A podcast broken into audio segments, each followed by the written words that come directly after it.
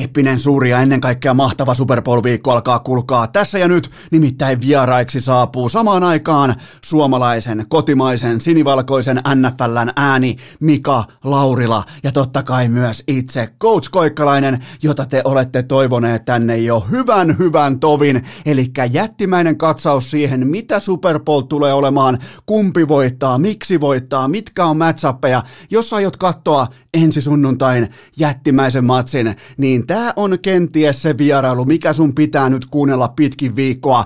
Muutenkin aika tumakka asialista NHL, NHL. Otetaan vielä kerran kylkeen NHL, Lauri Markkasta, jokaiseen lähtöön Aleksi b hoitelijaa, joten eiköhän mennä.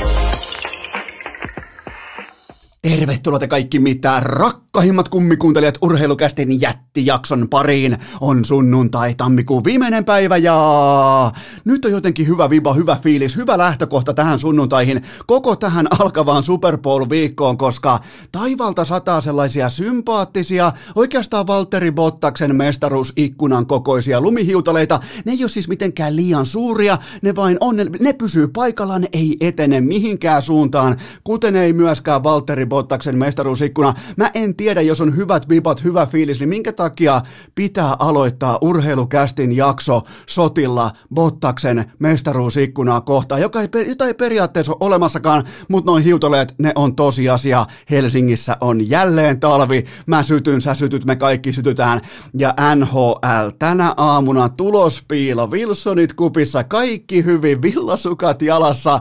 Ja sit lähtee sellainen tuupi, että matseja alkaa livahtaa jatkoajalle. Ja useimmiten mua ei kiinnosta se yhtään, ellei mulla ole tasuripappa vetämässä, ja nyt ei ollut. Mutta se, mitä tapahtuu, kun mä aloitin ottelusta, jossa pelaa Pittsburgh Penguins, siellä pelaa hyvin vaikkapa Kasperi Kapanen, mutta silti maalin tekee Sidney Crosby. Okei, seuraava matsi. Siinä pelaa Washington Capitals. Mä ajattelen, että no voisiko olla nyt oikeastaan, että lajilegendat lähtee vähän niin kuin nokittamaan toisiaan. Tämä on siis mun katsomisjärjestys. Kyllä vain, jatkoaikamaalin iskee Alexander Ovechkin.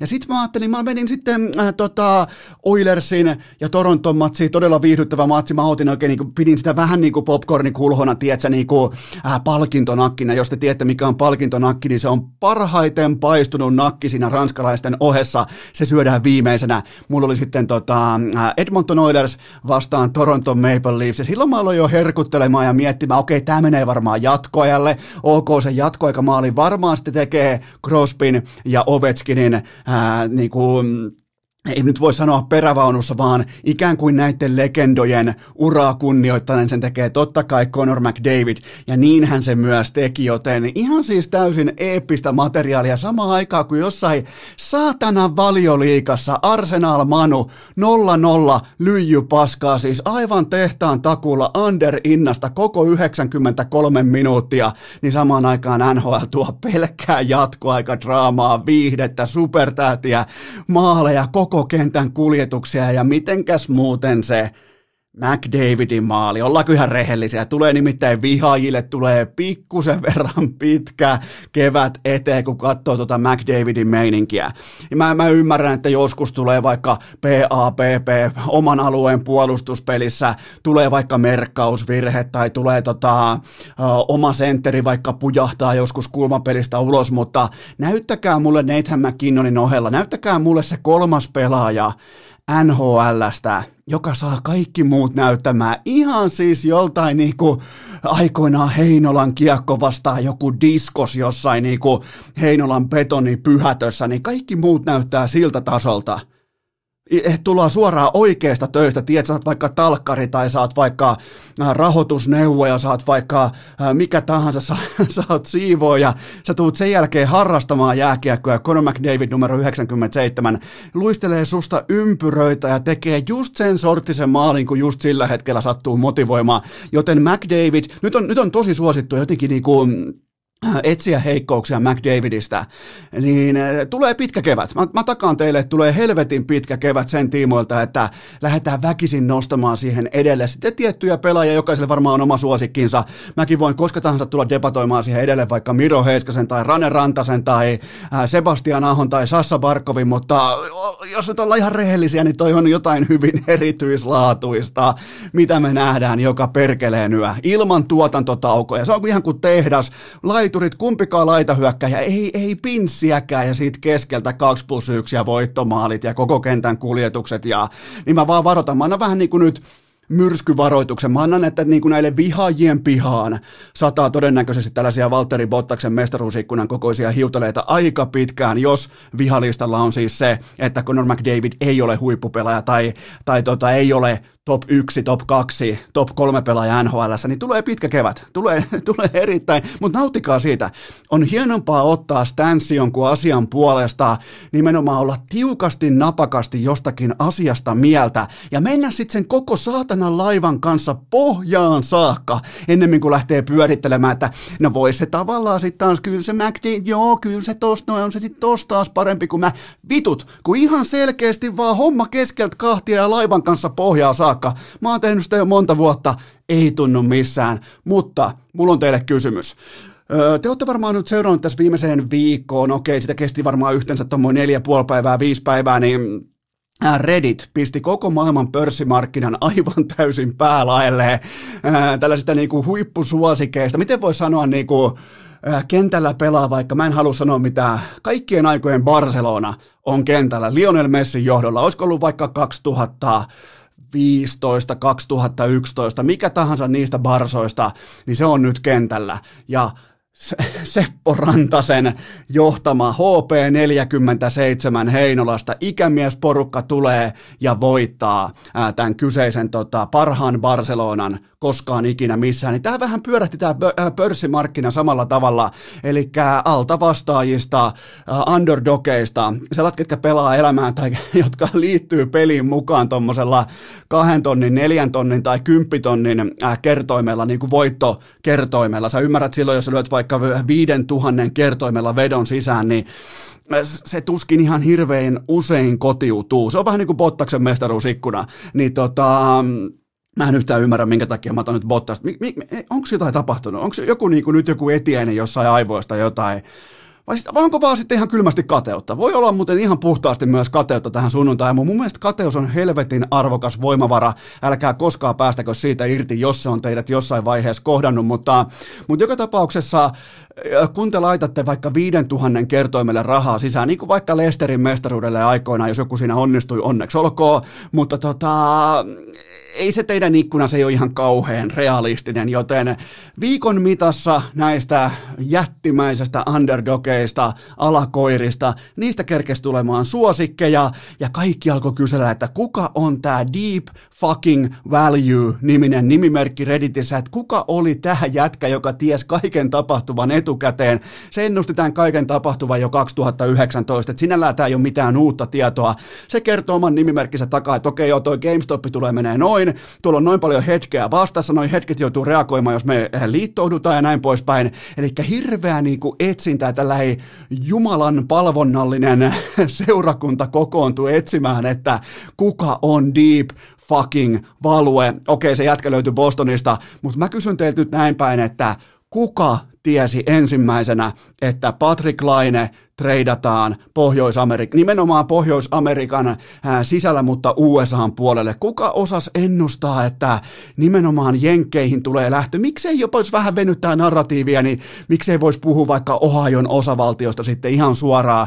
Kyllä vain, Sassa Barkov oli nimittäin marraskuun 19. päivä urheilukästi vieraana, ja osa teistä laittoi mulle inboxiin viestin, että kuuntelepa tarkasti se kohta, missä Barkovi puhuu siitä, että A, hän ei ole päässyt vielä kertaakaan istumaan laineen Lamborghinin keltaisen Lamborghinin kyytiin, ja nimenomaan B, että Sassalta pääsi vähän tällainen niin kuin äh, parkkisakon muotoinen sammakko suusta, kun hän ilmoitti, että niin Lainehan on lähettänyt jo sen keltaisen lampon sinne Jenkkeihin, huom, ei Kanadaan, Jenkkeihin. Eli Sassa ties, joten Laine Barkov 2022, let's fucking go. Mä oon valmis. Mä, jätkillä on suunnitelma, mä oon valmis tähän, mun tää, niinku, tää hevonpaska ei perustu mihinkään, mitä mä ladon täältä, ja tervetuloa vaan urheilukästi mukaan uudet kuuntelijat, tätä se on jo, joka ikinen kerta, mutta tässä jaksossa, mikä tulee olemaan hyvää, niin tässä tulee olemaan myös helvetisti asiasisältöä, nimittäin Coach Koikkalainen ja Mika Laurila samaa aikaa Askissa urheilukästi, en nyt halua kenenkään häntää nostaa, en edes tuottaja Kopen, mutta on muuten uudet audiotekniikan ää, mikrofoniluurit sitten ekaa kertaa käytössä, joten ihan kuin olisi joku, tiedätkö, joku ihan oikeakin podcasti kyseessä, joten sieltä tulee sitten asiasisältöä, mutta Sassa Barkovi ties, että Lainen liikahtaa Jenkkeihin, keltainen lampo. Mä en muuten vieläkään nähnyt keltaisen lampon tilannetta. Mun mielestä on tärkeää jatkaa ää, Patrick Laineen keltaisen lampon tällaista niinku lambovatsia tässä ja nyt, koska vaikkapa Kolumbuksen ja Kolumbuksen Instagrami ja niiden fanit hehkuttaa tuossa niinku jonkun yksityiskoneen tiimoilta, että tämä on yksi suurimmista päivistä, hienoimmista päivistä äh, verrattain nuoren seuran historiassa. Mä olin ihan varma, että sieltä yksärikoneesta, Gulfstream nelosesta, sieltä livutetaan, tiedätkö, vähän niin kuin täysperävaunun rekan kyljestä yhtäkkiä alkaa jossain vaikka äh, äh Oaklandin jenkkifutis konferenssifinaaliottelussa alkaa yhtäkkiä metallika soittamaan, niin tota, mä ootin, että sen Gulfstreamin sivuseinä aukeaa ja sieltä liuutetaan sitten sitten keltainen Lambo Ohajon maaperälle. Mä haaveilin siitä, mutta sieltä tulikin vain Patrick Lainen, mutta se miten, kuvittele tohon video, mä voin laittaa sen meikäläisen Instagramiin, niin, niin kuvittele toi video, laita siihen kuka tahansa toinen suomalainen jääkiekkoille, okei nostetaan panoksia, laita siihen kuka tahansa suomalainen urheilija tuohon samaan tilanteeseen yksityiskone, sulla on Givenchin kolmen tonnin huppari päällä, sulla on 30 kilo rolle kädessä. Ja sä vaihat sen Blue Jacketsin pipon vain sitä yhtä viiden sekunnin videota varten päähän. Ja sen jälkeen takaisin oma pipo, eli vähän tälleen niin kuin sosiaalisen Äh, median vaikuttajabisneksen termein käytetään vain niitä tuotteita sen verran kuin niistä maksetaan ja loput mennään omilla. Ai saatana mä sytyn heittää vielä siihen äh, tota, käsimerkin kylkeen, että hei täällä ollaan, kattokaa mun kello, kello on oikeassa ajassa ja se kello kertoo, että kohta aletaan tekemään maaleja. Ja tämä kello kun pyörii tästä puolitoista vuotta eteenpäin, niin tänne tulee myös Sassa Barkovi. Joten tota, oli muuten aika hyvää presenssiä. Mun mielestä oli niinku, oli kohtalaisen vahvaa läsnäoloa siinä videolla, kun sä heität tohon vaikka jonkun, en mä nyt halua sanoa mitään nimiä, mutta sä heität tohon vaikka, no miettikää nyt yksityiskone, sit joku joku tota, no mä en halua sanoa ketään nimeä, koska ne on kaikki, ne on kaikki melkein ollut jo vieraana urheilukästissä ja se ei, niin kuin, mä en halua, että se on negatiivinen asia, että on tällaista niin kuin, jopa vähän niin kuin, hienojen asioiden vähän peittelyä, tällaista niin kuin, rikkauksien peittelyä, niin sit sieltä tulee Laine Kivensin hupparissa, rolle kädessä, näyttää, että hei, nyt muuten vaihtuu marssijärjestys tässä kiekkokylässä, että let's fucking go. Ai ai, mä sytyn. Mä, mä sytyn tähän todella paljon siis. Ja Sassa Barkovi ties kaiken etukäteen, koska hän ties mihin Lainen lähettää lambonsa, korjaan keltaisen lambonsa. Se on ihan kaikki kaikessa. Joten tota, Sassa Barkov, Patrick Laine, 2022, let's go. Mä, mä oon siis nyt jo valmis, mä oon nyt jo valmis. Mä saman tien lähtee Barkovin paita hankintaa Kolumbuksen väreissä. Ihan siis sillä sekunnilla mä soitan oikeastaan suoraan kekäläiselle. Se ei kyllä varmaan vastaa, mä soitan ehkä sitten seuraavalle sekä tuskin vastaa. Mutta tota, mä oon silloin valmis, mä en siis voi ottaa laineen paitaa. Kaikki tietää, minkä takia mä en voi ottaa laineen paitaa ja mennä sillä ulkojäälle. Sitä ei varmaan tarvitse selittää kellekään kummikuuntelijalle, mutta Sassan paita, koska tahansa, Floridan paitaa mä en halua, se on jotenkin Mä en halua hävitä mun pelejä, mä en halua, mä en halua hävitä Eelis Pärssiselle sen takia, että mulla on Floridan paita päällä. Mä en vaan voi ottaa sitä, varsinkin jos päätään rahapanoksista, niin mä en halua, että Edin runi jatkuu ää, myös ulkojäällä, mikä on pokerissa siis aivan saatanan naurettavaa edelleen. Mutta ää, nyt kun ollaan lähetty posin kautta, ilon kautta, niin sekin on mun mielestä syytä kuitenkin. Kolikolla on aina kaksi puolta, heitetään kolikko ilmaan, näin, sieltä se tulee alas, okei, tuli harmaa puoli ylöspäin. Mitä se tarkoittaa? Se tarkoittaa tarkoittaa sitä, että on pakko käydä yksi negatiivinen seikka läpi, ja se on totta kai se, että Sakari Manninen, UFAN keskushyökkääjä, on petturi.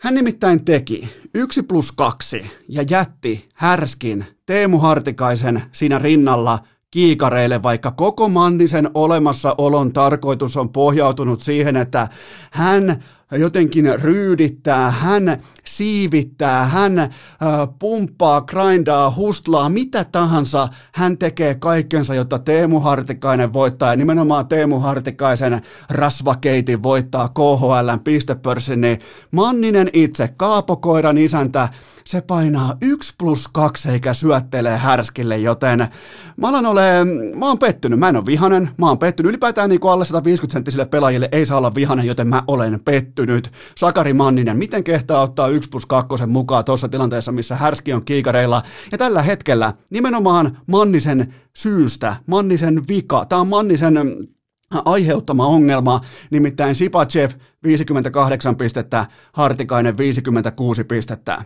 Joten tota, tämä on Mannisesta nyt kiinni. Mä, mä tiedän härskin tason, sä tiedät härskin tason, tämä on Mannisesta kiinni. Joten niin kauan kuin toisin todistetaan, Sakari Manninen on valitettavasti petturi. Miettikää leijona sankarista. Ruotsia vastaa takayläseen, kämmeneltä once in a lifetime laukaus sinne takayläseen.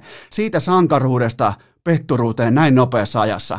Lähtee nimittäin, kun kaapokoira lähtee eteenpäin jonkun pallon perässä, niin niin nopeasti kaikki on kääntynyt päälaelleen, kuten vaikkapa Redditin äh, treidauspojilla, jotka ihmetteli, miettikää ne, mä haluan sanoa vielä sen niistä Redditin, Redditin tota, treidauspojista, että vaikka se niiden niinku, heidän ä- kollektiivinen älykkyytensä, ajoituksensa, tietty joukkokuri, niin se oli ihan pelkkää priimaa. Mutta eihän se voi tulla yllätyksenä heille, että koko pörssin, koko maailman talouden ä, tärkeimmät indikaattorit, olemassaolot on rakennettu sen tosiasian varaan, että rikkain voittaa kaikki jaot lopulta.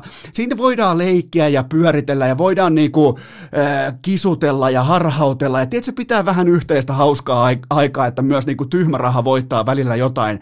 Mutta niinhän se systeemi on rakennettu, että ne hetkefundsit ja nämä jätti-investorit, kun aletaan mennä tuonne satoihin miljardeihin, niin ne omistaa sen koko paskan ja ne koska tahansa ottaa sääntökirjan uudestaan käteen ja kirjoittaa siihen sellaisia klausaaleja, että tämä tyhmä raha ei voi järjestäytyä, joten sykkeet alas, te pelaatte peliä, jonka omistaa teitä rikkaampi taho, ja se ottaa sääntökirjan käteen koska tahansa, joten mäkin otan nyt sääntökirjan käteen, Sakari Manninen, jos et lopeta keskikaistan petturuutta ja pelleilyä, niin mä en oikeastaan edes keksi mitään.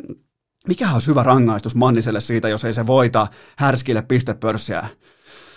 En tiedä, mutta mun on muuten pakko sanoa tuosta härskistä vielä se, että yksi kuuntelija, jatketaan härskistä, nimittäin tota, tämä muuten lähtee tämä jakso jotenkin hyvin liikkeelle, niin, niin ja tästä tulee muuten aika jättijakso, että kannattaa jakaa vaikka muutamaan osaan ja kuunnella ylipäätään tuota Super Bowl-osiota sitten pitkin viikkoa kohti sunnuntaita, sen takia se on tässä jaksossa lyöty jo tulille, mutta Yksi teistä kuuntelijoista kaivoi vuodelta 2019 Teemu Hartikaisen Instagramista mielenkiintoisen vanhan kuvan esiin.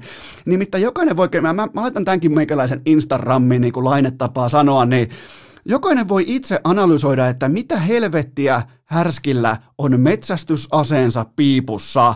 Ja no siinähän on totta kai, nyt saat hetken aikaa pohtia, mikä siinä voisi olla. Mitä siinä piipussa, kun sä lähdet niinku hirvimettälle, mitä sun piipussa voisi olla?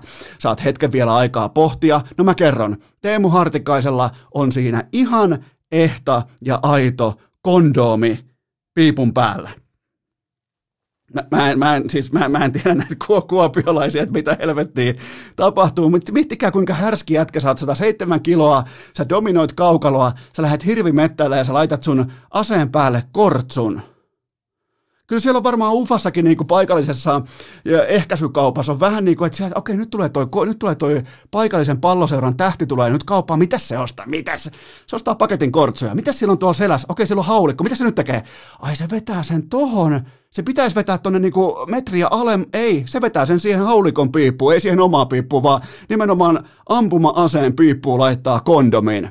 Ja tästä on kuvallista faktaa tallessa, että se kortsu tosissaan on siinä. Mä vahvistin tarinan vielä härskiltä, että, että Teemu viititkö kertoa, että mikä on homman nimi, että tota, täällä kuuntelijat, kansa kyselee, mä en kysele, kansa kyselee, että minkä takia Teemu Artikaisella on kortsu haulikon piipussa. Ja sitten tota, Mä voin myös paljastaa, mikä siihen on syyn. syynä. Siinä on se, että kun ajaa niillä hartikaisen saatanan massiivisilla moottorikelkoilla ja muilla lumimönkijöillä ja pienlentokoneilla siellä pitkin Siperiaa, niin tota, kuulemma aseen piippu menee täyteen lunta, joten miettikää mitä neroutta, mitä niinku kuopiolaista Einstein-kulttuuria, laittaa kortsun siihen piippuun ja sinne ei mene lunta enää. Onhan se vähän härskin näköinen se kokonaispaketti, kun se sillä sitten myös ammut, se ei muuten sitten ihan breaking news, niin se kortsu ei kestä sitten haulikon laukausta, niin tota, ei edes varmaan, jos ostat Magnumin kortsua tai jotain, mitä isot pojat käyttää, niin, niin tota, se on kyllä kovan näköistä, kun se kortsu repeää siihen pitkin haulikon piipua ja Hartikainen kävelee jumalauta 400 kilonen hirvi tuossa hartioilla takaisin sinne metsästystuvalle ja alkaa nylkemään sitä siinä kortsu edelleen haulikon piipussa. Ja kyllä mä sanoin, että nämä on ihan, ihan eri puusta veistettyjä nämä Hartikaiset kumppanit, mutta katseet kuitenkin vielä kertaalleen Sakari Manniseen pakko, pakko, pakko syöttää myös Härskille. Siitä mä en enää välitä, että syöttääkö kukaan Markukselle, mutta se, että Härskille on syötettävä ja tota, nyt tehdään sellainen pian juttu, että mennään uuden mainostajan pariin. Mulla on uusi mainostaja, mä oon siitä todella ylpeä. Se sopii erittäin hyvin just tähän aikaan, tähän keliin, tähän tilanteeseen. Joten pien tauko, sen jälkeen uusi mainos ja sitten takaisin NHL-aiheisiin. Urheilukääst! Jotain tiedetään, loput arvataan! Nyt sitten kaikki rakkaat kummikuuntelijat äärimmäisen tarkkana, koska mulla on teille upouusi mainostaja. Se on nimittäin Sportscar Center eli scc.fi. Voit vaikka heti, nyt vaikka kuuntelet tätä samaan aikaan, laitat sun kännykälle osoitteen scc.fi, koska mä kerron teille sillä välin autotarinan. Mä menin tuossa joulukuussa autokauppaan. Mä oon aina vähän pelännyt autokauppoja siitä syystä, että no voiko sinne mennä verkkareissa ja pitääkö olla, tietsä, puku päällä, frakki päällä, huop hattu ja tuleeko ne hihittelemään, naureskelemaan sulle, jossa meet vähän kyselemään tyhmiä, kun mä en tiedä autoista yhtään mitään.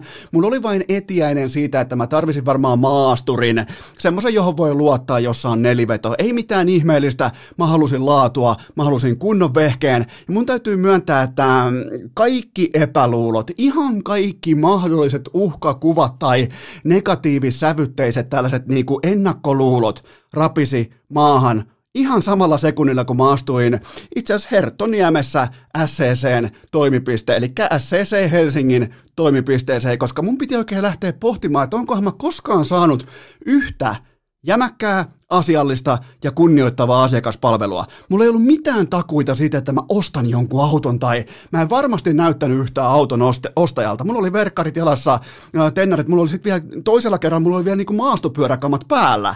Niin, niin ihan siis fantastista asiakaspalvelua ja tämä kaikki johti, mä sanoisin, että lauantaista seuraavan viikon perjantaihin. Se otti yhteensä kuusi päivää se prosessi, sen jälkeen mulla oli uusi auto. Boom, uusi auto. Kaikki on mennyt viimeisen päälle, kaikki meni just tässä täsmälleen niin kuin luvattiin. Ihan kaikki, mitä siihen, eikä ollut mitään tietä sellaista, että luvataan ummet ja lammet jollekin ruukien asiakkaalle siellä kaupalla ja sen jälkeen kun katsotaan kauppakirjaa, niin siinä lukee ihan eri asioita.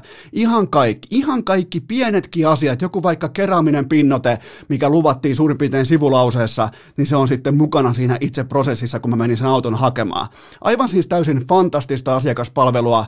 Ää, tota, SCC Helsingillä, eli nimenomaan tuossa Herttoniemessä. Se on mun lähin SCC, mä valitsin sen, ja mulle SCCtä suositteli silloin aikoinaan mun kaveri, joka harrastaa ja suhtautuu nimenomaan mersuihin aikaa, miten voisi sanoa, intohimoisesti. Jos, jos te etsitte autoa, niin se oikea vastaus tällä hetkellä Suomessa on hyvin voimakkaasti scc.fi, koska se asiakaspalvelu ihan silkkaa maailmanluokkaa. Voin, voi laittaa siitä niinku ihan oman pääni pantiksi. Ei varmasti tarvi pettyä. Ei siis, mulla meni koko ajatelma aivan täysin uusiksi, kun mä kävin SCCllä. Ja, ja mulla on niinku, mä oon aika, miten voi sanoa, maltillinen sen tiimoilta, että mitä mä niinku odotan tai miten niinku asiakasta pitäisi palvella, niin, niin aivan loistava suoritus. Ja, ja nyt on myös todella iloinen ja onnellinen auton uusi omistaja. Miettikää, se kuusi päivää riitti siihen, että mä ostin uuden auton. Niin tota, jos te katsotte tällä hetkellä, mennään ihan itse mainososioon. Jos te katsotte tällä hetkellä missä tahansa päin Suomea, ikkunasta ulos, mitä siellä on? Varsinkin Helsinki. Nyt helsinkiläiset tarkkana. Mitä siellä on? Siellä on lumikaos ja autojen hätävilkut. Ne kulkaa loistaa pitkin katuja, kun sieltä ei saada niitä etuvetosia autoja pois. Niin jos sä oot koskaan haaveillut vaikkapa maasturista, ää, premium maasturista, laatu maasturista, laatu autosta, laatu nelivedosta, niin sun osoite on scc.fi ja sä voit koska tahansa mennä tsekkaamaan kaikki laadukkaat premium nelivedot ja etenkin maasturit läpi. Mä oon maasturikelkassa suosittelen voimakkaasti, koska toi keli tällä hetkellä on sitten pikkusen verran haastavaa. Jos et sä, oo, sä, sä oot todennäköisesti mua paljon parempi kuski. Mä en ole kauhean hyvä kuski. Mä oon todella onnellinen siitä, että mulla on maasturi. Joten älä jää lumikasaan mököttämään, vaan toteuta. Ja sulla on kuitenkin, myönnetään nyt jätkät. Mä en osaa taaskaan sanoa tota, kauniimman sukupuolen edustajasta, mutta te jätkät, mä tiedän, että siellä on jonkinnäköistä autokuumetta itse kullakin tällä hetkellä, joten ei muuta kuin unelmia toteutukseen. scc.fi, sieltä löytyy maasturia, laatuautoja, premium-autoja, eksklusiiva-autoja, ihan sitten jokaisen lähtöön. Eikä todellakaan tarvi olla mikään NHL- tai KHL-pelaaja. Että niitä voi käydä katsomassa tai niitä voi käydä, niihin voi käydä tutustumassa ja niistä voi pyytää lisätietoja. Joten scc.fi, nyt jo kännykkää, ei muuta kuin katsomaan siis Ihan siis fantastista asiakaspalvelua. Kun mä ostin sen mun auton silloin joulukuussa, niin mä muhin sitä ajatusta varmaan kaksi kuukautta, jopa niin kuin varmaan kaksi täyttä kuukautta. Ei ihan.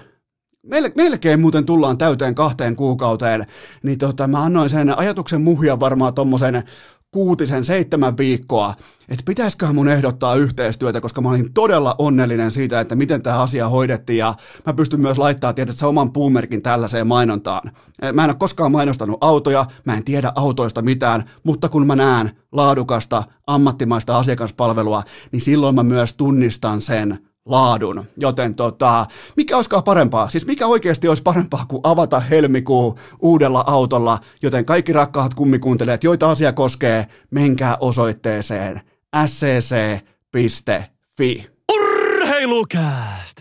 Patrick Laineen keltaisen lampon fanikerhon asialla jo vuodesta 2020. Eipähän tässä kuulkaa mikään muukaan auta kuin rouhaista tuolta auton oikealta puolelta tuottajakopen kartan lukijan paikalta hanskalokerosta muutama kysymys pöytään, koska te olette jälleen kerran kysyneet miten voi sanoa, fantastisia poimintoja liittyen jääkiekkoon. Aloitetaan jääkiekolla ja käydään kysymys kerrallaan läpi, hypätään ensimmäisen pohdinnan pariin. Tätä on muuten kysytty paljon. Ja tämä on mun mielestä todella, todella oleellinen kysymys myös niin kuin useammalta tarkastelukannalta. Se kuuluu näin. Kauanko Jesse Puljärvi saa vielä aikaa näytöilleen ykkösketjussa? No nyt tullaan mun mielestä voimakkaasti myös siihen, että mitä, mitä Edmonton Oilers haluaa olla, minkälaisia indikaatioita ne haluaa lähettää pelaajille, jotka kiistatta onnistuu omassa työssään, nimenomaan siinä pelisuorituksessa, siihen miten se, että se bottom line business, se on sitten eri asia. Sitä pitää totta kai myös kunnioittaa, että sä et voi kymmeneen matsiin tilata kahta pistettä ja kuvitella, että sä oot laatupelaaja. Ku, mutta kuitenkin kaikki edistyneet tilastot tällä hetkellä toteaa, että Pulju tekee hyvää duunia viidellä viittä vastaan tällä haavaa eniten tuottava pelaaja. Kyllä, mä sanoin ton ihan vakavissa, niin eniten tuottava Oilersin pelaaja per 60 minuuttia jäällä 5-5 jääkeekossa. Enemmän kuin McDavid, enemmän kuin Drysaitel. Toki pienempi peliaika, silti Pulju on pelannut paljon, paljon parempaa, kypsempää, valmiimpaa jääkiekkoa, kuin mä olisin voinut koskaan kuvitella tämän kärpien orastavan korpivailuksen jälkeen, joten tota, hattu nousee ilmaa pelaa ykkösessä tai nelosessa. Mun mielestä se on nyt jo onnistunut. Se on nyt jo todistunut, että se pystyy pelaamaan NHL. Mä olin melkein mä osasin povata suurin piirtein ennemmin maitojunaa kuin läpimurtoa. Mä näen tällä hetkellä läpimurron silmällä, suorituksella, näin poispäin, mutta mä en näe sitä vielä bottom lineissa, ja mä toivon. Tää siis punnitsee nyt totta kai puljun pääkoppaa, mutta tää mun mielestä punnitsee vielä enemmän Oilersin suhtautumista jääkiekkoon, että äh, kun alkaa tulla fanipainetta, mediapainetta, kolumnipainetta, TV-painetta, kaikki nämä paineet, hei, hei, mikä tämä jätkä on tässä McDavidin rinnalla, että miten sillä voi olla 0 plus 2 McDavidin rinnalla, että miten se on ylipäätään matemaattisesti mahdollista, niin jos, jos Oilers uskoo tuotantoon, uskoo edistyneisiin tilastoihin, niin totta kai Puljärvi jatkaa ykkösessä. Ei siitä ole hirveästi, siitä ei niin pääse debatin asteelle tällä hetkellä, koska se on eniten maali odottamaa tuottava pelaaja 5-5 pelissä per 60 minuuttia koko joukkueessa kaikista pelaajista. Joten tota, mä alan kääntyä sen puolelle, että mä jopa toivon, että pulju, koska tätähän tulee, nyt jos varianssi tulee, varianssikäyrähän käyttäytyy aina niin kuin kohtalaisen rehellisesti pitkässä otannassa, pitkässä juoksussa, niin nythän laahataan siellä laakson pohjalla, missä on tietysti vähän, siellä on vähän räntää lattialla ja siellä on niin kuin aika mutanen laakson pohja, nilkat on kylmänä ja vituttaa koko ajan, niin kaikkihan ymmärtää, että siellä on myös se hattaramäki sitten, missä on kaikki hyvin, tiedätkö, on niin kuin kylmät Bud Lightit ja kaikki on viimeisen päälle pizzalaat laatikoita jokaiseen lähtöön, niin ne kuumat ajat, ne on väistämättä tulossa tuolla työmäärällä, laatumäärällä, mutta tota, tämä on, tää on nyt, Oilers on puntarissa. Pulju on ollut jo puntarissa, Pulju on punnittu NHL-painoiseksi pelaajaksi tässä ja nyt, mutta nyt on Oilers voimakkaasti puntarissa ja sen takia mun mielestä tätä asiaa pitää seurata hyvä, ettei päivittäin. Seuraava kysymys. Pelaako Alep... no niin, tämähän lähtikin, lähtikin oikein niin kuin lennokkaasti liikkeelle. Pelaako Aleksi Heponiemi koko NHL-uransa maali per peli tahtia vai oliko tämä vasta alkusoittoa? Itse asiassa tämä on siis hienoa, että Heponiemi teki heti debyytissään maalia vielä jatkoaika maalia. Ylipäätään niin kuin, mennään kohti siihen, mitä se merkitsee, että sä pelaat debyyttiä ja pelaat jatkoaikaa, mutta tota, itse asiassa valitettavasti nyt kaikki Heponiemi fanit vaikkapa pitkin Tamperetta tai Oulua, mä joudun valitettavasti diskaamaan tämän osuman kokonaan, koska Florida Panthersin ei pitäisi koskaan ikinä tai missään olosuhteissa löytää itseään jatkoajalta Detroitin vitun punasiipiä, punasiipifarssia vastaan. Se on kohta numero yksi. Ja kohta numero kaksi on se, että kapteeni Dylan Larkin pelasi niin eeppisen jatkoaikavaihdon, että tämä pitää tähän maali, vaikka Larkin ei käytännössä koskenut kertaakaan kiekkoa. Mutta mä ehdotan, että me haetaan kuningaspelistä OG, own goal, oma maali termi käyttöön tässä kohdassa. Tämä Heponiemen maali merkataan Larkkinille nimittäin. Jos sä voit vaikka niinku, sä voit jatkoajalla kolmea kolmea vastaan, sä voit tehdä vaikka mikä olisi maksimaalinen määrä virheitä? Ehkä neljä, kunnes neljä tai kolme, että väkisinkin soi omissa, niin kyllä Larkin tyhjens koko pajatson. Siellä oli siis, oli hyökkäysalueen, oli menetystä, oli heikko kotiinpäin luistelu, sen jälkeen oman maaliedustan kiekon häsellys, sen jälkeen aivan umpipaska puolustuspeli merkkaus ja Heponiemi laittaa tyhjiin, niin, niin tota, valitettavasti kaikki Heponiemi-fanit, mä joudun diskaan, ei totta kai itse myös Heponiemi, niin mä joudun diskaamaan tämän maalin. Mä vielä, me odotetaan vielä urheilukästi ja urheilukästin kummikuuntelijat, me tästä eteenpäin eteenpäin vielä odotetaan Aleksi Heponiemen virallista ensimmäistä NHL-uran maalia. Ja Heponiemi, jos puhutaan ihan vakavissaan, niin Heponiemi vähän alle 10 minuuttia kentällä, mutta mun mielestä se kertoo aina jostakin, kun sä oot askissa jatkoajalla. Jotain on tapahtunut. Mä myönnän ihan avoimesti, että mä en nähnyt koko peliä. Mulla ei ole riittävästi otantaa, mulla ei ole riittävästi niinku sitä täyspurentaa siitä, miten Heponiemi pelas, mutta se kertoo aina jotain, että sä oot jatkoajalla Askissa. Ja toi Florida tällä hetkellä melkoinen suomalaislegioona. Ja ihan kohtuullaan myös siihen pisteeseen, että joku suomalaisista joutuu syömään toisensa. Eli vähän tällainen Hunger Games, koska pelipaikkoja ei tule riittämään, se on ihan matemaattinen fakta, niin joku, joku joutuu syömään toisensa, joten tota, tulee mielenkiintoiset ajat ja, ja tota, onnittelut Aleksi Heponiemelle NHL-debyytistään. Ja odotetaan, ja mielenkiinnolla odotan, että milloin ja missä olosuhteissa hän tekee NHL-uran ensimmäisen maalinsa. Seuraava kysymys. Löydätkö Rane Raunanpoika Rantasen pelaamisesta joitakin uusia elementtejä, mikä selittää maalivireen? Löydän helpostikin ja koska olen seurannut totta kai Ranea tuolta varmaan ihan jostain TPS-junnuista alkaen, niin Rane myöntää vihdoinkin että hän on hitusen verran muita parempi, hän on ok sen asian kanssa ja hän tietää, hän ymmärtää, että hänen on pakko olla ratkaisija eikä tarjoilija. Eli, Rane on lyönyt haitarinsa sen kohtalaisen fyysisen perseensä asiakkaan tuoliin ja hän vaatii asioita. Hän haluaa pihviä mediumina, sen pihvin pitää olla mediumi. Hän hal- haluaa jälkiruuan, se pitää olla noin tehtynä. Hänellä, hänellä on niinku tällä hetkellä munaa varaa sekä uskallusta pyytää asioita. Hei, mä oon se kytkin tässä ketjussa. Hei, laittakaa mulle tohon, mä hoidan. Mulla on tällä hetkellä koko NHL vaarallisin ää, tota, toispolvilämäri. Antakaa tähän, mä hoidan. Mä vien meidät luvattuun maahan. Joten tota, Tämä, ei niinku, tämä on ihan putipuhtaasti ajattelutavan muutos, tämä ei liity harjoitteluun tai toistomäärään mitenkään, ne on ranella aina sekä laatu että määrä, ne on pelkkää priimaa. Kyseessä on huippu, huippu, huippuluokan urheilija, niin kuin sanoin ennen, ennen nyt kauden alkua, sanoin siinä ää, kaud, niin kuin sesonkia alustavassa kästijaksossa, niin sanoin, että varautukaa siihen, että Mikko Rantanen tulee pelaamaan aivan hyperfantastisen kauden. Ja nyt ollaan mun mielestä nähty vasta alkusoitto.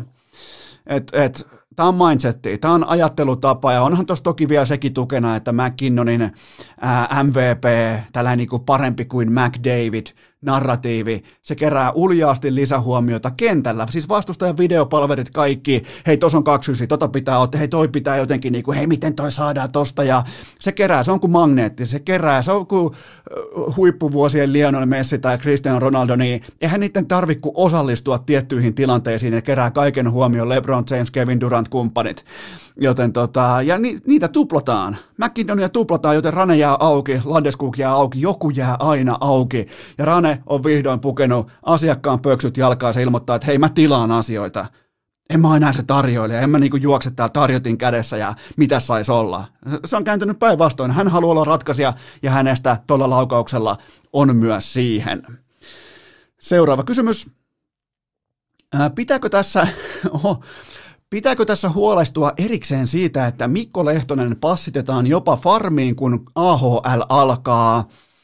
Mä jopa aistin nyt tällaista orastavaa lehtospaniikkia ja mä arvostan sitä, mutta öö, siinä on tietenkin se, että jos nyt ajateltaisiin, että Toronto olisi ihan lopullisesti niin kuin, äh, aivokuvaleessa tilassa, niin, niin sitähän ei joutuisi pyöräyttämään Waverseistä läpi, eli sen voisi passittaa AHL ihan niin kuin putipuhtain paperein ilman mitään riskiä sen menettämisestä, tai siis Lehtosen menettämisestä, mutta ehkä tämä voidaan, tämä Lehtospaniikki kuitenkin laittaa, jää, ei välttämättä jäähylle, mutta niin kuin, vähän niin kuin taustaviuluun, jopa niin kuin taustapianoon tässä kohdin, koska tota, Toronto pelaa aika voimakkaasti viiden pakin rotaatiolla, ja Lehtonen on just siinä ulkokehällä peluutuksessa, se on just se odd man out tyyppisesti, että se ei, oikein, se ei niin oikein osa prosessia, jos sä ajattelet vaikka sinfoniaorkesteria, niin se on just se, joka on niiden, mikä mä olin katsomassa silloin, toi Pekka Lintu vai kuka se oli se kuuluisa, ää, tota, olisiko ollut just Pekka Lintu, kuulostaa tutulta nimeltä, niin, niin silloin oli siellä sellainen yksi, joka hakkasi sellaista jumalatonta niin kuin, ää, jotain niin kuin Intin tällaisten äh, niin kuin keittäjien kattilan kokosta mööpeliä hakkas, niin se löi sitä varmaan siinä koko niin kuin kaksituntisen aikana ehkä kolme kertaa, joten Lehtosen rooli on vähän niin kuin sama tällä hetkellä Torontossa, mutta ää, äh, joka tapauksessa viime yönä Edmontonia vastaa uran avauspiste ja laadukasta quarterback-peliä, vaikkei nyt otantaa kuin joku puolitoista minuuttia, mun oli pakko katsoa Lehtosen ylivoimat läpi, niin, niin laadukasta pelirakentaja-peliä, QB-peliä viivassa ja täsmällinen toimitus maalille ja siitä sitten Tavareksen ohjauksen kautta Haimani laittaa kiekon tyhjään urnaan. Ja se mikä pitää vielä sanoa tällaisesta niin kuin turkulaisesta alfakulttuurista, niin kävikö Lehtonen jopa hakemassa häpeämättömällä tavalla kiekon itselleen itse talteen. Ihan kuin se olisi käynyt, ihan kuin se käsi olisi käynyt siellä jäässä ja se olisi kopannut itse itselleen kiekon talteen. Jos teki näin, arvostan, koska eihän noi saatanan YouTube-pojat, Marnerit ja Matthewsit ja kumppanit, niin eihän ne vieläkään tiedä, kuka Lehtonen on, tai onko se joskus tehnyt maalia tai pistettä nhl joten tota, saat olla, että kävi hakemassa itselleen ekan tehopinnan kiekon talteen. En ole varma, mutta tota, mutta tota, kaikki on kyllä mahdollista. Itse asiassa en edes tiedä, oliko ensimmäinen tehopiste pakko se on olla, koska kyllä mä olisin sen noterannut, jos olisi tehnyt tätä ennen, mutta joka tapauksessa otetaan, vielä, otetaan pakolliset vielä niin kuin Toronton pakiston arviot tähän, eli hyviä uutisia. Toronto on nimittäin nostanut toisenkin pakkiparin eniten vuotavien pakkiparien top 10 joukkoon. Nimittäin Jake Manson ja Justin Hall löytyy nyt sieltä, ky- äh, top 10 löytyy sieltä seitsemän, kun taas kärjessä merimailin mitalla Morgan Riley ja TJ Brody, eli siinä mittarissa, mikä arvioi sitä, että kuinka paljon nämä pakit vuotaa omiin päin, kuinka paljon näiden pakkien läsnäolon, yhteisen läsnäolon jääajan aikana vastustaja tuottaa itselleen maali odottamaan. Joten Toronto on saanut sinne kaksi pakkiparia nyt ihan huipulle, eli puhutaan huippusuorituksesta. Ja tästäkin huolimatta Mikko Lehtonen ulkokehällä. Seuraava kysymys. Onko Rasmus Ristolaisen alkukausi vakuuttanut?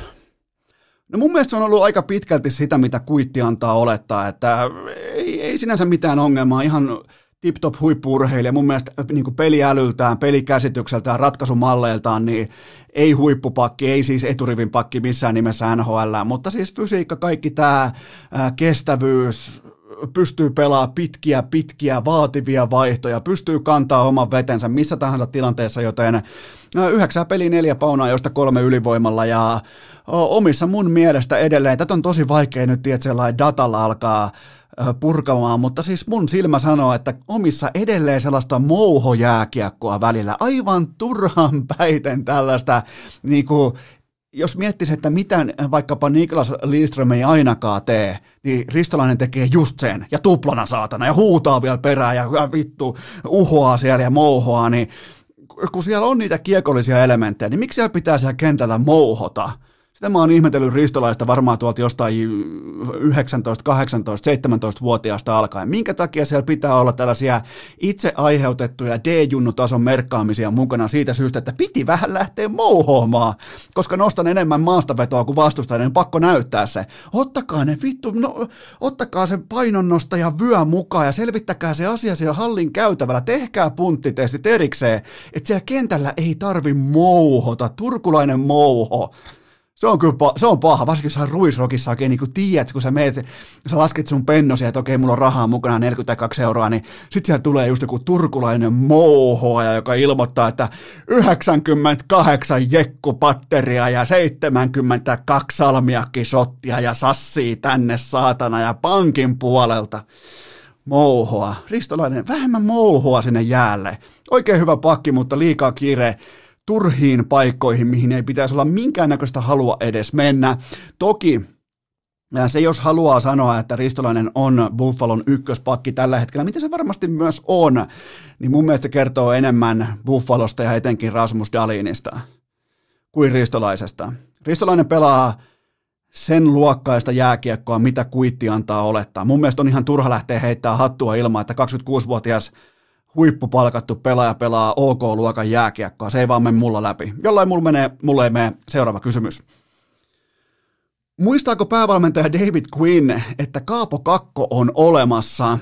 Tämä on mielenkiintoinen kysymys, koska Kakko pelasi toissa matsissa vajaat 10 minuuttia ja Coach Quinniltä kysyttiin matsin jälkeen, että, että mikä tässä oli syynä, että niin kuin, Kakko oli ollut ihan aggressiivinen, aktiivinen, muutama tekopaikkakin, niin minkä takia Kakko laitettiin vilttiin, niin päävalmentaja vastasi jotenkin näin, että, että mitä, oliko siis vähemmän peliaikaa, että ei ollut siis miltään osin tarkoitusta vähentää peliaikaa tai, tai tota, ei ollut mitään tietoisia päätöksiä siitä, että, että niin leikattaisiin vastuuta tai roolia – Mä ajattelin, että voi mitä vittua, eikö toi oikeasti tiedä, että silloin 19-vuotias kakkosvaraus tuossa porukassa, kahdeksan peliä, kaksi maalia, 15 laukausta, jämäpeliajoilla, silti joukkueen 5-5 pelaamisessa neljänneksi eniten tuottanut maali odottamaan tällä kaudella Kaapo Kakko, miettikää.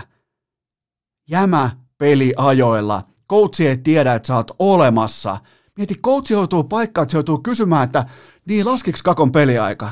Mitä, oliko siis? Ihan tulee mieleen joku Antti Muurinen, joka menee jonkin Camp Noulle ja oma Kodakki mukana, kun pitäisi mennä katsomaan Litmasen suorituksia, että, että, tota, että missä, mi, mihin suuntaan Suomen jalkapallomaajoukkue etenee, niin ottaa siellä Kodakilla kuvia, onpas tämä komea stadioni.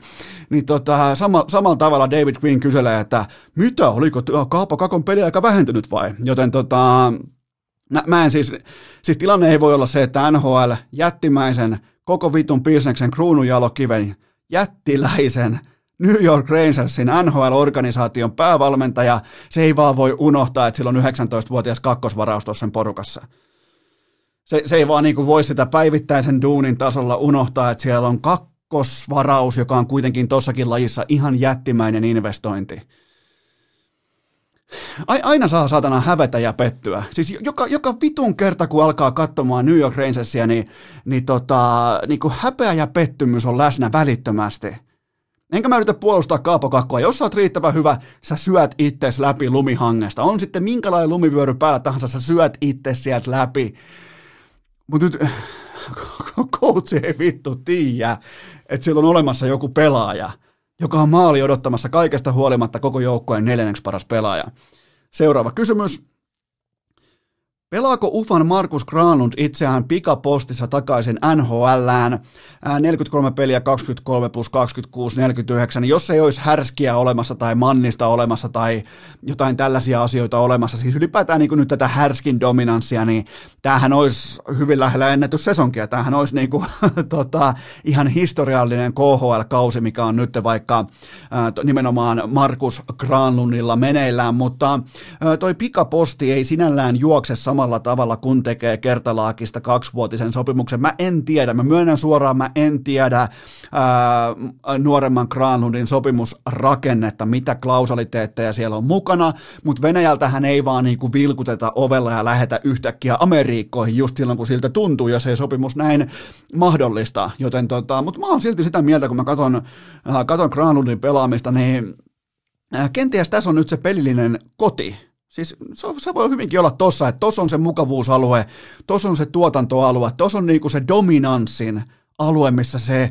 hyvin poikkeuksellinen peliäly, niin kuin pelinopeus, kaikki se pääsee kukoistamaan, kun taas NHL tulee joka suunnasta selvetinmoista kiirettä ja painetta ja ahdistusta ja taklausta. KHL jokainen kaaros on vähän rauhallisempi ja siihen ää, tota, Granlund sopii optimaalisesti. Se on KHL supertähtiluokkaa. Jokainen varmaan ymmärtää, että, että nämä on niitä suorituksia, millä taotaan se seuraava sopimus sit sinne niin kuin ihan KHLn kärkiluokkaan. Siitä tarvii maksaa 13 pinnaa veroa ja, ja tota, NHL on kuitenkin taas sieltä sitten, jos, jos lähtisi NHL, niin se on sitten sieltä ihan pahnan pohjalta. Pitää lähteä grindaamaan tietä ylöspäin. Ihan mieti, kun sä, sä, sä pelaisit nyt vaikka niinku kymppitonnista potlimit omahaan nettipokerissa, niin sä, sulle tuli siirto toiselle serverille vaikkapa tai toiselle palvelujärjestäjälle. Sun pitäisi aloittaa vaikka 50 senttiä, yksi euroa tasolta, niin mi- mitä luulet, miten sytyttäisit, kuinka niin kuin tuoretta jalkaa olisi? Ei varmaan ihan hirveän tuoretta jalkaa, mutta tota, kaikesta tästä huolimatta mä uskon, että ajan kanssa Granlund ottaa vielä toisen iskun ison veden taakse. Mutta tämä taso, tämä on todella kova mun mielestä, että pitää pystyä arvostamaan siis niinku erittäin korkealle, mitä Granlund tekee tällä hetkellä KHL, joten tota, mutta kaikesta huolimatta mä uskon, että vielä toinen sotti on tulossa seuraavan, mm, sanotaanko puolentoista vuoden aikana kutakuinkin. Seuraava kysymys. NHL Draftiin tasan puoli vuotta. Missä Aatu Rädyn osakekurssi liikkuu? No, mu- mu- mitä mä nyt oon katsonut, mä, täytyy myöntää, että mä aika paljon katson vapaaehtoisesti kärppiä, niin pelannut tammikuussa silmämääräisesti paremmin, mutta se ei kyllä näy missään sarakkeessa. Varmaan pitäisi lähteä sukeltamaan tai kaivamaan jotain todella edistyneitä tilastoja tai jotain vastaavaa, mutta silmämääräisesti mä tunnistan jopa paikoin sieltä jääkiekkoilijan. Eli tämä kausi on mennyt kaikilla mittareilla täysvihkoon ja Räty on tällä hetkellä ei prospekti, vaan projekti. Eli suunta voi joskus olla johonkin, mutta tässä piilee kuitenkin, jos kyseessä on oikea jääkiekkoilija, siis nimenomaan oikea pallopelaaja, palloilija, niin tässä piilee myös pidemmän juoksun mahdollisuudet, koska nyt ollaan kohtuulossa siihen tilanteeseen, että odotukset ympärillä ne on maltillisia, niitä ei välttämättä ole ollenkaan. Pääsee kasvamaan korkoa, pääsee, tota, saa jonnekin totta kai varauksen, voi saada sen laatuorganisaatio, mikä ei ole absoluuttinen roskistulipalo, niin tässä piilee sellaisia asioita, mitkä voi pitkässä juoksussa kehityksen kautta kasvaa korkoa oikeaan suuntaan, mutta mun silmissä, mun papereissa räty tällä hetkellä laadukas projekti,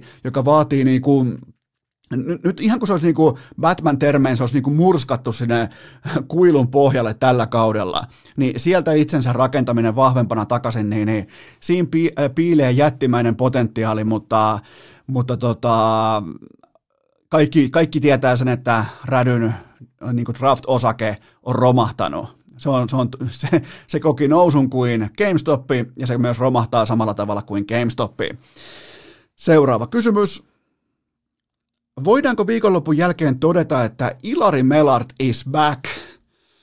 No siis Melartihan on jäänyt nyt kahdeksan vuotta putkea alle sadan jäähyminuutin ja nyt tämä modernin päivän pakkisnaipperi päätti, että otetaanpa sellainen ihan pienimuotoinen aikamatka tuonne menneisyyteen ja Pelti Hansikas laittoi sitten muutaman kanssaveljen, kanssakilpailijan siihen sitten lepäämään toviksi ja itse asiassa näillä näytöillä täytyy todeta, että Melart on aika lähellä tyrkyllä Suomen MM-hiihtomaajoukkueeseen. Nimittäin se nukutusarvo siinä tilanteessa, niin, niin se oli suurin piirtein sitä, mä yritin katsoa niin kuin tällaisesta täsmällisestä niin kuin tuhannesosa mittarista, niin se oli suurin piirtein tuollain yksi sekunti ja 14 sadasosaa, kun siinä lepää kaksi jätkää sen ympärillä. Meininki oli kuin Lahentorilla aikoinaan, joten tota, voidaan todeta, että Ilari Melalt ja se kova ydin sieltä, niin se on back. Seuraava kysymys. No niin, Enoesko, kurinpitäjän viittaa niskaan. Montako peliä laitetaan Miro Karjalaiselle? Käydään katsomaan tästä samalta, tota, ettei ole tullut, käydään liikan nettisivuilla. Ei ole tullut mitään. Se on väliaikaisessa pelikielossa hyvä, eli mä pääsen nyt iskemään puhtaaseen pöytään liittyen tähän aiheeseen, koska Miro Karjalaiselta suli vati perjantai-iltana Nordiksella ja, ja tota, voidaan käydä läpi tämä tilanne. Eli Lauri Pajuniemi, taito hyökkää, raiti hyökkää, ja se tuuppaa mun mielestä laukauksensa jälkeen vähän silleen Äh, poikamaisen turhasti Ville Varakasta maali edustalla. Ei, niinku, ei mitään ongelmaa, mutta ihan siis turha tuuppasu. Äh, jos sä tuupit noin keskimäärin, niin kyllä se jonkinnäköinen pikku kuitti, tiedät, tulee, kaikki tietää, mitä sen jälkeen tapahtuu. Ihan sellainen pikku nokkapokka tai äh, tuuppiminen tai torikokous, tai vastaavaa. Joskus jopa veskarikin suuttuu, ei mitään ongelmaa. Ihan arkipäivää jääkeekossa IFK ja TPS ei tykkää toisistaan. Se on mun mielestä iso, iso, iso voimavara. Ja tämän jälkeen sitten Juho Keränen kokenut pelaa pelaaja, se ottaa Pajuniemen tällaisen niin kuin isälliseen pikkuhaliin, että se niin kuin kiedot kädet sen ympärille ja todennäköisesti supiset vähän korvaa jotain, että hei, Antti olla viimeinen kerta, että hei, ei näitä, että älä mene sun laukosun jälkeen tuuppimaan varakasta tai ketään muutakaan, että hei, hei poika, pysy ruodussa.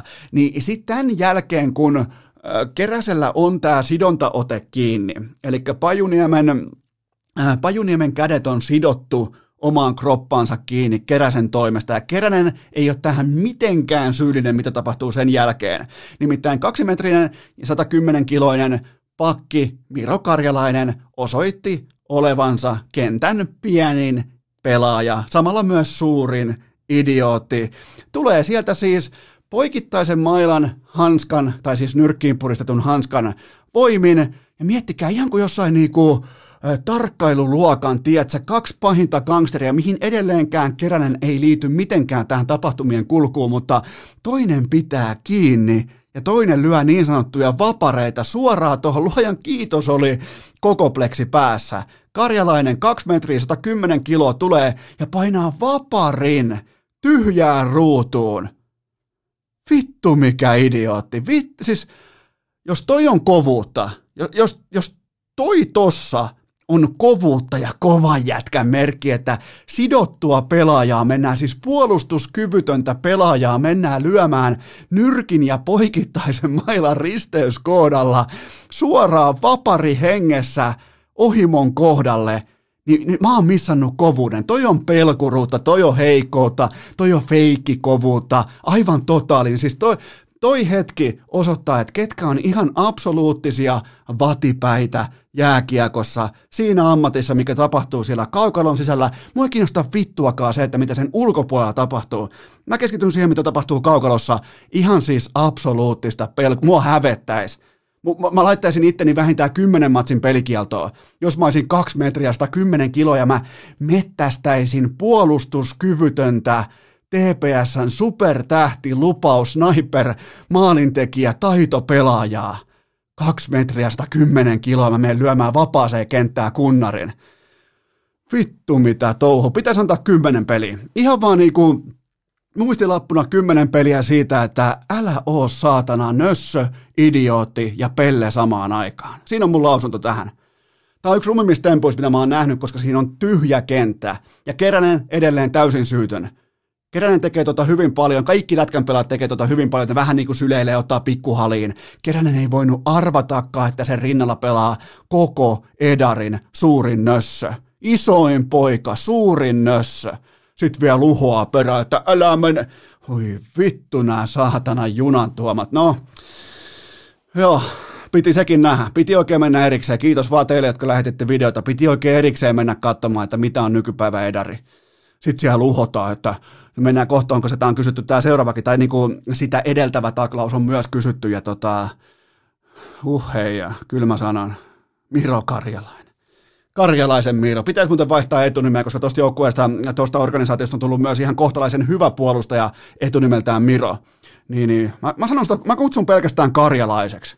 Se, se palauttaa mulle niinku mieleen tällaisen Karjalan junttioluen mouhon, puolustaa, puolustuskyvyttömän ihmisen lyömisen, niin se palauttaa mulle tällaisia arvoja, joten se on tästä lähtien pelkästään vaan karjalainen, jopa Karjala. Antaisin kymmenen peliä. Ja seuraava kysymys siis, ja nämä tuli vähän niin kuin samalta kysyjältä molemmat, ja näissä oli myös videot mukana, kiitos siitä, mä pääsin vähän perkaamaan eri kulmista näitä tilanteita, niin seuraava kysymys kuuluu näin.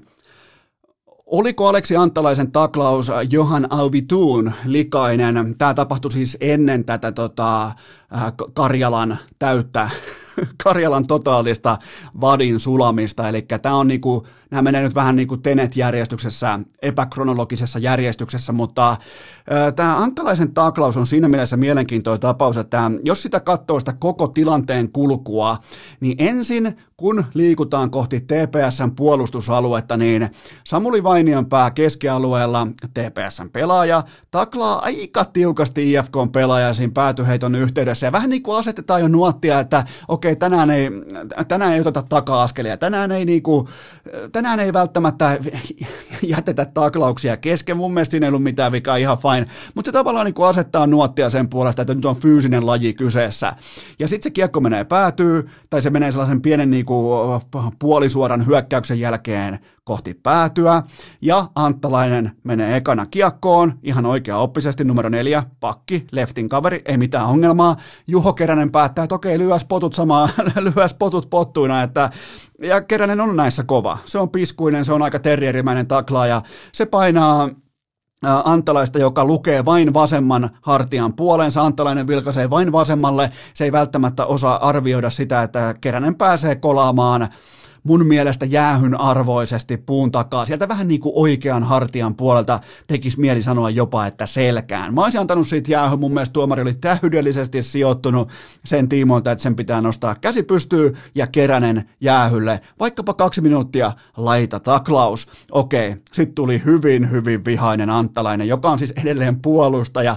Se päättää, että no nyt kun tämä meni tähän, niin, niin lähdetään ottaa päitä talteen. Ja se päättää siis jo hyvissä ajoin, suurin piirtein 60 metriä ennen kontaktia se päättää, että nyt muuten taklataan jotain vastustajan pelaajaa päähän, ihan se ja sama kuka se on, mutta se tapahtuu nyt, se päättää, että se lähtee hyökkäyksen kärjeksi, se vielä vähän aprikoisin keskialueella, että että nyt jos mä heitän tonne päätyyn, niin mehinkö mä loppu, me, Einkö mä tonne loppuun asti? Se on ihan selvästi niin kuin siinä käy sellainen puolustajan selkäydin tason pohdinta mielessä, että eihän tässä ole vittu mitään järkeä, että en mä kuulu tonne kärkikarvaajaksi.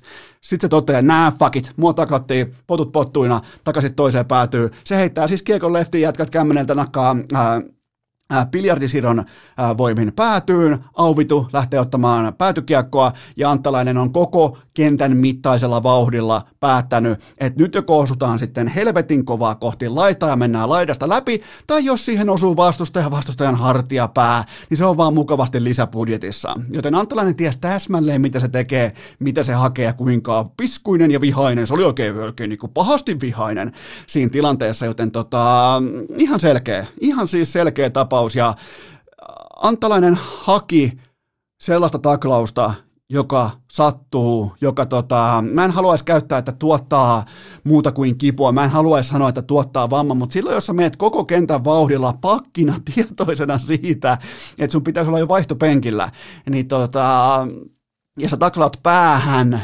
pelaajaa, niin tota, kyllä sä ansaitset silloin kunnon kakun. Niin se vaan menee, mutta tämä ei tainnut mennä edes mihinkään jälkijärjestelyyn, vai oliko sitten, että TPS ei ollut peliä, ei ollut ainakaan, to- ei kyllä tämäkin meni, meni tuonne tota, äh, kurinpito tarkasteluun, mutta mulla ei niinku, kun siinä on kaiken maailman videohuonetta ja on sitten delegaatiota ja muita, niin mulla ei ole tällä hetkellä niinku ihan mitenkään hyytävän, jos taas pelkästään Sampo Liusjärven käsissä, niin, niin mulla olisi aika vahva luotto sen puolesta, että Sampo kuitenkin niinku divari-legendana tietää, että miten toi laji suurin piirtein toimii, mutta e, vähän niin kuin syrjäkarein joutuu odottamaan näitä tuomioita, mutta mun papereissa Pelkuri Karjalaiselle laitetaan se kymmenen peliä ja sitten Anttalaiselle laitetaan muikkarina tuommoinen neljä peliä tuosta tilanteesta. Ihan vaan ton niinku äkäpussi kiukun pakki lähtee kärkikarvaan ja sitten vielä varmaan selittää jossain, ei tässä ollut mitään, että me, me, meillä TPS lähdetään aina niinku kärkikarvaamaan. Paskat, sä olit vaan vihanen, mutta joka tapauksessa keräsen ois tuosta tilanteesta pitänyt saada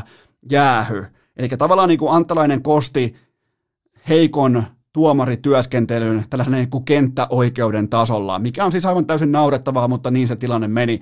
Ja jos te haluatte nähdä aitoa fyysistä peliä, niin Marko Tuula, otetaan vielä niin kuin lisänoteraus tuli mieleen, unohdetaan noin vakavat aiheet väliin tällä pien kevennys siitä, että jos haluatte nähdä fyysistä peliä, niin Marko Tuulola Ylen hiihtostudiossa, kyllä kuulitte ihan oikein, Ylen hiihtostudiossa Marko Tuulola uskomattoman kova lauantai presense. Siis Marko Tuulola is back. Se voidaan nyt niinku hakata äh, tuommoisella niinku fontilla 36 Ylen betonitalon seinään, että Marko Tuulola is back. Aivan siis täyttä dominointia Ylen hiihtostudiossa. Viimeinen kysymys, tulee muuten jakso niin kuin lupasin. Näin lauantai-iltapäivänä Laitilassa Jarno Pikkaraisen näköisen hiihtäjän. Onko täten mahdollista, että Coach Pikkarainen hiihtää vieraspeleihin? No mä pidän sitä erittäin mahdollisena, nimittäin se, se säästää luontoa, se pitää niinku coachin paketin kasassa, pitää ajatukset pelissä, pitää. Hiihtohan on ihan ylivoimaisesti paras podcastin kuuntelulaji hiihtomaastopyöräily ihan omassa luokassaan. Itse, vain minä, vain omat toistot, vain fokus siihen, mitä on edessä. Aivan loistava laji kaikkeen tällaisen. Niin mä uskon, että tämä oli itse Jarno Pikkarainen, koska Laitila osuu aika kivasti tuohon, kun stadista lähdetään kohti Turkua ja siitä leikataan kohti Raumaa, niin Laitila osuu aika mukavasti siihen matkalle. Niin kyllä mä voin vahvistaa huhut, että kyllä kyseessä oli itse Jarno Pikkarainen. Ja itse asiassa ilman, kun tuolla Helsingin laturyhmässä luki, että äh, muistakaa ottaa aina joka kerta otsavalot mukaan, jos hiihdätte keskellä yötä. Voisin kuvitella, että Pikkarainen joutuu lähtemään kohtalaisen varhaisessa aamussa näihin vieraspeleihin, varsinkin vähän kauemmas, niin kuin vaikka Raumalle. Joten tota, kyllä tämä on, tämä on Coach Pikkarainen, joka on niin kuin nyt se hekumoi tätä Helsingin talvea ja ei vain voi olla. Silloin muuten oliko jopa Fisherit jalassa tuolla, äh, vielä tuolla vaihtoaitiossakin. Jos saisi lähikuvaa, niin se olisi hyvä katsoa, että vetääkö, onko muuten pikkaraisella sellainen IFK on äh, toi pikkutakki ja puku, minkä voi vetää suoraan hiihtopuvun päälle. Että lahkeissa on sellaiset niin kuin Michael Jordan verkkarityyppiset lisänapit, että sen pystyy vetämään suoraan suksien läpi ja suksia ei oteta missään vaiheessa pois jalasta. Ihan vaan spekulaationa. Täysin mahdollista, Coach Pikkarainen. Ai että, hyviä kysymyksiä. Pieni tauko ja mennään muihin lajeihin. Urheilukääst! Muistakaa, että joku maksoi Anallekin 13 miljoonaa! Tähän välikköön mulla on teille kenties kaikkien aikojen nopein K18-tuoteinformaatio. Sen tarjoaa tuttuun tapaan Kulbet, koska tuplaus maanantaisin kello 12 potissa, lisäpotissa, ekstrapotissa, vähintään viisi tonnia joka ikinen viikko. Aika fiksu tapa mun mielestä suhtautua vedonlyöntiin. Vakavissaan nimenomaan se, että etsii aina sen täsmällisen sinkkukohde kahden kertoimen, joka on samalla myös ylikerroin, niin se on se tapa edetä tuossa kampanjassa. Totta kai erittäin näin haasteellisesti kohti maalia, mutta se on kuitenkin mahdollista.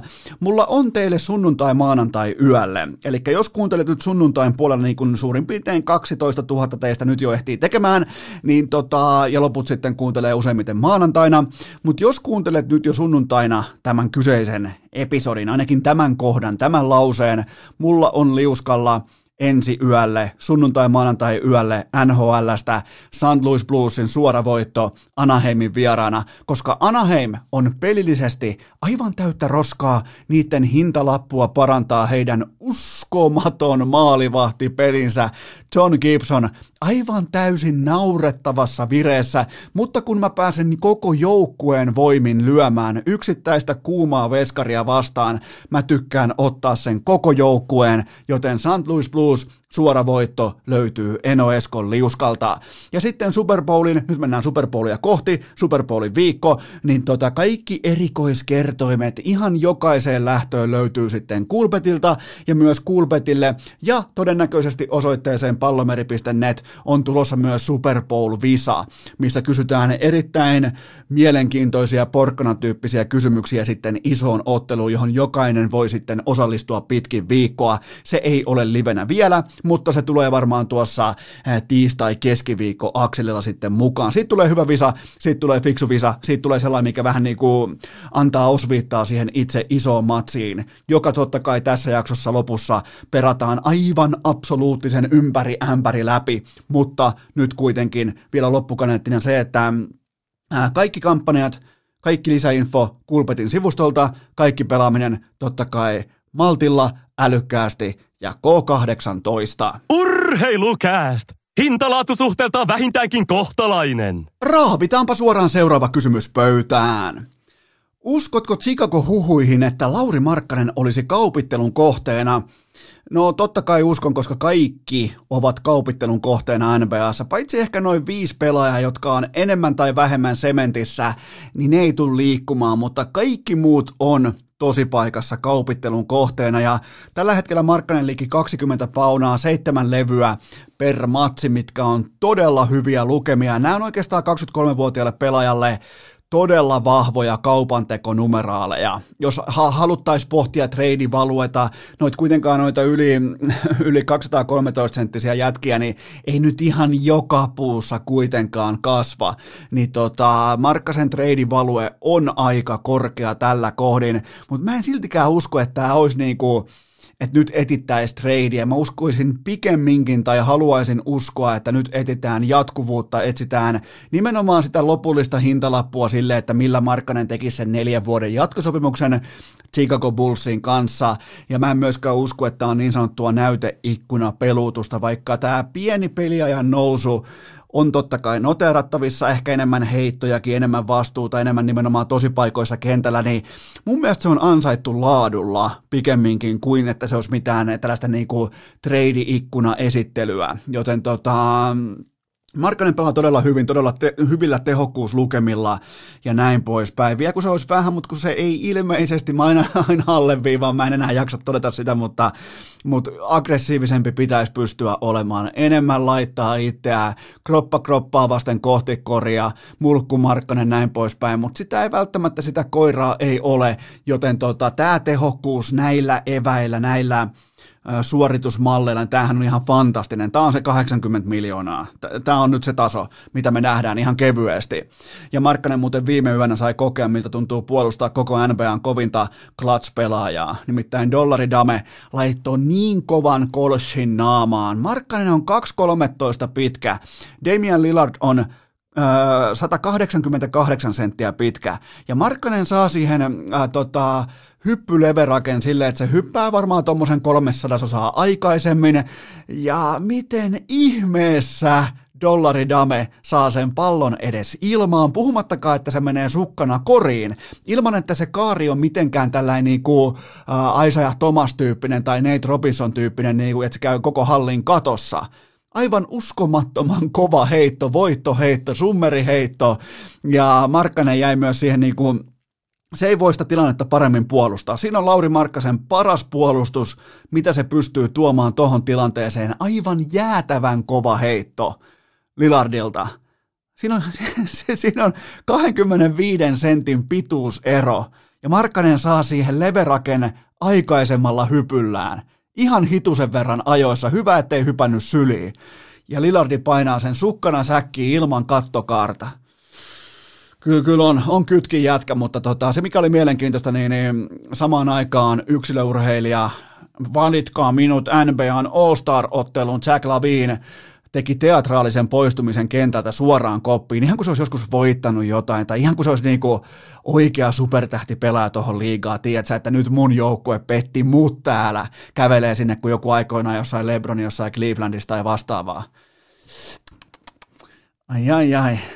No, joka tapauksessa Markkasen osake voimakkaassa nousussa, siis todella hyvää koripalloa, ja nämä on nyt niitä, mitkä takaa sen jättisopimuksen. Olkaa siis toimittaja, jos, jos joku on urheilutoimittaja, niin laittakaa sinne jo neljä vuotta 80 miljoonaa pohjille. Se voi laittaa nyt jo pohjille näillä näytöillä. Seuraava kysymys. Kumpi suoriutui haastattelustaan paremmin, Iivo Niskanen vai Vesa Toskala?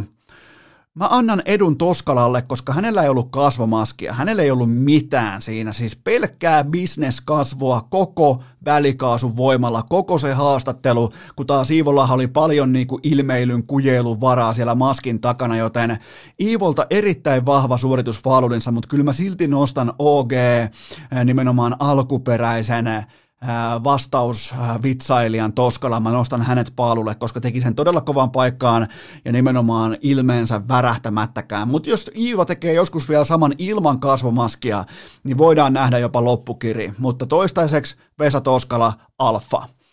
Seuraava kysymys. Mitä muistiinpanoja teit viikonlopun hiihtokisoista, vaikka et olekaan enää äh, hiihdon johtava asiantuntija?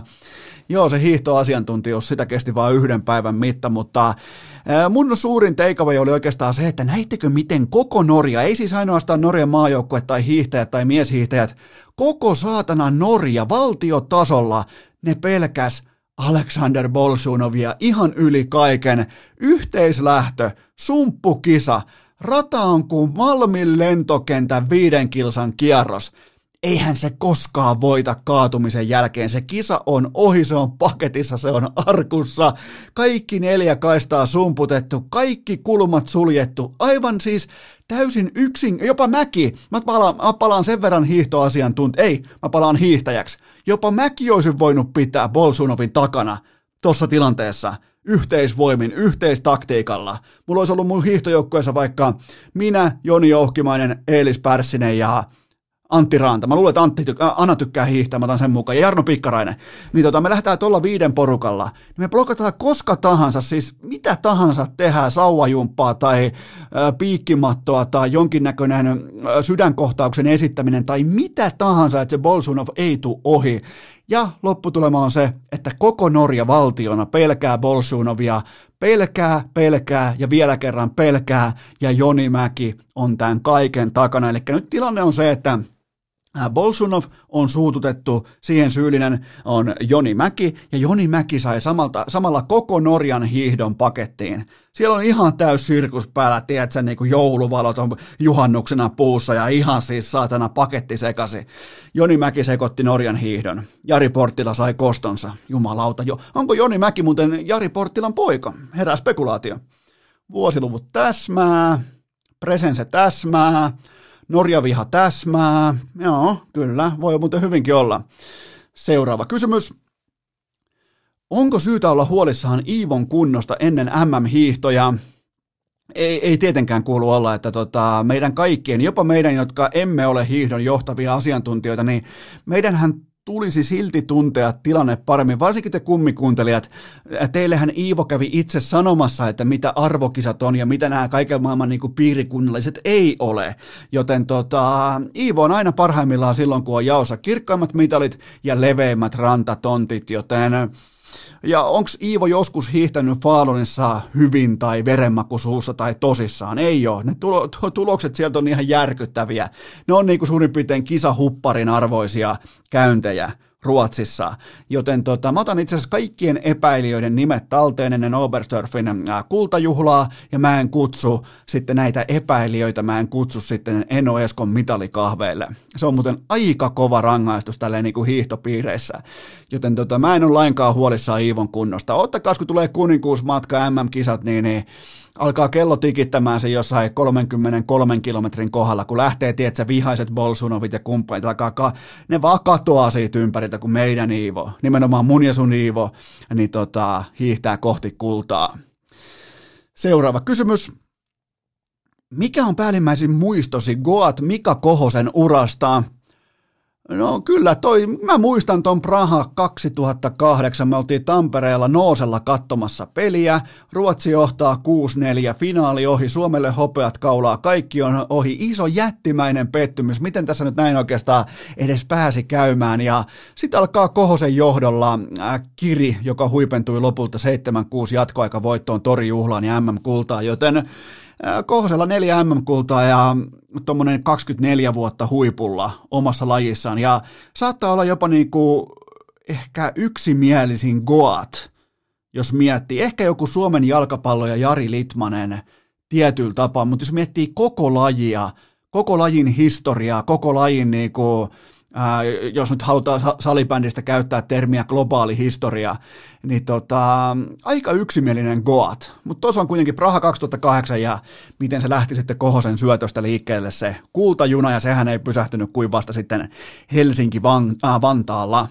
Hieno, mahtava ura on siis. Oli hienoa nähdä myös näiden nuorten seuraavien, seuraavan sukupolven niin kuin tähtipelaajien kunnioitus legendaa kohtaan. Seuraava kysymys. Anteeksi. Floyd, äh, no niin. Floyd Mayweather ja Logan Paulin nyrkkeilyottelu on siirretty. Mitä uskot löytyvän taustalta? No kenties tämä näiden aika rohkea erikoinen pay-per-view, eli PPV-malli, maksumalli, ei ollutkaan se uusi Nokia tai edes uusi GameStop. Se varmaan ne varmaan osu sellaiseen miinaan, missä ketään ei kiinnostanut paskaakaan, mitä nämä jätkät aikoo tehdä. Joten tota, tai sitten Logan Paul tarvitsee lisäaikaa järjestääkseen omat hautajaisensa. Se on toinen vaihtoehto. Ja sitten se, mikä on myös ongelma, mikä ei saada näiden laariin, on se, että Jake Paul kävi myös varastamassa huomioon Ben Askreen ottelulla. Jake Paul tällä hetkellä hallitsee tällaisen niin kuin hyvin härskin mediakierron aapisen paremmin kuin Logan Paul, vaikka sen piti olla alun perin toisin. Tai siis tavallaanhan tämä on se, että kumpi niinku, äh, tunkee oman kätensä syvemmälle omaan perseeseensä. Tämähän on vähän sellainen kisa nyt. Niin Jake Paulilla ei ole mitään moraalia mihinkään suuntaan, kun taas Logan Paul ehkä, mä en tiedä onko hän sitten isoveli tai jotain vastaavaa, mutta se ei niin uskalla tunkea omaa kättä. Niin YouTubettaminen on sitä keskimäärin, että oma, oma käsi omaa perseeseen ja katsotaan kuinka moni ihminen katsoo. Joten tota, toi Jake Paul on paljon hävyttömämpi ja se myös varasti tämän valokeilan itselle, joten voidaan todeta, että Jake Paul on ottanut tuossa perheessä sen alfa minkki, minkki turkin itselleen. Seuraava kysymys. Kumpi voitti NFLn suuren pelirakentajakaupan, Detroit Lions vai Los Angeles Rams? Äh, ehdottomasti Rams, koska ne pääsi eroon Goffin äh, hyvinkin hävyttömästä sopimuksesta ja ne sai mestaruusikkunan auki kahdeksi viiva kolmeksi vuodeksi eteenpäin. Ne ei olisi koskaan voittanut Super Bowlia Jared Goffilla ja tämä on myös heidän tapansa sanoa se, että okei, okay, juostiin siinä kohdin, kun olisi voinut kävellä. Tämä on siis se tapa vaan kylmästi sanoa se, että okei, meillä oli kiire, me maksettiin etupellossa ja nyt me ollaan tässä. Ja NFL siis ei ole sarja, jossa tavoitellaan kyttäysasemia tai nuorten pelaajien kehitystä. Se on siis bottom line businessta. Joko, sulla on, joko sä oot Super Bowl-kaliberia tai sä et oo, sä oot epärelevantti jossa, ja varsinkin Los Angeles, siellä ei pelata mistään pinsseistä tai niillä on koko NFLn rikkain omistaja takanaan, niin antaa painetta Los Angeles Lakers, Los Angeles Dodgers. Siinä, antaa siis, siinä on toinen NFL-organisaatio naapurissa, USCin huippusuosittu kollege vetelee ihan vieressä, Los Angeles Kings, siellä on Clippersia, siellä on jokaiseen lähtöön joukkoita, siellä on siis sellainen tarjonta, missä ei ole, UCLA, siellä on siis sellainen tarjonta, missä ei ole mitään järkeä, Anaheim Angels, Anaheim Mighty Ducks, tai siis nykyään vaan pelkästään Ducks, pitäisi olla toki Mighty Ducks, niin tota, Rams tietää sen, että niitä ei ole olemassa tuossa markkinassa, jos ei ne pelaa vain ja ainoastaan mestaruudesta. Ja tämä mestaruusikkuna löytyy ää, tota, Matthew Staffordilla. Sit, sitä ei olisi löytynyt Jared Goffilla. Ja tota, tämä on mun mielestä se, se, se osapuoli voittaa, joka astuu, astuu lähemmäksi kohti mestaruutta. Joten Los Angeles Rams voitti tämän ja ne pääsi eroon siitä Jared Goffin. Ne joutuu antaa koko tulevaisuuden pois. Mutta se on, se, se on sitä, kun sä teet sopimuksen etupellossa ja se sun hevonen osoittautuukin vääräksi. Ne, ne löi vetoa väärän hevosen puolesta ja tämä on hintalappu. Joutuu ryydittämään koko treidin ykköskierroksen varauksilla, jotta Detroit ottaa. Siis Detroithan ei ottanut pelaajaa, vaan Detroit suostui ottamaan Jared Goffin sopimuksen vastaan sillä, että ne saa siihen kylkeen ykköskierroksen varauksia nehän ei halua pelaajaa, ne, ne vaan suostuu ottamaan sen sopimuksen kannettavakseen näillä ehdoilla. Siitä on kyse. Hyvin mielenkiintoinen kauppa. Aika niin kuin, aika niin kuin megaluokan kauppa, jos miettii niin kuin mutta käy, käy erittäin hyvin järkeä. Rams, Rams tulee olemaan vahva. Mä uskon Staffordi, tulee olemaan tuossa, varsinkin tuossa valmennuksessa, Sean McVain johdolla tulee olemaan todella, todella hyvä pelirakentaja seuraavat 2-3 vuotta suurin piirtein. Seuraava kysymys. Mikä on arviosi OGn alkumetreistä tähän CS-kauteen? No nyt vaikka heroikkia, eli huijarikkia vastaan, Aleksi B oli kaikkien tilastojen kärkiä, sillehän se nyt vaan ei voi olla.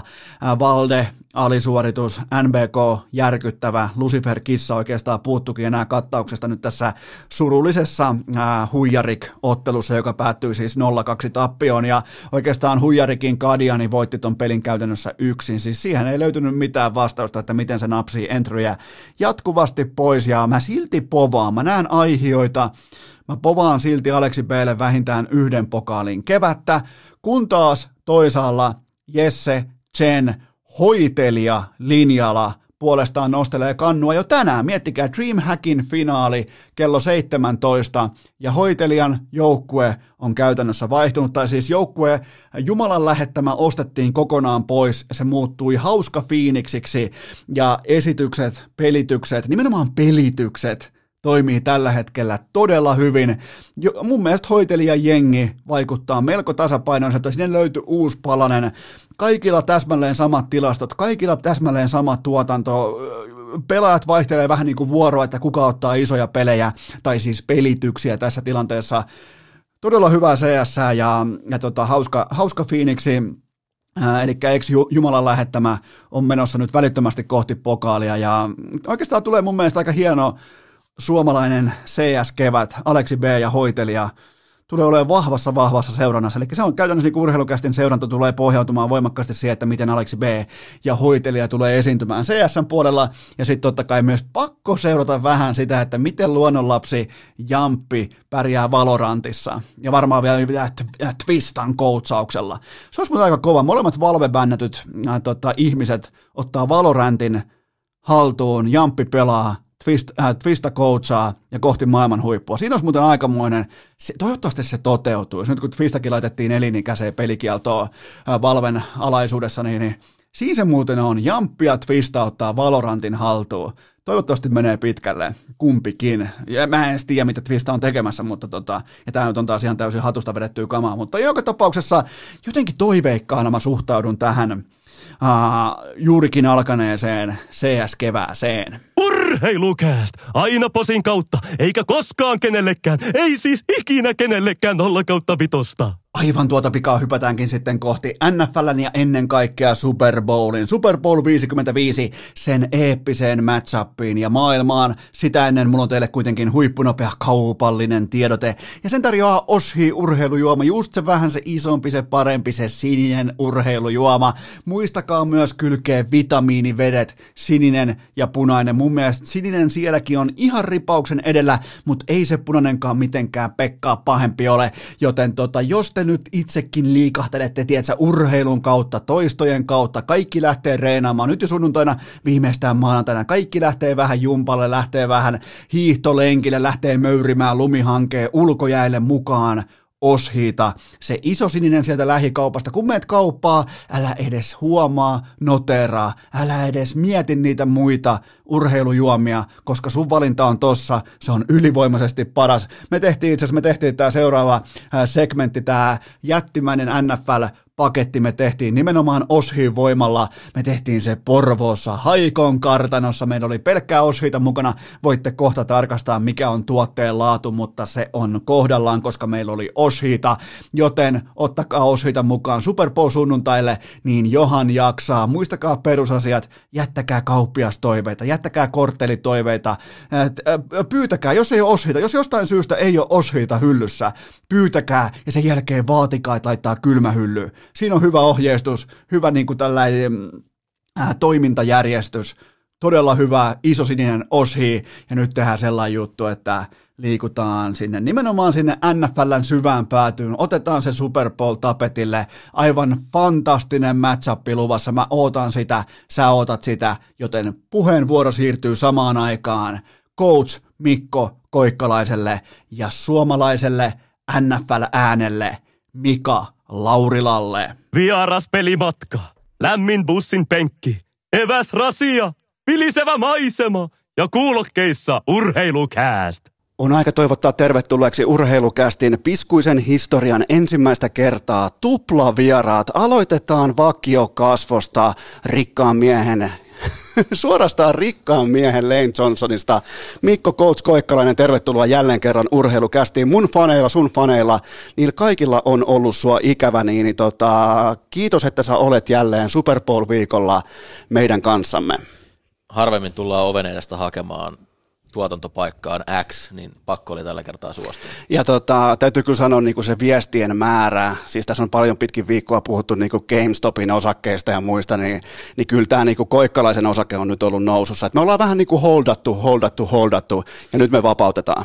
Kyllä, siis jot, jotkut sitä koittaa kovasti shortata, mutta ei se vaan millään, millään tuolla. Se ei kyllä, Koikkalainen ei mene sortiksi, mutta nyt kuitenkin sitten lähdetään esittely edellä, nimittäin meillä on myös täällä urheilukästissä ihan upouusi vieras, jolla, joka tunnetaan lähinnä siitä, että hänellä on ylivoimaisesti Suomen TV-bisneksen parhaat esittelypuheenvuorot, joten mun pitää nyt pystyä jotenkin mätsäämään renesanssin aurinko laski taivaan rannan taakse. On vain tämä hetki ei ole huomista. Ja tota jatkuu suurin piirtein tuolla kaksi minuuttia. Mä nautin joka hetkestä suomalaisen NFLn ääni Mika Laurila. Tervetuloa urheilukästiin. Kiitos paljon, kiitos paljon. O- onko sulla jotain tota, esittelytyyppistä tekstiä tai jotain mielessä, miten tätä tilannetta täällä, me ollaan muuten Haikon kartanossa ää, tota, Porvoossa tai Porvoon liepeillä, niin pystyisikö tämän jotenkin konseptoimaan tämän hetken, tämän tilanteen esittelypuheeksi, jos lähtee, lähtee lonkalta? No mun mielestä se ehdottomasti se, mistä mä lähtisin rakentamaan tätä. Nämähän syntyy mulla vasta sitten selostusviikon viimeisenä kohtana. Mä vähän fotosoppailen ja sitten mä vähän runoilen sen jälkeen, sit mä oon valmis. Mutta mun mielestä oli hirveän runollinen tapa ylipäänsä tulla tänne ylös kristallikabinettiin. Kun mä tulen tuolta alakerrasta ja mä tiedän, että mä oon se juniori ja ruukii tässä hommassa ja täti toteaa mulle tiskin takaa ne kaksi muuta on jo ylhäällä. Niin tämä kuvastaa sitä, että te olette jo siellä huipulla ja mä vasta kiipesin sinne. Piskuinen haastaja Joo. tulee sieltä. Toi on muuten aika hyvä metafora nimittäin. Tota, ja me tultiin, siis sen takia me oikeastaan tultiinkin Koikiksen tämän kanssa tänne tuntia etuajassa, että me saadaan tällainen niin kuin alfa-asema, joten se on nyt hankittu. Joo. Me tultiin myös kollareissa ja mikä tuli kauluspaidassa ja farkuissa. Mä tulin kauluspaidassa farkusta ja suoraan saunasta. Joo, niin sulla on lämmöt korkealla. Ehdottomasti. Se on, se on loistava kuulla, mutta tosissaan hieno juttu Mika Laurila nyt urheilukästi vieraana ja kerro nopeasti äh, tota, urheilukästin kuuntelijoille. On tosi paljon kummikuuntelijoita, jotka kuuntelee, tai nimenomaan siis myös katselee NFL, mutta kyllä mä melkein Suomessa tekisin sen kuuntelun takia, koska siellä on Laurilaa, on Koikkalaista TV-studiossa äh, selostamossa, niin, niin kerro vähän no, sillä niin kuin pikainen raapasu siitä, että kuka oot mistä ja mitä teet, niin otetaan sut vähän niin kuin, koska kaikki tietää jo Koikkalaisen, niin, niin esitellään sut kuuntelijoille tässä ja nyt lähtökohtaisesti mä olen siis paljasjalkainen porvoolainen luokanopettaja, joka on sattunut olemaan oikeassa paikassa oikeaan aikaan ja on päätynyt pikkuhiljaa ö, ensin kenttäkuuluttajana ja yhtäkkiä netti-tv-selostajana ja sitten pikkuhiljaa Vahtaraliigan kautta yhtäkkiä löytänyt itseni NFL-studiosta ö, selostamassa Jenkkivutista – tai oikeastaan mä voisin sanoa näin, että mä oon ollut avaamassa siellä Jenkkiputista. Mä aina välillä mietin, että onko mä selostaja ollenkaan, että mä yritän niin kuin katsoa ja saada ymmärtämään, mitä kentällä tapahtuu. Ja, ja Mikko auttaa heidät sitten, Mikko ja muut kommentaattorit, asiantuntevat sellaiset, auttaa heidät sitten pääsemään pidemmälle tässä tässä niin kuin jenkkiputisymmärryksessä, josta ei oikeastaan voi ikinä tulla valmiiksi. Mä oon itse pelannut aikanaan lajia, aloittanut, tutustunut lajiin niinkin varhain pikkupoikana vuonna 1991 Vahtara-liigaa seuratessani ja, ja, ja sitten pikkuhiljaa sen jälkeen ollut intohimoinen pikkupoika ja sen jälkeen intohimoinen aikuinen ja edelleen intohimoinen lajin opiskelija. Huomaat sä Koikis, meidät alfatettiin 91. Mä luulin, että mun 17 vuotta NFL olisi jotain, mutta ei. No mun NFL mä en voi edes hehkuttaa niin pitkään, koska mulle on aina ollut tärkeää niin sanotusti paikallinen jenkkivutis. Se on, se on ehkä sitten kuitenkin kuitenkin vielä niin kuin semmoinen isompi missio, että, että ihmiset näkee myöskin livenä, mitä tässä lajissa tapahtuu. Mutta en ylipäänsä, vähän semmoista lajidiakoniaahan tämä on, jossa yritetään julistaa tätä Jenkkifutiksen ilosanomaa. Ja mä oon kotoisin Heinolasta, niin itse asiassa siellä ei ollut ollenkaan niin kuin edes Jenkkifutisjoukkuetta, eikä siis tapaa katsoa. Olisi varmaan kyllä mennyt paikalliselle tota, urheilukentälle katsomaan, mutta ei ollut. Joo, ja jos lähijoukkue Lahti Jets, niin ehkä silloin Lahden, siinä vaiheessa... Niin... Lahden historia on vähän surullinen tuossa, että siellä on monta kertaa yritetty, mutta se on aina vähän stopannut ties mihinkin milloinkin. Mutta se... Suomen mestaruus ratkaistiin, en voi ihan sanoa, että mäkihyppy Montussa, mutta siinä naapurissa viime syksynä. Kyllä, joo, kyllä oli jo. Kuka oli muuten silloin studiossa TV? Teidän pelaaja? Tota, Akseli, Akseli Uliin oli. Herra Jumala, mitkä vaatteet. Siinä oli ihan kuin suoraan kuin jostain niin sutenööriklubilta tullut sinne. Ja ihan siis pelkkää timanttia. Joo, ihan täyttä wardrobe malfunction, mail, malfunction nimenomaan. Mi- Miten muuten Coach Koikkalainen, otetaan tähän väliin tällä kysymys, että oot sä, sä oot nyt Roostersin hyökkäyksen koordinaattori vai päävalmentaja? Hyökkäyksen koordinaattori. Johtuuko alennus siitä, että et viime kaudella ruokkinut tarpeeksi lievosta? Tämä oli yksi iso syy tähän. Tosin olin jo viime kaudella pelkästään koordinaattori, että ehkä ne ennakoisen. Lievonen on näyttänyt hyvältä kyllä talvitreeneissä, että voi olla, että palloa annetaan ihmiskuulan kainaloa enemmänkin. Mä en antaisi kellekään mulle palloa kuin Lievoselle. Siis, tietääks Mika kenestä on kyse? Siis juoste, juoksee ihmisten yli. Sellainen niin kuin rikkaan miehen äh, Ezekiel Elliot. Olli Lievonen, meidän 17 No niin, tuo nyt löytyy. Joo, mä, jo, mä aluksi rupesin miettimään, että hetkinen, nyt, Markus nyt kun puhutaan, i, i, joo, kun niitä lievosia on kuitenkin Roostersin historiassa ollut, ja sitten mä jo sekoitin ajatuksissani myöskin Heikki Lesoseen, joka on va- varsinainen ihmiskuula. Eli tota, mutta kuitenkin tärkeintä, että kaikki koppas, että kenestä on kyse. Ja tota, eli Koikkalainen on alennettu, Laurila ylennetty, se on nyt tullut tänne, se laittoi meidät istumaan, se on 91 vuodesta asti. Ja on, onko se sitä aina ollut, että se on nimenomaan ollut jenkkifutis, mikä on sua vienyt niin kuin urhe, niin kuin tavallaan penkkiurheilijana, No, no, urheilufanina, näin poispäin? Mä oon ollut aina, mä en tiedä milloin, varmaan jostain 80-luvun lopulta, jos joku muistaa Sporttispurtti-ohjelman. Totta kai. Joka oli siis mun elämäni isoimpia TV-rakkauksia silloin. Se oli ihan sama, mitä urheilulajia, mutta se piti katsoa. Meillä katsottiin urheiluruutuja. Mä oon joskus jopa meidän, meidän faijalle, joka on siis opettanut sen, että miten, miten urheilua katsotaan, miten juust, lämpimät juustovoilevat kuuluu ja miten asetutaan, ö, miten, miten laitetaan pyyhe lanteille niin, että voi katsoa urheiluruudun ilman, että se pyyhe putoaa siitä lanteelta, kun saunan jälkeen mennään katsomaan. Tämmöisiä pikkunyansseja, miten Myllylän toisen kullan jälkeen otetaan äidiltä salaa konjakkia. Tietysti mulle ei tarjottu, koska oli niin pieni poika vielä silloin, mutta tämmöiset pienet nyanssit siitä, ja ja mä oon saanut aina harrastaa, että mä oon tullut kotiin aina, että hei, meillä kävi koulussa tänään joku judoka. Voinko mä aloittaa harrastaa judon? No totta kai. Milloin ne treenit on? Me viedään sut sinne. Mä tuun kattoo vähän, minkälaista meininkiä se on. Ja sitten on ollut yleisurheilu ja telinevoimistelua ja uintia ja tämmöistä, että on aina saanut kokeilla. Jenkkivuotis on ollut varmaan mun ensimmäinen kokeilu, semmoinen laji, että mä oon nähnyt, että, hei, että että tota olisi kiva pelata niin kuin joukkueena. Ja sitten mä ehkä hu- hu- huomasin saman tien, että tuolla on niin kuin pitkiä lyhyitä ja isoja ja, ja, ja vantteria tyyppejä, että et, et mä, mä, mäpäs lähden kokeilemaan, mitä tapahtuu. Sitten sit se tapahtuu. Ja nyt kun sanoit tuon sporttis, äh, spurtin, niin se mun mielestä tuli tyyliin niin kuin puoli yhdeltä toista arki-iltana, just joku 22.35, ja ne oli mun valvomisenkkoja silloin 90 jotain, Joo. ja silloin, nämähän on viimeisiä vuosia, kun Dallas Cowboys on ollut relevantti. Mä muistan, että silloin oli Cowboysia paljon. Joo, mutta kun mä en muista edes sitä, että, että onko mä katsonut sitä minkään jenkkivutiksen takia, mutta mä muistan sen, että siellä oli niinku tämmöisiä eri lajien rankingeja, golf ranking, tennis ranking, se, että Ivan Lendl oli niin kuin korkealla silloin, eli puhut, puhutaan siis oikeasti silloin, että niinku euroista ei ollut vielä tietoakaan, eikä, eikä Ahtisaaresta presidenttinä, että et, et siitä on jonkun, jonkun verran kulunut. Ja mä luulen, että edelleenkin, ky- kyllä mä oon aika kaikkiruokainen urheilun suhteen, mutta toki niin kuin NFL nyt niin kuin intohimon vuoksi sen takia, että kun tämä on osa työ mulle, niin, niin se vie valtavan osan siitä, että mä välttämättä en päästä katsoa ihan niin paljon kaikkea urheilua kuin mä haluaisin. Mä haluaisin katsoa paljon enemmän.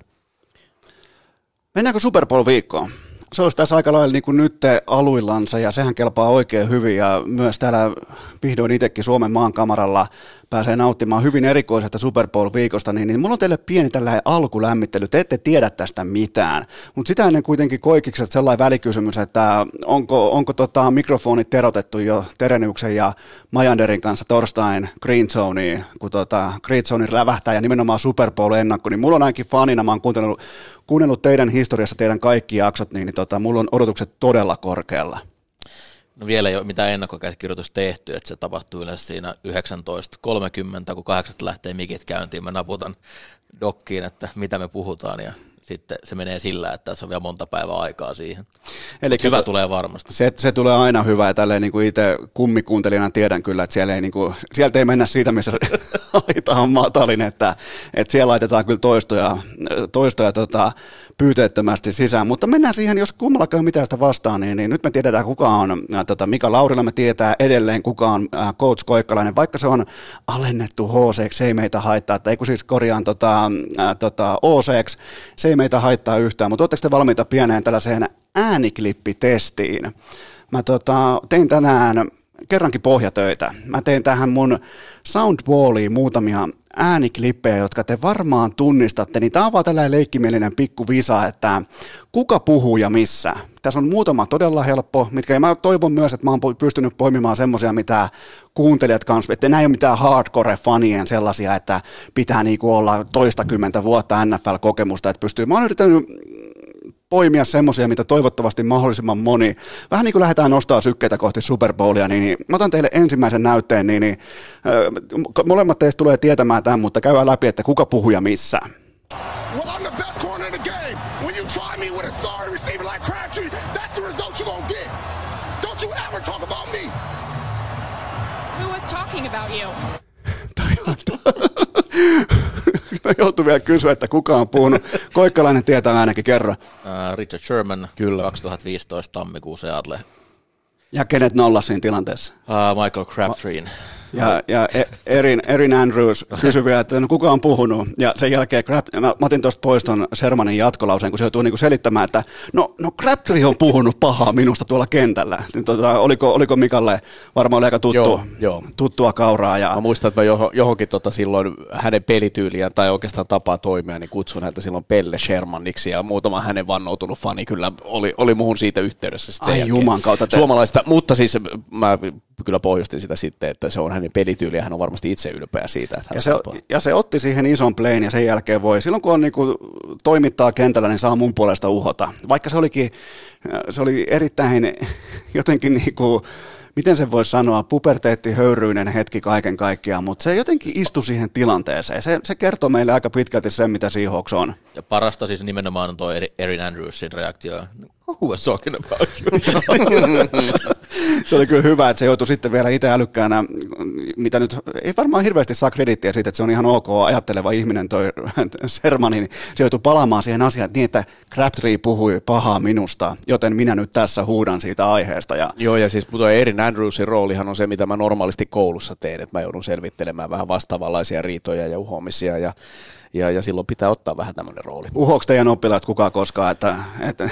joo, joo. Niin, tu, tuijottaa silmänaluset maalattuna siellä tuulikaapissa aamulla, kun mä ei päästää sisälle niitä. Joo, mä oon Porvon alaasteen paras corneri. Let's go! Me poltetaan sut tänään kuvainnollisesti, Nimenomaan niin kaikki tietää. jenkkifutisretoriikan mukaisesti.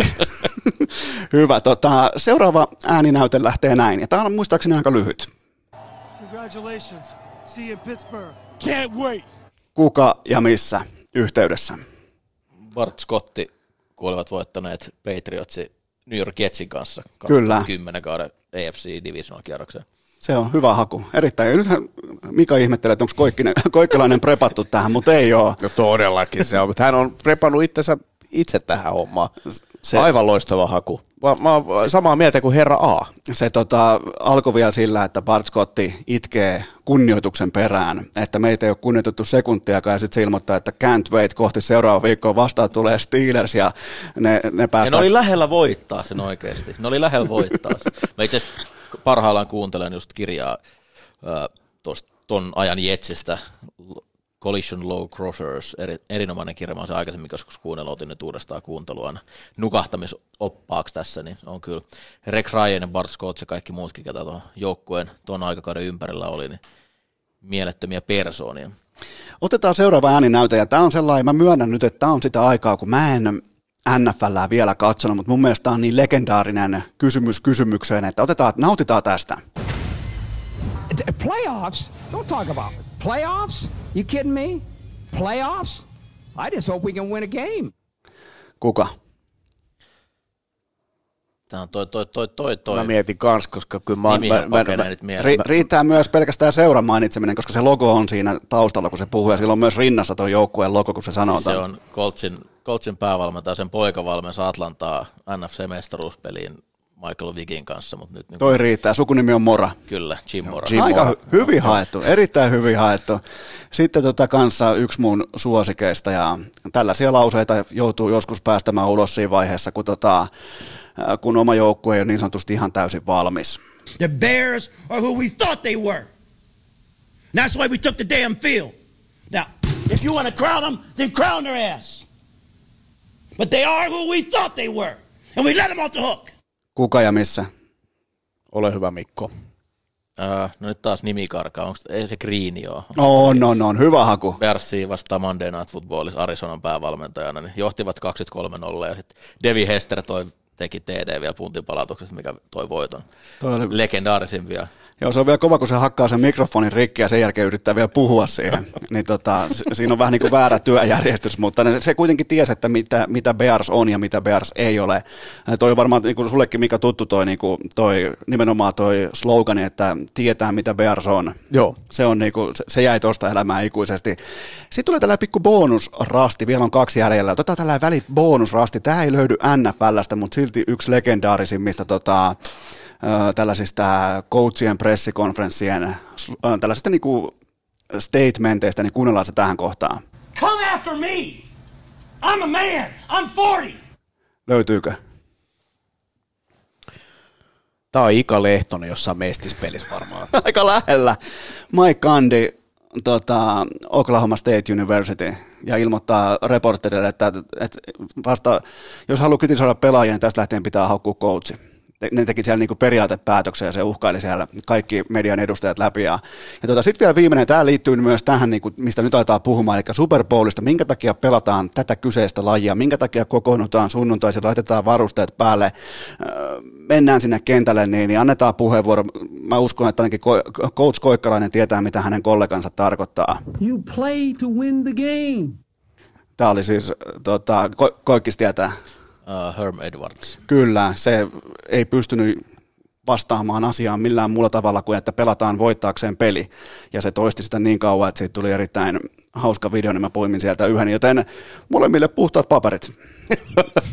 Kiitti Mikko. Mikko pelastaa mut lähetyksessäkin niin ja- monta ja, kertaa. ja, ja tästä tullaan nimenomaan siihen, että tämä on joukkuelaji. Kyseessä on ultimaattinen, vaikka Mahomes ottaa kaiken kunnian, niin tämä on ultimaattinen joukkuelaji.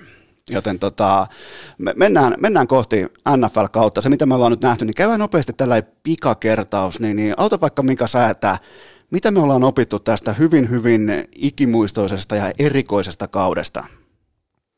No mun mielestä varmaan se suurin asia, mitä nyt, mitä nyt ylipäänsä, mitä vaaditaan meiltä kaikilta tämmöisenä ajanjaksona, on sopeutuvuus ja, ja siihen, mitä, mitä niin kuin NFL on osoittanut sen myötä. Jotenkin mulla on aina NFLstä semmoinen olo, että tämä kausi osoittaa semmoista maailman kankeinta elastisuutta, mitä, mitä, mutta silti elastisuutta. Ja sitä juuri NFL on, että pyritään olemaan hirveän vakaa, mutta sitten ollaan kuitenkin valmiita muuttamaan. NFL on toisaalta semmoinen alusta, missä niin kuin säännöllisesti muutetaan yksittäisiä sääntöjä, sarjajärjestelmiä ihan sen takia, että halutaan muuttaa peliä, halutaan lisätä turvallisuutta tai halutaan lisätä kaupallisuutta, sekin on, sekin on yksi syy. Ja kyllähän se, sitä samaa on nähty tänään, että, että vaikka tämä toisaalta on niin kuin semmoinen vanhollisuuden pesäke, jonka ympärillä pyörii konservatiivisuuden kuhnureita, niin, niin siitä huolimatta tämä on niin kuin valmis tekemään ratkaisuja ja valmis sitten tavallaan palaamaan myös niistä omista ratkaisuista takaisin. Ko- Koikkis, sä oot, noin niin kuin, sä oot aika kankea, mutta sä oot silti elastinen, niin, niin miten, sä, miten sä niputtaisit ton, niin onko sun siihen tai tiettyä omaa niin kuin vaikka pelillistä näkökantaa tai vastaavaa? No tuohon vähän viitataan, että NFL on vähän tämmöinen kuin barbababa, että se niin kuin venyy, menee semmoisesta läpi, että, että se massa ajetaan väkisin läpi jostain, se muoto vaan vähän muuttuu sen matkan varrella. Et mun niin joukkueiden täl, tänä vuonna selkeästi semmoinen, että piti olla valmis muokkaamaan omaa, nopeastikin omaa systeemiä, että jos jotain avainpelaajia puuttu sairauden takia tai että eivät olivat olleet kontaktissa, nähtiin pelejä, missä pelattiin ilman pelirakentajaa, Saints joutui pelaamaan ilman running backkejä otteluita, ja ylipäätään syvyyden merkitys, että sulla on pakko olla varteutettavia pelaajia heittää sinne kentälle, tai sun kausi saattaa helposti mennä kahdessa viikossa pieleen. Ja sitten taas jos pelillisiä teemoja, niin mun mielestä hyökkäyksen merkitys on korostunut entisestään, että hyvä hyökkäyspaikka on niin paljon enemmän nykypäivänä. Onko tämä nyt sitä, että tämä hyökkäys on vallannut ihan lopullisesti koko lajin ja, ja tota, enää ei oikeastaan, kuhan se puolustuskin pukee varusteet päälle ja saapuu paikalle, niin se alkaa pikkuhiljaa riittää. Kun katsoo, siellä on nytkin, vaikka siellä on kaksi parasta offensiivista joukkuetta, okei, Green Bay oli vielä vähän parempi, mutta tota, onko se, onko se ihan kylmästi vaan niin, että on rohkeiten eniten dynaamisimmin hyökkäävän joukkueen laji No Mikko? Mikko tietysti hyökkäyksen koordinaattorina on aivan varmasti sitä mieltä, mutta kyllä se ihan tälleen niin kuin rivu, sivusta seuraajanakin, niin onhan hyökkäyspelaaminen ollut tänä vuonna kuningas. Ei siitä pääse mihinkään. Melkein 13 000 tehtyä pistettä tänä vuonna tämän kauden sarjassa on liigan historian ennätys. 700 pistettä enemmän kuin se vuoden 2013 ollut edellisen kerran, ja tämä oli eka kerta, kun tehdään yli 12 000 pistettä kaudessa. Kyllähän tässä niin kuin valtava määrä taottuja pinnoja, ja tavallaan voisi sanoa näin, että tänä vuonna NFLssä voitit pelin, jos, toi, jos teit enemmän pisteitä, ei niin, että päästit vähemmän. Eli toisin sanoen tämä kuvastaa mun mielestä aika paljon sitä niin kuin dynamiikkaa, millä tämä kausi on läpi viety. Ja säännöt vielä entisestään johdatettiin liian suuntaan, eli hyökkäyksen kiinni pitäminen niin kuin käytännössä OL saa tehdä ihan mitä tahansa, kunhan ne nyt ei tapa sitä DL tällä hetkellä. Ja niin rivoja asioita pitää tapahtua ennen kuin se kiinnipito sieltä kutsutaan. Hyökkäysvuorot pysyy elossa, kun ei tule niin negatiivisia pelejä missään vaiheessa. Ja se on tehty tietenkin nämä helposti voisi kuvitella niin kuin ihan fanina, että kun tota, nyt varsinkin, ja mä haluan joskus niin kuin aina katsoa vähän seuraavan mutkan taakse, kun Jenkeissä aukeaa sellainen markkina kuin vedonlyöntimarkkina, siellä halutaan nähdä pisteitä, maaleja, supertähtiä, siellä halutaan liikevaihtoa, actionia ja kaikkea tätä profittia, niin sehän syntyy vain hyökkäävän pelitavan kautta, ja ikään kuin sääntökirja olisi hyvissä ajoin jo muokattu sen suuntaan, että puolustajilta riisutaan kaikki vaatteet pois päältä, ja, ja sitähän se on ollut, siis tuollahan tulee siis ihan käsittämättömiä lippuja jatkuvasti kulmapuolustajille, safetyille, joka jokaisesta pikkukontaktista samaan aikaan, kun niin kuin Koikki sanoi, että vaikkapa monnit linjassa saa tehdä ihan mitä vaan. Et tota, on, onko tämä tulossa tiensä päähän? Voiko tämä vielä tästä jotenkin niin kuin vielä enemmän tulla niin kuin vaakakuppi heilua kohti hyökkäyksen suuntaan? No periaatteessa hyökkäykset voisi vielä enemmän tehostaa sitä omaa toimintansa. Tänä vuonna on selkeästi enemmän nähty, että puntataan vähemmän, pelataan enemmän neljänsiä ja niin kuin Redsonella mieluummin pelataan se neljäs hyökkäyksellä, mutta vieläkin on joukkueita, Carroll, terve, mitkä on aivan liian kon- konservatiivisia ton suhteen ja haluaa olla tässä ajassa, mitä oltiin 90-luvulla ja 80-luvulla ja 70-luvulla tähän voisi lisätä vielä sit sen, että sitten kun tultiin pudotuspeleihin, niin sitten olikin yhtäkkiä divisional-kierroksella oli peli, jossa tehtiin, tehtiin kyllä ehkä 50 pinnaa, mutta mä en muista, että menikö yksikään niin kuin yli sen overin, mitä odotettiin vedonlyönnin osalta esimerkiksi, että sitten kuitenkin tuli näitä, tai se, että kumpikin konferenssifinaali voidaan mennä siihen, että ratkesko se sitten kuitenkin tietyissä tilanteissa, tai annettiinko siinä vastustajalle avaimet sen takia, että sitten kuitenkin siellä red zoneilla tai alle 10 jarin päässä maalialueesta lähdettiinkin kokeilemaan, että otetaanko me kolme pinnaa tästä. Tämä on pikkuhiljaa vähän se, että edelleen se seitsemän pistettä, eli touchdown lisäpisteinen on se perusyksikkö ja kaikki mikä on sen alle, niin on oikeasti vähän säälittävää. Jos katsotaan isoa kuvaa, niin minkä arvosanan annatte NFLlle tästä koko niin kuin pandemian ajan läpiviennistä? Mun mielestä aika vahva työnäyttö kuitenkin, että puhutaan jättimäisistä rostereista ja, ja niin kuin aika monesta muuttujasta, niin silti kuitenkin niin kuin ollaan yhtä peliä vaille vajaana kausi läpi, niin, niin aika hyvinhän se NFL jälleen kerran löi, löi niin kuin hauiksin esiin ja näytti, että miten nämä hommat hoidetaan. Mitä olette mieltä, Koikkis? Kyllä, ja muutama semmoinen turhakin riski siellä pelien kanssa, mitkä ei sitten onneksi johtanut mihinkään, eli pantiin joukkue pelaamaan, vaikka siellä oli hyvinkin paljon positiivisia tartuntoja, mutta kokonaisuudessa niin ihan mieletön suoritus ottaa huomioon, että ei ollut missään kuplassa nuo joukkueet. Mites Mika? No mä jäin miettimään ylipäänsä sitä tapaa, miten lähdettiin. Totta kai se ennakon niin kuin reagointi siihen, jätetään nyt heti preseasonit pois, uskalletaan ottaa se riski.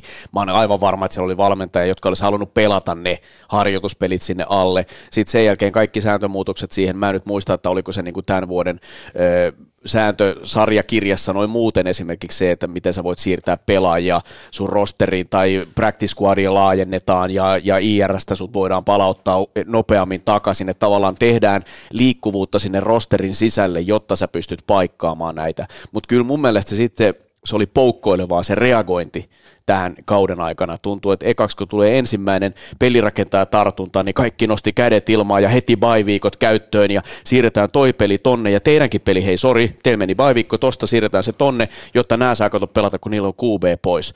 Sitten menee muutamia viikkoja eteenpäin, niin yhtäkkiä Denver lähtee pelaamaan jollain practice squadin laitahyökkäjä pelirakentajana. Sori, kato, ei me enää ruveta siirtelemään mitään ei, pelejä. Et sitten et sit tavallaan otettiinkin se linja, että no nyt me itse asiassa mennään sitten ihan päätyyn asti näin. Mun mielestä olisi ollut äärimmäisen hyvä, että oltaisiin sitten menty saman tien sillä samalla linjalla, että nyt me ei siirretä näitä pelejä, teidän joukkueet on rakennettava näin, sinne palkattiin pelaajia, mä en muista mikä se oli se semmoinen summa, jolla, tietysti oli tämä, että pelaajat pysty itse optaamaan ulos. Joo. Me, joo, mä tuun ensi vuonna takaisin, mä oon tällä, tänä vuonna tällä palkalla pois ja mä en rasita palkkakattoa, mutta sitten oli se Josh McCone, joka oli Öö, oli jollakin, niin kuin, että hän, ei, hän katteli vähän Teams-palavereja ja oli niin kuin hengaili himassaan ja sai jotain palkkaa ja hän oli tarvittaessa, olisi ollut valmiina hyppäämään. Oliko se Joo, se, Eagles, se, se, siis se just? Eagles sitä yritti, mutta sitten Houston palkkasi sen ihan niin kuin, että se oli Eaglesilla practice squadissa, että se oli uh, Texasissa niin Joo. pelkästään palavereissa ja olisi ollut valmis lentää sinne, jos tilanne vaatii, mutta sitten hänet palkattiin Houstonin ihan oikeaan joukkoon, tekee samaa asiaa.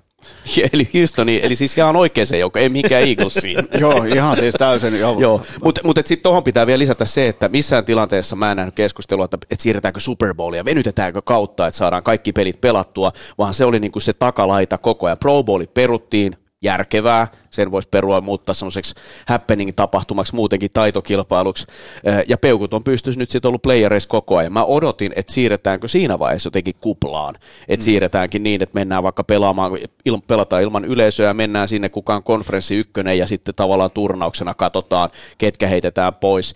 Ja nyt tietysti pidetään edelleen peukut pystyssä sen takia, että ei tulisi nyt sitten ennen Super Bowlia jotain yllättävää, että, että kyllä mun mielestä niin kuin kauden, kauden yksi kovimmista jutuista, mikä liittyy tähän, että miten on pystytty hoitamaan tilanteita, on, on se, että Cleveland Browns meni ilman päävalmentajaa, hyökkäyksellinen valmentaja ja osa pelaajista Pittsburghia voitti wildcard-kerroksen pelin siellä, niin onhan nämä niin kuin semmoisia juttuja, mistä tätä kautta muistellaan sitten myöhemmin. Koikkis, tunnetko olevas hot seatillä, koska valmennus on yliarvostettu?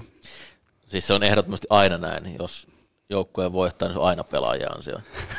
se tulee automaattisesti mukana. Se häviäminen menee sitten. Täysin valmentajan piikkiin. Ja, ja nyt muuten, niin kuin Koikki sanoi tuossa automatkalla, niin nythän on kello käymässä sen asian tiimoilta, että jos nyt munii äh, tota, jonkun, kumman, jomman kumman tahansa Super Bowl-joukkueen pelaaja munii oman niin kuin COVID-protokollansa, niin se on Super Bowlista automaattisesti ulkona.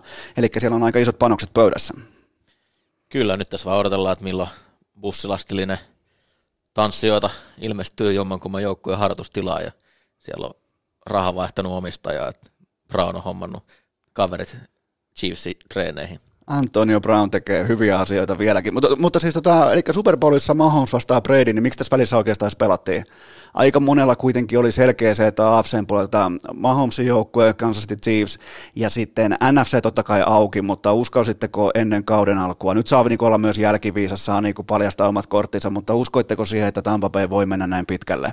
Mullahan ei ollut edes pudotuspeli joukkueena, että tässä on kohtuu hyvällä prossalla vedetty oikein näitä asioita. No, Chiefs oli kyllä Super Bowlissa mulla. Mutta. No niin, eli puolet oikein, miten siellä? Mä olin, mä olin ehdottomasti NFC-puolella 49ersin puolella. Mä uskoisinkin, että runkosarja pelattiin tässä vaan sen takia, että Tom Bradyn Tampaa viemä aura rikkoo 49ersilta pikkubussillisen avainpelaajia ja ykköskerroksen varauksia, jotta Buccaneersille toi väylä sinne aukeaa. Ja mä lisään tähän sen verran, että et, et kysymyksen asettelun mä oon koko ajan vastannut, että Tom Brady ole se, joka johtaa Tampa Bay Buccaneersin Super Bowlin, vaan hän meni aika hyvään pöytään siellä. Tampassa oli paljon hyviä asioita jo ennen tätä kautta. Sehän oli ihan täysin ladattu porukka, mutta nopeasti jaetaan tällainen niin kuin, kauden pakollinen palkintokaala ja tehdään nopeasti vaan, vaikka Koikki aloittaa jokaisen, sen jälkeen Mika lopuksi minä, niin, niin ensin lähdetään vuoden puolustuspelaajasta. Koikis kuka? Aaron Donald niin kauan kuin se on hengissä. Okei, okay, Mika. Sama kuin herra A, mä 13 puoli säkitys, triple team ja, ja kaikkea muuta, tietysti. Jos sä joka päivä vedät vastatuuleen ja sit sua lyödään naamalle ja sä meet aina vaan päivästä toiseen, niin on se kova. Mä tiesin, että otatte ykkös kakkospiikkeinä Donaldin, niin tota, mä otan Devin Whitein Tampasta, koska se A, ensinnäkin pelannut tota, ensi viikon loppuna Super Bowlissa, se on soolotaklauksia kolmanneksi eniten koko liikassa, yhdeksän säkkiä, missä yhden pelin, ja pelannut vielä, vaikka niitä ei oteta mukaan, mutta otetaan tämän kerran mukaan nyt playerit, niin on ollut varmaan playereiden paras puolustuspelaaja, niin mä otan Devin Whitein. Käykö tämän kerran? Tulkaa tämän verran vastaan. Pudotuspelin perusteella kyllä, mutta ei runkosarjan mielestä mitenkään. Mutta. Vuoden ohivetäjä palkinnon antaisin myös hänelle. Että.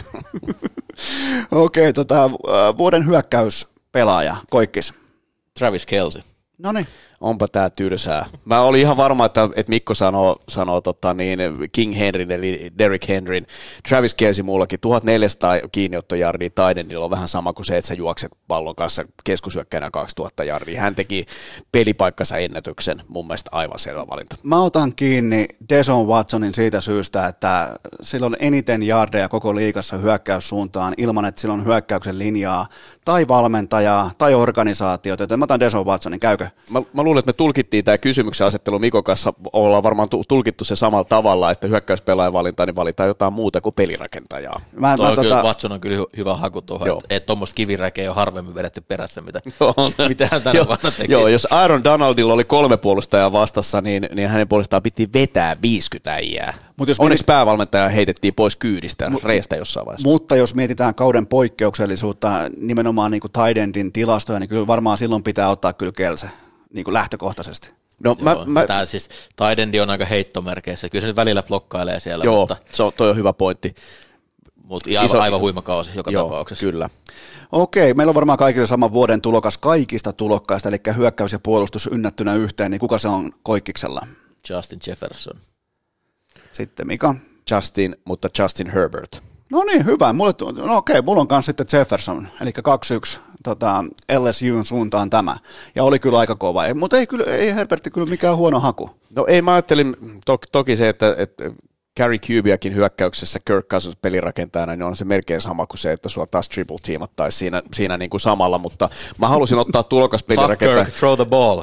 Mä halusin ottaa, ottaa tulos, tulokaspelirakentaja nyt lähinnä sen takia, että hän kuitenkin rikkoi niin monta tulokkaan ennätystä tuolla kaudella. Et toki niin kun se, että hän pääsi tuommoiseen rooliin, niin siitä hän kiittää varmasti, eh, varmasti Chargersin lääkäriä, joka, joka neulalla pisti puhki Tyrod Taylorin keuhkon ja se avasi hänelle sitten Joo. paikan pelata, mutta 396 onnistunutta heittoa tulokasennätys, 8 kertaa 300 jardin peli, yli 4300 jardia, kyllä on tulokaspeli rakentaneet kovia lukuja Anthony Linin eh, päävalmentamassa joukkueessa. Oisko tota, Joe Burrow voittanut tämän pystin jos se olisi pelannut koko kauden. Oliko se menossa kohti tätä pystyä? Koikis?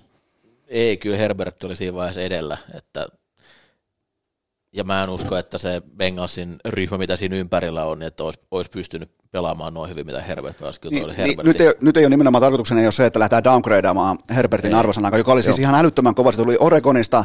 Mun mielestä aika niin kuin, kausi siellä, ja sitten tulee NFL ihan valmis NFL. Mä vaihan, mä vaihan mun pikkiä, mä otan Herbertin kanssa. Mä vaihan no, mun... mä, no, jos mä otan sulta Justin Jefferson, Jefferson oli Kirk Cousins. Joo. ja teki Randy Mossin tilastot. niin. Joo. Par, siis kaikki aika paras tulokaskausi. Joo, joo. Onhan, on, on, on, ihan totta, ja mun mielestä koko toi kuvio, mikä sisältyi siihen, että Justin Jefferson valittiin ja hän tuossa Stafford Dixin mennä, niin tuossa tapahtui niin monta hienoa siirtoa, että harvemmin onnistuu noin hyvin. Ja muutenkin NFL on tällä hetkellä aika hyvien nuorten supertähtien käsissä seuraavaksi kymmeneksi vuodeksi ainakin. Olettaen, että ne ei off kaikki hoida itseään vankilaan, mutta siis lähtökohtaisesti se on aika hyvissä käsissä. Kyllä. Sitten vuoden äh, päävalmentaja, antaa palaa koikkis.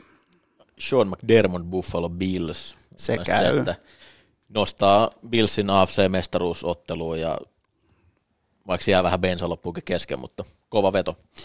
Mika, Kevin Stefanski, Cleveland Browns, ikuisen luuserin joukkueen uudet, uudet kauniit kasvot ja, ja uusi sielu, kyllä se niin paljon niin kuin hänen kauttaan kuitenkin mitä tapahtuu. Siellä oli niin saatu vähän vietyä hommaa eteenpäin, mutta olihan siellä kuitenkin niin kuin sekä liejoa että raunioita, mihin hän lähti rakentaa. Mulla on tähän yllätyshaku ja mun haku on Ron Rivera. Hoiti nimittäin organisaation, jolla ei ole nimeä pudotuspeleihin. Voitti seitsemän peliä kesken coachin oman itsensä syöpähoitojen. Se voitti syövän. Just tuli muuten eilen raportti ulos, se voitti äh, tota, Beattas Cancerin ja teki tämän kaiken ilman pelirakentajaa käytännössä, ilman hyökkäyspeliä, joten mä otan Riveran. Hyvä valinta. Toki pitää muistaa, että se veti sen myös ilman divisioonaa, eli käytännössä ilman vastusta. Olemalla, olemalla ainoa joukkue divisioonassa joka ei kakannut housuun koko kautta. Niin. Mutta kyllä mä jäin sitten miettimään, mulle tuli kyllä mieleen, että kyllä mä nostaisin niin kuin apuvalmentajista tai, tai muista valmentajista kyllä Robert Saleh koordinaattorina 49ersin puolelta ansaitsi tuolla työnäytteellä päävalmentajan pestin ensi vuodeksi. Ja sitten taas tekisi mieli kehua myöskin Brownsin hyökkäyksellinen valmentaja Bill Callahan ja siitä, mitä, mitä hän pystyi niin kuin lataamaan tähän omaan joukkueeseen. Mutta kaikilla on eri pikkiä, eri perustelut ja mun mielestä ähm, kaikilla myös osittain, paitsi mulla pitää vettä, koska mun coachilla ei ollut divisionaa. Niin tota, Koikkalainen ampu reikiä täyteen sun tynnyrit. joo, kato, se, on, se on vieläkin vihainen, koska Eagles hävisi viikolla yksi ja kausi oli ohi. Niin tota, se, se, se, on vieläkin suuttunut sieltä. Mulla oli nimittäin Eaglesia lapulla ja muistan sen matsin, mutta 17-0 johto, kaikki näyttää aika hyvältä. oli, mä, mulla oli liuska jo osunut siinä vaiheessa. Mulla oli rintataskun puolella, mutta ei ihan, ihan kantanut maali, maaliin asti. Tota, vuoden organisaatio. Tällaista palkintoa ei palkita, mutta me palkitaan, joten kertokaa mulle, Koikkis aloittaa, mikä on tämän kauden vuoden organisaatio?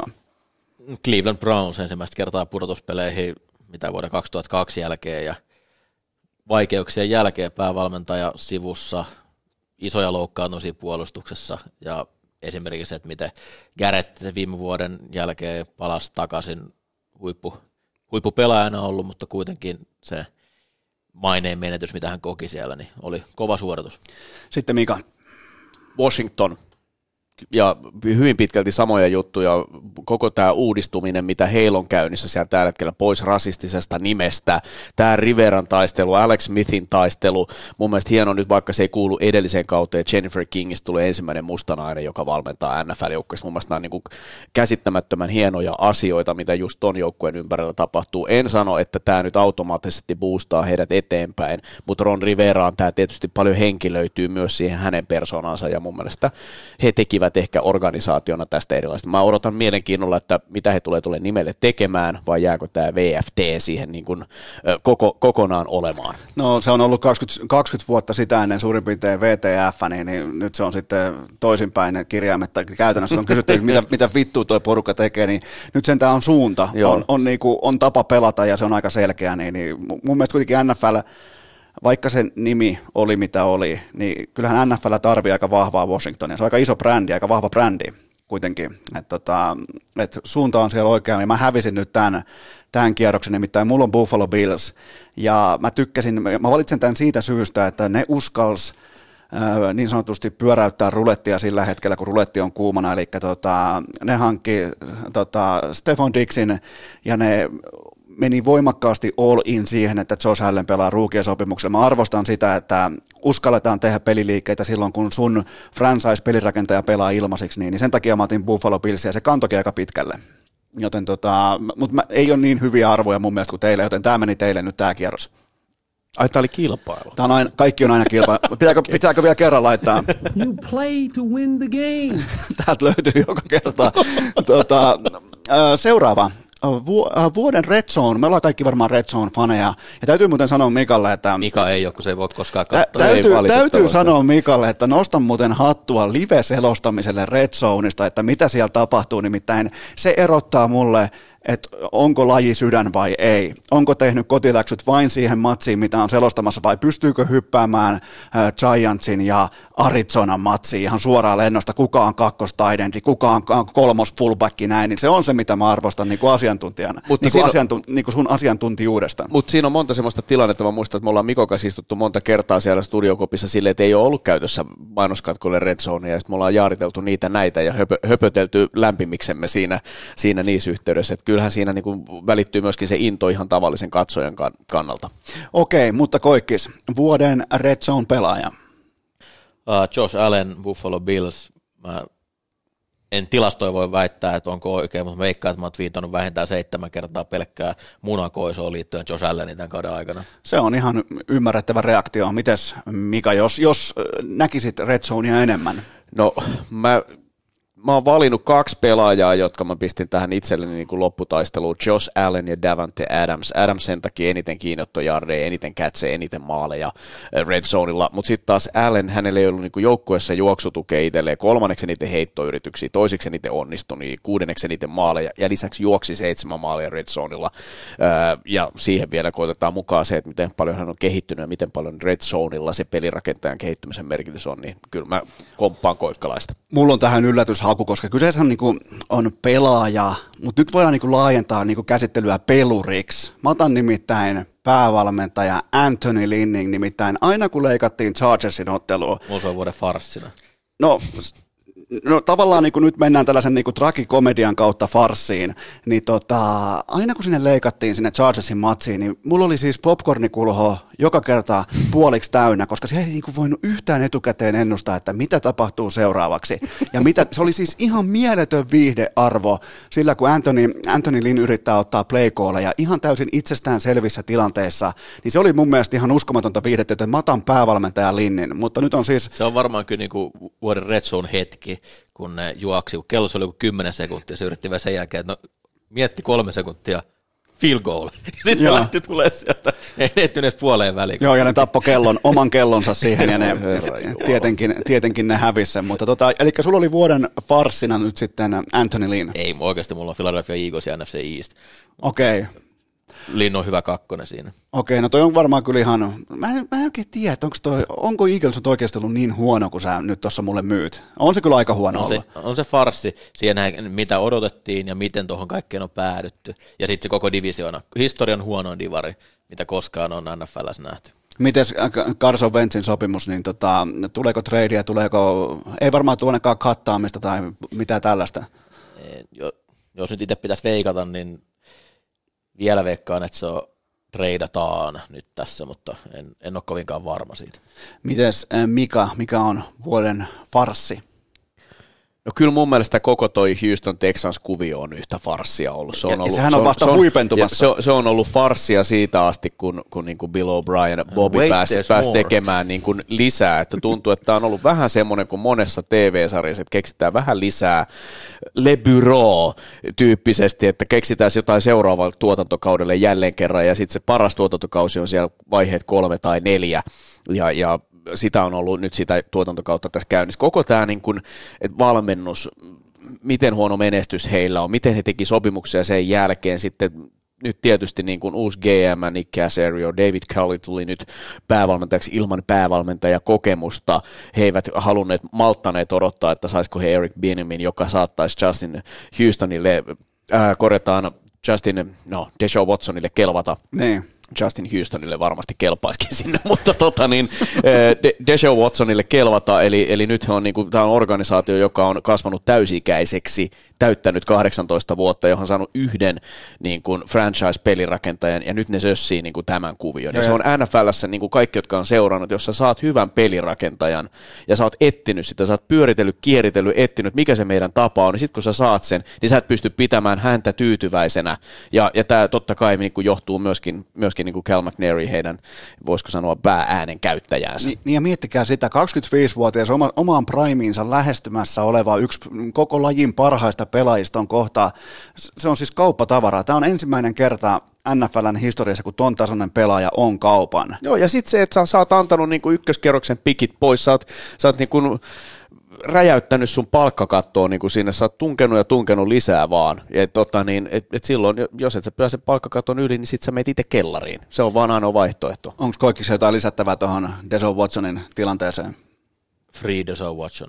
Okei, se käy. Ja sitä, Mä odotan innolla. Siis mun mielestä tä- tästä tulee off-seasonin osalta, nyt kun päävalmentajan paikat on täytetty, niin QB-markkinoilla tulee olemaan todella Mitäs, mielenkiintoinen onko, se, kevät. onko siellä seitsemän uutta päävalmentajaa? Seitsemän niitä Seitsemän, oli. joo. Joo. Joo, tulee kyllä tosi hauskaa, mutta mun farsi, tämä ei tavallaan ole hauska, mutta tota, oli se mun mielestä kaikista kallein kuitenkin ja tällainen farssimainen tapa menettää Trevor Lawrence, miten New York Jets, kun niillä oli kuitenkin sisärata oli jo mm, niin kuin miehitetty, että miten ne ottaa sen, joka olisi varattu jo suoraan lukiostakin ykkösvarauksena, sen jälkeen kolme vuotta putkeen kollegesta ykkösvarauksena ja Jetsi onnistui sen sitten munimaan. Ja näitä nyt ei kuitenkaan tule, no Andrew Luck, Ketäs muita tällaisia selkeitä, ketkä olisi ollut ykkösvarauksia jo lukiosta? Tuleeko muita mieleen? Peyton Manning Peyton varmaan Manning, edellinen. jonka, joka silloin olisi mennyt Jetsiin, mutta hän ilmoitti sitten viime hetkellä, että itse asiassa mä meinkin vielä vuodeksi kollegeen ja sitten. Jets ei päässytkään häntä Ja, varaamaan. ja Eli Manning sanoi, että ei mene Chargersiin. Niin. Joo.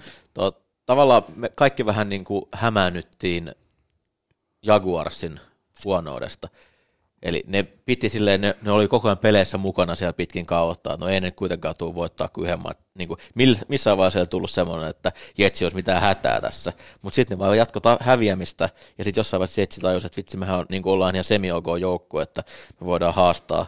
Kovasti siellä yritettiin kyllä Captain Heat yritti tilanteen, ei riitä. Joo, Nyt se on, mutta, mutta, mutta, mutta toikin on niin se, että totta kai he pelasivat. Mulla on semmoinen olo, että, että tässä näkyy myöskin se, että oli suututettu valmentaja ja oli valmentaja, joka ohjattiin siististi pois. Doug Marone ilmoitettiin, että me ei tule jatkaa, sä tulet saamaan kenkää. Kauden alkaa kiitti tästä. Äh, Shahid Khan, Jaguarsin äh, tota, omistaja pysty puhumaan tämän siististi. Perhana te menitte voittaa ekalla kerroksella Coltsin, ei tarvitse muuten sitten enempää voittaa Joo. tänä vuonna. Samaan aikaan Jetsissä oli, oli niin kuin varmaan suututettu aika paljon. Sam Darnold saattoi miettiä, että mikä se hänen tulevaisuus on, ja oli tiedossa se, että Gaze tulee saamaan kenkää aivan varmasti, ja hän halusi lähteä sieltä sitten toisella tyylillä. Niin mä oon aika varma, että siinä oli enemmän sitä, että mehän tällä kertaa voitetaan, jotta meidän fanit suuttuu meille, eikä päinvastoin. Oliko muuten lopulta jopa Dr. Heat ainoa, joka välitti? Oli. Kutsu pelkkään ollaa. joo, joo, hän pelasi, hän pelasi organisaatiolle tätä. Oli muuten Koikiksella äsken myös ylennetty Captain Heatiksi. Legendat ei unohdu, mutta tota, otetaan vielä, että pääsee tuohon itse Super Bowlikin pikkuhiljaa, niin tota, otetaan vuoden MVP. Ja mä luulen, että kaikilla on sama, mutta Koikkis aloita. Uh, Carson Wentz, tota, Aaron Rodgers. Selvä, ja sieltä Mika? Mä mietin DeAndre eikö siis Aaron Rodgers. Onko tota, mulla on sama, mutta kysymys kuuluu näin, että pitäisikö olla yksimielinen? Oliko niin hyvä? Tämä on hyvin, hyvin häilyvä siinä mielessä, että se on se, mutta Josh Allen toisaalta ansaitsee ehkä yhden tai kaksi ääntä. Eli tota, ja mites Mahomes, ansaitseeko mitään? Se on ansainnut ihan tarpeeksi. Niin, Mahomes on asettanut sen oman rimansa siihen, että et, et tavallaan kaikkia verrataan nyt Se oli siihen. huonompi kuin viime kaudella, niin se ei Niin, mun mielestä, se, mun mielestä se, ja, no siis onhan 48 TDtä ja toi niin onnistumisprosentti ja jaardit, tavallaan se, että Aaron Rodgers ylipäänsä hymyili ja nautti pelaamisesta, niin olehan se kivaa. Se on kyllä ihan, ja kyllä se voisi olla melkein yksi miljoona, mutta mennään nyt tuohon Super Bowliin sen takia, että tänne Haikon kartanalla on tultukin, päästi tällä nopea 45 minuutin lämmittelyosio, saatiin vähän kautta purettua ja näin poispäin, niin muistatteko muuten suoraan lonkalta, kaikki tietää Suomessa, että tämä tulee tota, totta kai Elisa Vihden Viaplay, tämä tulee V-Sportilta. V-Sportti on muuten ilmainen, ei kokki? Kyllä. Eli V-Sportin kanava on ilmainen Se on Super Bowl. Ru- Runeberin päivästä alkaen, eli perjantaista maanantai aamun kello 10. Okei, okay, eli perjantaista, eli siinä on sitten kaikki NHL, kaikki Kyllä, mun, siellä, on, mun... siellä on KHL, NHL, siellä on golfia, siellä on, siellä on täys paketti, siellä on montaa eri liigaa futista myöskin, eli Eli, tuota, sieltä, sieltä näkyy sitten super, ja te olette kahdesta boksissa. Joo, Ainakin me, mä oon valmistautunut me ollaan, me, ollaan, me ollaan silloin yöllä, yöllä Mikon kanssa Tampasta, me ruvetaan vetämään, eli Suomen Tampasta, eli Pasilasta, vähän yhden jälkeen hypätään ääneen ja me ollaan, me ollaan yhdessä aamuun asti. No kuvitellaan, mennään nyt sinne Super Bowliin ja heitetään tällainen pikku, sehän on, että se tulee niinku Laurila Koikkalainen ja lähtee Sitten tulee puvut päällä siihen, leikkaantuu siihen kuvan keskelle ja sitten Lauri alkaa puhumaan ja Koikkalainen myhäilee siinä. Monta, sor- monta, monta sormusta sulla on vaahteraliikasta? About. Heitä kymmenen tarkkuudella. Kuusi. Kuusi sormusta siinä käsissä, niin mä, mä suosisin, sopiiko teille tällä entranse tuohon tuota Super Bowl-lähetykseen? Sopii todella hyvin. Nikola on melkein yhtä isot kädetkin kuin Troy Aikmanilla. Sormet osoittaa samaan suuntaan muuten sentään. Hänelle. Oletteko te muuten nähnyt siitä tietystä kuvakulmasta sen äh, Troy Aikmanin näyttää ihan Jay-Ziltä. Ja sit, jos sen kerran näkee, niin siitä ei vaan voi olla koskaan enää sen jälkeen näkemättä sitä. Joo. Eikö tämä ole CBS Super Bowl vissiin? On, on mutta mä, joo. mä oon sen verran Foxin faneja, että mä heitän aina Foxin tunnarin. Et, tota, eli se on Toni Romo. Joo. Romo, joo. Eli Romo, Romo tota, on sitten äh, tuossa vieraankielisessä lähetyksessä. Mutta okei, mennään tähän itse asiaan. Ja Super Bowl LV, Tampa Bay Buccaneers vastaan Kansas City Chiefs ja äh, Las Vegas sanoo näin, että Kansas City Chiefs on miinus kolme pinnaa, eli kolmen pisteen ennakkosuosikki tähän Super Bowliin, ja over-under-linja on 56,5 pistettä. Joku teistä varmaan pohtii, että miksi sanoo nuo linjat. No ihan pelkästään vaan sen takia, että tämä oli eka Super Bowli ikinä, jossa mä arvaan kummatkin linjat puhtaasti oikein, eli KC-3 ja totaali 56,5 pistettä. Käydään nopeasti, mä, mä ihan nopeasti vaan nostan muutaman asian tähän pohjille, eli, eli tota, tämä on Super Bowl-historian kolmanneksi isoin piste odottama. New England ja Atlanta tuossa muutama vuosi takaperin siinä uskomattomassa draamassa, ja sitten New Orleans ja Indianapolis Colts kymmenisen vuotta sitten, ja Tampa alakoirana, underdogina, äh, ollut tällä kaudella viisi kertaa, mutta niistä otteluista pystynyt coveraamaan neljä kappaletta ja ottanut peräti kolme suoraa voittoa alakoirana, kun taas Kansas City Chiefs, yksi liikan varmasti parhaista todennäköisimmistä ennakkosuosikeista jo ennen kauden alkua, 16 kertaa playoffit mukaan lukien ollut suosikkina, mutta ne on coverannut spreadin vain seitsemän kertaa, eli ne on tullut nyt oikeasti siitä, mistä aita on ollut kaikista matalin, mutta ne on tehnyt sen tärkeimmän, eli voittanut jalkapallopelejä. Tampa on vasta NFL-historian viides joukkue, joka tulee kolman, kolmen vieraspeli tai vierasplayeripelin läpi isoon matsiin. Se ei ole mitenkään kauhean yleistä ja Tampa totta kai myös ensimmäinen isäntäkaupungin Super Bowl-joukkue koskaan. Ja lähimpänä Koik- Koikiksella oli joku, joka oli ne pelasi Stanfordissa, San Francisco Joo, joskus. San Francisco. Joo, ja sitten Losissa on pelattu kerran. Mutta Väärällä stadionilla vaan. Joo, joo. Pelattiinko se Coliseumilla vai oliks, Nyt mä muistan, miten, Mut miten joo, siellä on silleen, mut joo, siis San Francisco oli samassa kaupungissa, mutta ei sitten oikein omalla stadionilla. Aloitetaan kuitenkin aina, koska nythän on sattunut pelaamaan Thomas Edward Patrick Brady Jr., eli Tom Brady pelaa tässä ottelussa, ja tämä on nyt sen 78. Super Bowl, niin saatte valita nyt. Mulla on teille Goat-debatti. Muita ei saa mainita kuin Tom Bradyn, mutta pitää pystyä valitsemaan, että ottaako Tom Bradyn ekan uran vai Tom Bradyn toisen uran, ja lyödään se kahtia vuodesta 2012, niin kumpi on koikis parempi, eka vai toka Tom Brady? Jälkimmäinen ihan tota, silloin alkuun, niin häntä kannatteli todella hyvä joukkue ja pelasi oikeastaan hyvin silloin, kun vaadittiin, oli pudotuspeleissä pystyt olemaan todella kytkin tietyillä driveilla, kun piti viedä pisteitä, mutta tämähän on täysin eri pelirakentaja ollut viimeiset kymmenen vuotta. Että oikeasti on heittänyt hyvin niin kuin koko kauden tilastojen valossa, kannatellut surkeita puolustuksia pitkälle. Patriotsin defi on ollut ihan hirveä viimeiset kymmenen vuotta y- yhtä kautta lukuun ottamatta. Ja mun mielestä ne on niin kuin selkeästi nyt myös niin kuin MVPtä tällä, tällä vuosikymmenellä. Taitaa olla enää. Silloin yksi varmaan se tuli tuossa ekalla puoliskolla, mutta On, onko Mika samoilla linjoilla? No mä oon vähän, olen siis samoilla linjoilla. Kyllä mun mielestä mäkin ton niin kuin jälkimmäisen, totta kai sit voi ajatella, että, että mitä siitä loppujen lopuksi enää itse muistaa siitä hänen ensimmäisestä urastaan, jos ajattelisi sen näin. näin että, ja, ja mä nostaisin, niin kuin, että se sopeutuminen, mitä hän on pystynyt osoittaa, että, että ehkä hän, hänestähän puhutaan systeemikuubeena tietyissä tilanteissa, niin ehkä hän on nyt sitten enemmän itse ollut se systeemi, ja hän on pystynyt pelaamaan monipuolisempaa, tai sanotaan, että Patriotsinkin vuodet, niin pystyttiin ottamaan yhtäkkiä juoksupainotteisempaa peliä käyttöön, ja se ei ollut vaan sitä, mitä hän tekee omi- omilla suorituksillaan, ja kyllä mä sitten niin kuin, totta kai voi miettiä tapaa, jolla hän on tullut liigaan kuudennen kierroksen varauksena, mutta sitten taas siitä, että 40-vuotissynttäreiden jälkeen, niin tämä on Bradyn kolmas Super Bowl, mikä on nyt. Niin. Hän on siis yhtä monta, jos miettii, että 40 vuotta täyttänyt Brady, niin hänellä on yhtä monta Super Bowlia kuin Aaron Rodgersilla, Dan Marinolla ja Drew Breesilla yhteensä. Niin on, onhan, onhan sekin nyt jotain. Ja mä itse asiassa menin, vein tämän nyt jo niin pitkälle, Anna mennä vaan, että et mä, mä jaoin, tästä. mä jaoin Tom Bradyn uran kolmeen osaan. Ja mä näen, että ne, jokainen niistä kolmesta osasta ansaisi siis tulla valituksi Hall of Fameen. 2001-2007, 9-14, siinä välissä oli kaus 2008, eli huomaa, jolloin hän oli kaiken lisäksi vielä loukkaantuneena koko yhtä neljännestä vajaan koko kauden, ja sitten 2015-2020 tähän kauteen asti. Jokaisella noin kaudella noin 26 000 heitettyä jaardia, noin 200 heitettyä touchdownia, neljä äh, tai kuusi Pro Bowlia, jokaisella noit kaudet yksi liigan MVP, Super Bowlia, eka kauden neljä, sit kaksi, sit neljä, ja Super Bowlin voitot kolme, yksi ja kaksi. Mahdollisesti vielä, vielä tulee nyt se kolmas tähän.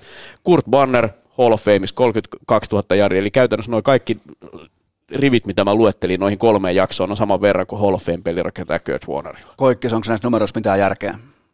Ei, se on huija, huijannut systeemiä ja palkkakattoa sillä, että Patriots on maksanut se firman kautta, joka tekee sille joukkueelle fysiologisia testejä. No, huijariorganisaatio. Jumala, aika kova haku, joo. Joo, ja, lö, ja löysät pallot tietysti Kyllä. vielä siihen niin se pitää, päälle. Että... Eli onko se jälkeen Kudel laittoi sen penkille neljäksi viikkoa, niin se on ollut neljäs, neljä Super Bowlia viidestä. Joo, tässä on, tuli jo vähän semmoinen ajatus, ajatus, että itse asiassa Tom meillä olikin jo vähän ikävä sua, että, että missä sä viime vuonna olit? Onko jopa niinku kuudel syyllinen tähän, että se suututti Bradyn vielä kerran? Se olisi varmaan jäänyt eläkkeelle ilman sitä. Joo. Mutta mun täytyy miettiä, niin kun mä, mä mietin joskus omaa suhtautumistani Tom Bradyin, niin mulla oli, että et mä oon monesti puhunut että Patriotsissa ollessa, niin oli vähän samanlainen kuin suomalaisten suhtautuminen norjalaisten maastohiihtoon, niin, niin että, kyllä. että jotain tässä nyt on, ja sitten kun paljastuu joku pienikin juttu, niin aah, mehän sanottiin, että se oli näin. Ja mulla se on muuttunut semmoisesta niin kuin edelleen ylimieliset Patriots-fanit on ehkä ärsyttävintä, mitä, niin kuin, mitä sama niin kuin, kun hyttyset häviää Suomen luonnosta, niin ylimääräiset Patriots-fanit on aina syyskuussa hypännyt kehiin ja kirjoittanut, kuinka monta voittoa on ottanut. Terveisiä vaan kaikille teille, jotka tunnistitte tästä itsenne. Kaikkihan ette ole varmastikaan ylimielisiä, mutta ihan, ihan niin kuin selvää on se, että se kunnioitus on kasvanut niin kuin koko ajan enemmän ja enemmän siihen, mitä hän pystyy tekemään. Ja, ja mun täytyy jopa sanoa, että kyllä mä, kyllä mä hänestä tosi paljon pidän pelaajana tällä hetkellä. Mä otan, mä otan tuon myöhemmän Bradyn siitä syystä kiinni tähän Goa-debattiin, koska tota, se on pystynyt jotenkin uskomattomalla tavalla mukautumaan tämän uuden NFLn trendin kanssa. Koikkis varsinkin varmaan muistaa, että se oli aika niin kuin lyhyttä tikkaamista silloin. Silloin kun juostiin paljon, puolustuskanto, niin eihän Bradyltä vaadittu ihan hirveitä venymisiä niin kuin jättiotteluissa, kun taas sitten toisella urapuoliskolla niin on siis kantanut heikkojakin joukkueita mestaruuksiin ja mukautunut tähän todella niin kuin heittoraskaaseen NFL-arkeen. Ja kun ikä, ikämittari lähestyy 40, niin ei mitään merkkejäkään mistään hidastumisesta tai heikentymisestä, niin mä otan siitä syystä tämän jälkimmäisen puolikkaan Bradista. Mutta joka tapauksessa niin saako tämä kaikki, no, otetaan vielä nopeasti toi, että joku Aaron Rodgersin tilastot ja kaikki se, miten se on ollut mukana Quad-debatissa, se kohtaa ekaa kertaa NFCn puolella Bradin ja häviää aivan pystyy omalla kotikentällä Frozen Tundralla, niin onko nämä tällaiset niin kuin debatit, onko nämä ihan turhan päiväisiä, siis et, et, et ketään muita edes on mukana siinä? No toki Brady heitti kolme Urpoa Interiä mm. siihen matsiin, että heitti myös oman lusikkansa soppaa, että ehkä se olisi hyvä käydä. Tokihan siis ylivoimaisesti kaikko aika paras pelirakentaja, ei mitään järkeä, mitä se on tehnyt. Siis noi, se, että silloin enemmän Super Bowlia kyllä sen pelailla sormia, niin ei tuossa ole vaan mitään järkeä. ja, tota, ja sehän nostaa muuten Eaglesin osakearvoa just tällä hetkellä, että ne pystyy voittamaan Primissa Bradyn. Mieti. Ja se, oli, se oli varmaan itse asiassa Bradyn paras Super Bowl. Ne ei puntanut kertaakaan siinä ottelussa. No niin, onko jopa Eagles kaikki aikoja organisaatio? Kaikki aikoja Super Bowl joukkue. Kyllä, se on siellä, mutta tota, nyt on käyty vähän Brady läpi ja pohdittu sitä, että mikä ihme sen tuo aina näihin otteluihin, joten tehdään, me muistetaan kaikki nämä tapaukset, milloin Brady on hävinnyt Super Bowlissa, se on voittanut kuusi, hävinnyt kolmasti, niin tota, nämä kolme tappiota 2007 Giantsia vastaan, se oli tämä aikamoinen Giantsin puolustuslinjan oikein hypernäytös. Sitten 2011 Giantsin, no se oli se kun Gisele suuttuu, eli tyhmät laitahyökkäät ei saa mitään kiinni, ja sitten edellä mainittu 2017 Philadelphia Eaglesin Big Dick Nick otti sen duelin kotiin 41-33, niin tota, keitetään vähän kärmekeittoa. Ei kuitenkaan Big Dick Nickin kärmeistä, vaan ihan niinku, tota, lähdetään... Siinä kestää kypsyä Joo, eikä, eikä Joo, muuten, eikä, Sitä on muuten varmaan täällä Haikon kartanon ruokalista eikä, eikä muuten löydy Haikon kartanosta sellaista pataa, mihin sen saisi sais tota keitostilaa. Rakovalkeet on tuolla pihalla sitä varten. Tota, löytyykö näistä jotain yhtenäistä kaavaa? Löyty, löytyykö jokin tapa koikkis, ottelusuunnitelma, miten katuu Tom Brady, mi, mikä kärki edellä lähestyisit? Älä heitä kärkeä nyt tuon keskustelun jälkeen tähän. Tota. nyt, on, nyt on sitä hyvää podcastia, mistä urheilukästä herää eloa aina no, siis iltaisin. kai se vaatii, että sulla pitää olla jotain todella hyvää. Toi Giantsin DL sekä 2007-2011 Justin Tuck – oli 11 aivan, aivan ilmiömäinen siinä ottelussa, että sun pitää pystyä saada paine neljällä, blitzaaminen on aika hankalaa. Ja sitten niin kuin Eagles, nähti, Eagles-pelissä nähtiin, että jos vastustaja hyökkäys tekee vain koko sama ta- tapaan pisteitä, niin se tulee sen kolikoheiton myötä, että kumpi nyt sattuu sen yhden ratkaisevan virheen tekemään. Että käytännössä Brady voisi olla niin kuin 10, 6 0, 9 0 noin Super Bowlinsa, tai se voisi olla 4-5, tai se voisi olla 2-7, jos kaikki on toisinpäin, että se, niin hän vaan on ollut riittävän hyvä niissä ratkaisuhetkillä, että pienet asiat ratkaisee, että ei siinä mitään niin kuin yhtä tiettyä gameplania ole, millä se voittaa. Mika?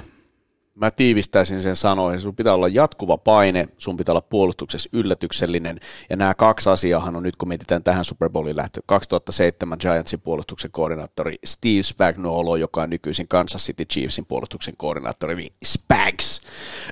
Sen lisäksi sulla pitää olla 60 minuuttia hyökkäystä.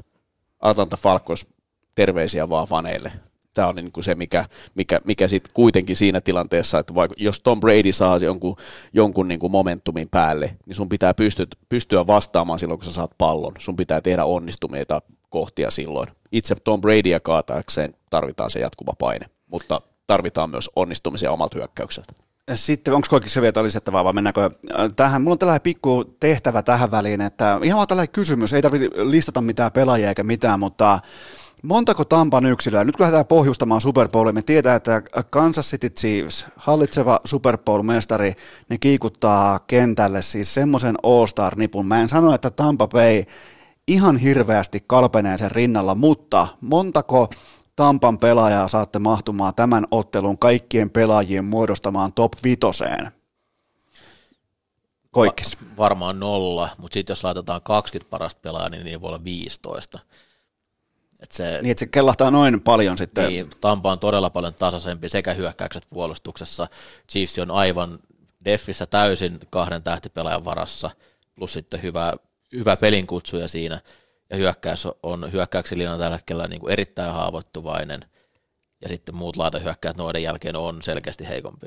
Mika, tarjo, tarjo mulle se yksi Tampan pelaaja sen toi, top toi oli, mun mielestä, toi oli mun mielestä tosi hyvä, hyvä luonnehdinta, mikä Mikko sanoi tähän näin. No mä, mä jäin niin kuin miettimään, että, että mihinköhän se Mike Evans nyt ehkä ensimmäisenä sitten näin niin kuin Tampan pelaajista tähän laittaa sitä, mihin laittaisi vaikka vaikka Esko hehkuttama David White niin kuin tähän, mutta en mä sitten oikein kuitenkaan osaa sitä tuonne vitoseen sijoittaa. Niin, eli tämä on vaan sellainen pohjustus siis kaikille kuuntelijoille, että Kansas City Chiefs on todella top heavy porukka. Se kärki on oikeasti kärki. Se on oike- kun siellä laitetaan pelaajia markiisiin vaikka tuohon tota Arrowheadin seinälle, niin se ei ole sattumaa, että siinä on just joku kolme pelaajaa, neljä pelaajaa, koska kukaan ei tiedä, ketä ne loput pelaajat suurin piirtein on.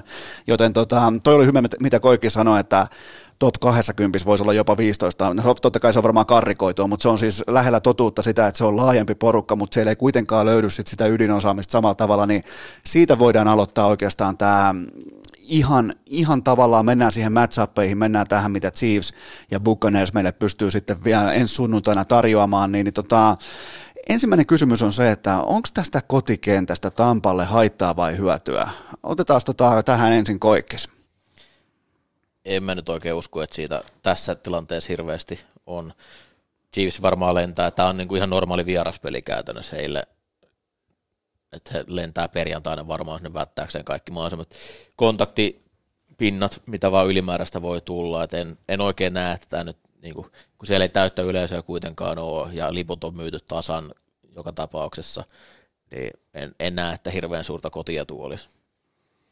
Mä jäin miettimään sitä, no totta kai tietyt hyödyt heillä varmasti on, että siellä on sit sitäkään matkustamista, mitä normaalisti on, että se valmistautuminen voidaan tehdä niin kuin olla kotona. Ja tavallaan tämmöinen kuvio on kokonaan, jos miettii sitä, että, että kotiyleisö ja liput, mitä sinne on, siinä noin 7500 sairaanhoitohenkilökunnan tyyppiä, jotka saa ilmaisliput ja ne tulee tuolta Tampan alueelta, niin mä voisin kuvitella, että he haluaa olla sen oman metropolialueensa niin kuin joukkueen tukena ja tavallaan tehdä sitä, että tämä on meidän kaupungin juttu. Että ehkä siitä voi olla, olla tietty hyöty. Toki niin kuin Tampa tällä hetkellä on, on, on niin kuin vuoden, viimeisen vuoden sisällä voisi sanoa Yhdysvaltain menestyneen urheilukaupunki on, oltiin World Seriesissä ja, ja Lightning vei mestaruuden ja, ja tämä kaupunki on nyt tottunut siihen, nyt on, mä en muista miten, tota niin, oliko siinä nyt melkein niin kuin, no useampia vuosia, että joukkueet on ollut näin pitkällä ylipäänsä.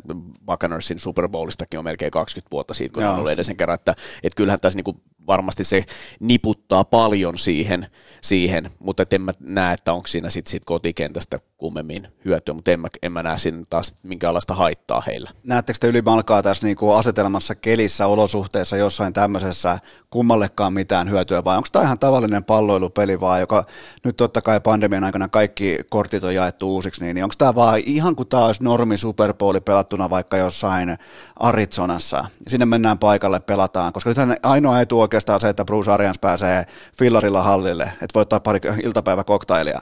Niin tota, tässä on vaikea löytää sellaista niin kuin selkeää etua oikeastaan kummallekaan. Kokemusta on Kansas Cityllä, se on aika, se on varmaan aika niin kuin, miten voi sanoa, se on tuoreena se Super Bowl tavallaan, mm tällainen niin kuin läpivienti, kaikki tämä, mutta toisessa joukkueessa pelaa Tom Brady, se on yhtä kuin Super Bowl, niin, niin vaikea varmaan löytää tästä mitään etua kummallekaan koikkis. Joo, ainoa, että jos keli muuttuu semmoiseksi, että se selkeästi hankaloittaa heittohyökkäystä, mikä on kuitenkin se Chiefsin ehdottomasti isoin asettasottelussa, millä he voi voittaa, ja mikä heistä tekee erikoisen joukkueen. Että jos se jo sieltä tulisi nyt kissoja taivaalta tai hirveä vesisade tuuli, mikä oikeasti hankaloittaa heittämistä, niin se, sillä mä voisin ehkä nähdä, että jotain etua voisi Tampa saada, mutta muuten en kyllä. Mä, mä oon sam- täysin samaa mieltä. Oliko vuosi 84 Washington ja Raiders pelasi tuolla, tuolla niin kuin Tampassa silloin Super Bowlin oli äärimmäisen kova tuuli, että todennäköisemmin se tuuli voi olla semmoinen, että jos yhtäkkiä puhuri yltyy, niin, niin silloin Tampalle on siitä kyllä etua juoksupuolustuksen kautta ja paremman juoksuhyökkäyksen kautta.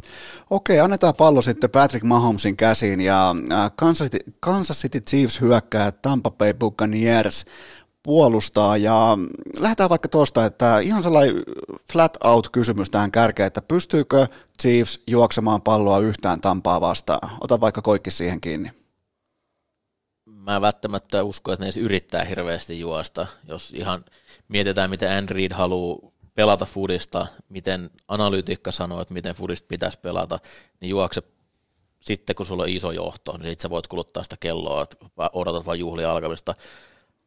Andy Reid on liigan heittopainotteisin päävalmentaja ollut pitkään, ja nyt tänä vuonna, niin kun on niin kuin tasainen tilanne, niin ekat ja toka downit, niin heillä on 70 prosentin heittotodennäköisyys. Et mä en nyt oikeasti usko, että he lähteisi kovin paljon runnaamaan sitä juoksua tuohon. Eli mikä ei edes harjoitella running backien nimiä Super Bowliin? Ei tarvi. Clyde edwards pitää tietysti osata sanoa ihan oikein. Tämä on siis tulokaskeskushyökkäjä rooli tietysti muutenkin, että et hän on vasta palas loukkaantumisen jälkeen, ei onnistunut mitenkään oikeastaan ollenkaan Buffaloa vastaan. Öö, mi- miten häntä tullaan tuossa käyttämään? Sitten koko tämä Miko jo mainitsema, toi, että miten se hyökkäyksen linja on kuitenkin parsittu nyt vähän sieltä täältä kokoon, että saadaan sinne viisi, viisi niin kuin suhteellisen hyvin toimivaa ukkelia – yhdessä pelaavaa joukkuetta. Totta kai sitten hyvä puolustus vastassa, johon just Vita Vea 160-kilonen jättiläinen palasi sinne linjan keskustaan puolustamaan sitä juoksua pois. Onhan sillä oma merkitys, mutta sitten mä nostaisin kyllä niin kuin KCn pelistä myös esille sen, että että hän ei se ole pelkkä keskusyökkäjä, joka siellä juoksupelissä palloa kantaa. Siellä on paljon niin kuin, tämmöistä lyhyttä heittoa, mikä tu, niin kuin tilastoidaan heitoksi. Voi olla Tyreek Hill, Michael Hardman menee poikittain ja tavallaan siihen vaan eteen dumppaa Mahomes pallon. He käyttää näitä siinä pelissä mukana. Tai lapioi Travis Kelsin yksi bravuripeli sinne linjan taakse pallo ja hän ottaa sieltä blokkien takaa pallon. Se on melkein kuin juoksupeli, vaikka se on heitto. Kuinka tärkeää on se, se on sanomattakin selvää, että se on ihan äh, mielettömän tärkeää, että Tampan Edgar Husserit pystyy nyt antaa painetta sieltä, sieltä mistä toi Kansas City linja vuotaa, mutta onko tämä jopa niin kuin, että Barrettin ja JPP on pakko olla hyvä, että MVP-formissa? Kyllä, eli tota, se oli iso syy, minkä takia he voitti Packersin ja Chiefsin molemmat täkkelit on tällä hetkellä ulkona, et en usko, että Mitchell Forrest nyt yhtäkkiä pystyisi pelaamaan ja pystynyt pelaamaan puoleen kauteen. Ja sen lisäksi, että vasen täkkeli Erik Fischer hajotti akileensa tuossa sinne nyt oikeana täkkelinä paikannut Mike Remmer siirtyy vasemmalle puolelle todennäköisesti tähän otteluun. Että se on iso etu ja heidän on pystyttävä olemaan semmoisia pelin tappajia. Se oli pari vuotta sitten Super Bowlissa, silloin Remmers pelasi vielä Panthersissa, kun Von Miller, anteeksi, meinasin sanoa tämän ruman karkean sana, mitä hän teki, teki tota, Remmersille silloin, onhan siellä mahdollisuus nyt tälläkin kertaa tapahtua tuolla. Tota, ja, ja mun mielestä se, että tämä samanen heittopuolustuksen dynamiikassa, jos se saa hyvän paineen, niin he pystyy tavallaan suojelemaan sillä omaa heikkoutta, joka tähän tulevaan otteluun lähdettäessä on se, että mahdollisesti koko heidän aloitus niin kuin safety-kaksikko on, on tuolloin pois. Eli e, Antoine Winfield, Jordan Whitehead puuttunee todennäköisesti Tampan takakentä, tai ainakin jompi kumpi. Katsotaan Okei. vähän, mikä se tilanne tulee olemaan. Siellä on Mike Edwards, Andrew Adams, ja jotta heitä ei pommita Mahomes rikki, niin hänelle pitää saada kiirettä, jotta näin ei kävisi. Eli voidaan melkein sanoa, että on suoraan Edgar Asreitten käsissä. Ihan tiivistä. Lähtökohtaisesti Niin, niin, näin. Mun niin. mielestä on hyvä, Ja- hyvä kääntää se noin. Mahomes on ikävä blitzata, hän on niin hyvä blitsiä vastaan, että jos se menee siihen, että pitää blitzillä koittaa saada painetta, niin se on hyvää yötä. Äh, Siis miettii vielä sitä, että äh, vaikka nyt ollaan puhuttu paljon Tampan puolustuksesta tai ylipäätään sitä, että Tampan puolustus pystyy tekemään hyviä asioita, varsinkin juoksua vastaan, mutta silti Aaron Rodgers ei pelannut kauhean hyvin. Silti laittoi tauluun 26 paunaa, Drew Brees ilman heittokättä 20 paunaa, niin eihän Mahomes, jos sä aiot voittaa keskimäärin Mahomesin NFL-ottelu, sun pitää tehdä 36 pistettä. Se on lähtökohta. Niin, niin mihin te laitatte sellaisen, jos ajatellaan niin kuin ihan kylmästi, että ollaan vähän naivi, naivistisia tähän kohtaan, niin, niin missä menee onnistuneen Tampan puolustuksen niin kuin iltapuhteen raja, että montako pistettä Chiefs laittaa tauluun? Mikä olisi sellainen hyvä 32, 33, koska kolmose, 28. 28, se on aika rohkea. No voisi sanoa ton, ja sitten siellä voisi heittää vielä niin kuin lisäksi sen, että kyllä heidän on, he, he, he on niin kuin splash-pelijoukkue. He, he tarvitsee pallonriistoa ja he tarvitsee sen johonkin sen ison säkin, joka, joka voi mullistaa kenttäasemaa ja auttaa siten omaa hyökkäystä. Että et, et kyllä tämä niin kuin todennäköisesti edelleenkin tämä on se joukkue peli, missä pitää tehdä enemmän pisteitä kuin vastustaja ja ei päästää vähemmän. Että kyllä tämä hyökkäyskilpailuksi Tuomarilinjalla on hirveän iso merkitys tässä. Hyvä pointti. mi- miten kiinnopidot otetaan, koska siellä on nyt on varamiehen linjassa, että jos saa roikkuu normaali enemmän, se vie yhden edun. Ja sitten taas, että miten fyysinen peli sallitaan takakentällä, että jos sitten taas aletaan hyö, niin kuin liputtamaan helppoa lippuja puolustajalle siitä, että roikkuu kiinni, niin kyllä sitten taas kovin vaikea, vaikea peli tulee. Tuo on muuten hyvä pointti, sitä voi miettiä jo e- ihan ekoilla drivella ruveta katsoa, että jos saman tien liput lentelee, Niin ja NFL on hyvä vielä katsoa se silleen, että äh, tota, aika monesti se nuotti asetetaan välittömästi. Että tämä on tänään äh, tota, liputtamisen, tämä on viheltämisen tyyli ja näin mennään. Se on aika helppo katsoa. Jokainen, joka vaikka vähän niin kuin nyt vaikka tutustuu lajiin, niin se on yllättävän helppoa hypätä mukaan siihen, että mikä on tänään sallittua, mikä ei. Et tota, otetaan vielä matchappeja. matchappeja tota, eli edelleen on Kansas Cityllä on pallo. Niin tota, Koikkis, kumpaa lähtisit puolustuksen koordinaattorina tuplaamaan, Hilliä vai Kelseä? No Chiefs viimeksi kun pelasi Tamppaa vastaan tuossa runkosarjassa viikolla 12, niin Tamppa lähti, Tampa lähti siitä, että me ei tuplata hilliä, että Carlton Davis pärjää kyllä. Pärjäskö? 222 jardia kolme TD myöhemmin, hän ei pärjännyt siinä matchupissa ihan hirveän hyvin. Tota, ää, pakko saada ne isot pelit Hilliltä pois, eli mä ehdottomasti toi puolustus vaatii sitä, että ei tuu niitä 50 jarin TDtä, koittaa pakottaa pitkillä saada niitä stoppeja välillä, eli mieluummin apu ehdottomasti Hillille ja sitten koittaa elää. Välillä voi tuplata vaikka molemmat, jättäisi kaikki muut yksi ykkösen sinne, eli sä voit tuplata kaksi pelaajaa. Ainakin se, että Hilli, Hillille ehdottomasti tuplavartiointi ja sitä, että sitä häiritään linjassa eikä päästä vauhdilla liikenteeseen, mutta ei, toi edellisen matsin, miten he lähti pelasivat sen ekan puoleen ja niin ei mitään järkeä. Onko tämä Mika vähän sellaista, että pitää valita miakka, johon kuolee? pick your poison, Niin. niin. ehdottomasti mä- sen tyyppinen tilannehan tämä oli. Mä, mä miettisin, että ei voi niinku kategorisesti, sä et voi lähteä jompaa kumpaa tuplaa, sun pitää pystyä sekoittamaan sen verran, että kuka on milloinkakin otettu sieltä pois. Yksi väärä, väärä vilkaisu, väärä askel johonkin suuntaan ja Tyreek Hill pääsee selän taakse ja se on menoa. Sitten taas vastaavasti, jos Mahomes saa jalkoja alle, pystyy pitkittämään peliä, niin Tyre, tota, Travis Kelsey on sitten taas siinä vaiheessa se hänen ykköskohde. Ja nyt mä palaan niihin, niihin backup safetyihin, jotka siellä on. Jos, jos tämä niin menee heidän käsiin ja painetta ei tule ja he joutuu olemaan se, joka tuplaa oikeasta suunnasta, tekee oikeat luvut siellä, niin kyllä tämä vaikeet on. Tampalla on kyllä isoja kornereita, että periaatteessa voisi mennä niin täysin johonkin nikkeliin ja pelata kornerilla mm. Kelsin, koska ei- harva safety on, riittää missään nimessä jalka siihen, että oikeasti joku Murphy Bunting, joka on semmoinen 220 painainen corneri, niin laitetaan se siihen ja katsotaan, miten sillä pärjätään. Joka on muuten pelannut hyvät pudotuspelit. Kyllä. Miten tota, onko vuoden takaisella San Franciscon lähestymisellä? Niillä meni aika hyvin nimittäin Chiefsia vastaan se ensimmäinen, sanotaanko, sanotaan nyt vaikka 45 minuuttia siitä ottelusta. Niin onko sillä mitään arvoa tai jotain niinku knoppeja tai lähestymiskulmia, mitä Tampa voi nyt varastaa? Oli yhtä hyvä DL-peli, kun ne pelas, niin niillä on mahdollisuus. Nehän käytännössä, jos Ninersin oma hyökkäys olisi vaan sit saanut aikaa riittävästi, niin he, heillä oli voittava strategia siinä.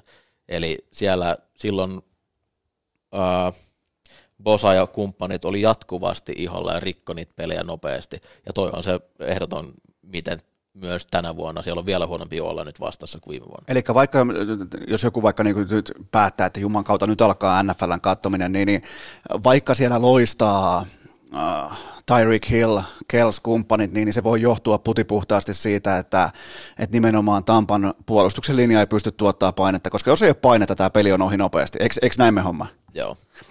Hyvä. Vaihdetaan, eli vielä tällainen, niin mä haluan vielä niin kuin, vähän niin kuin kärjistää lisää, niin onko tämä peli käytännössä ohi? On, onko, annetaanko me saumaa Tampan puolustukselle 27. heittopuolustus NFLn puolustuspelirankingissa, niin tota, annetaanko me saumaa niille?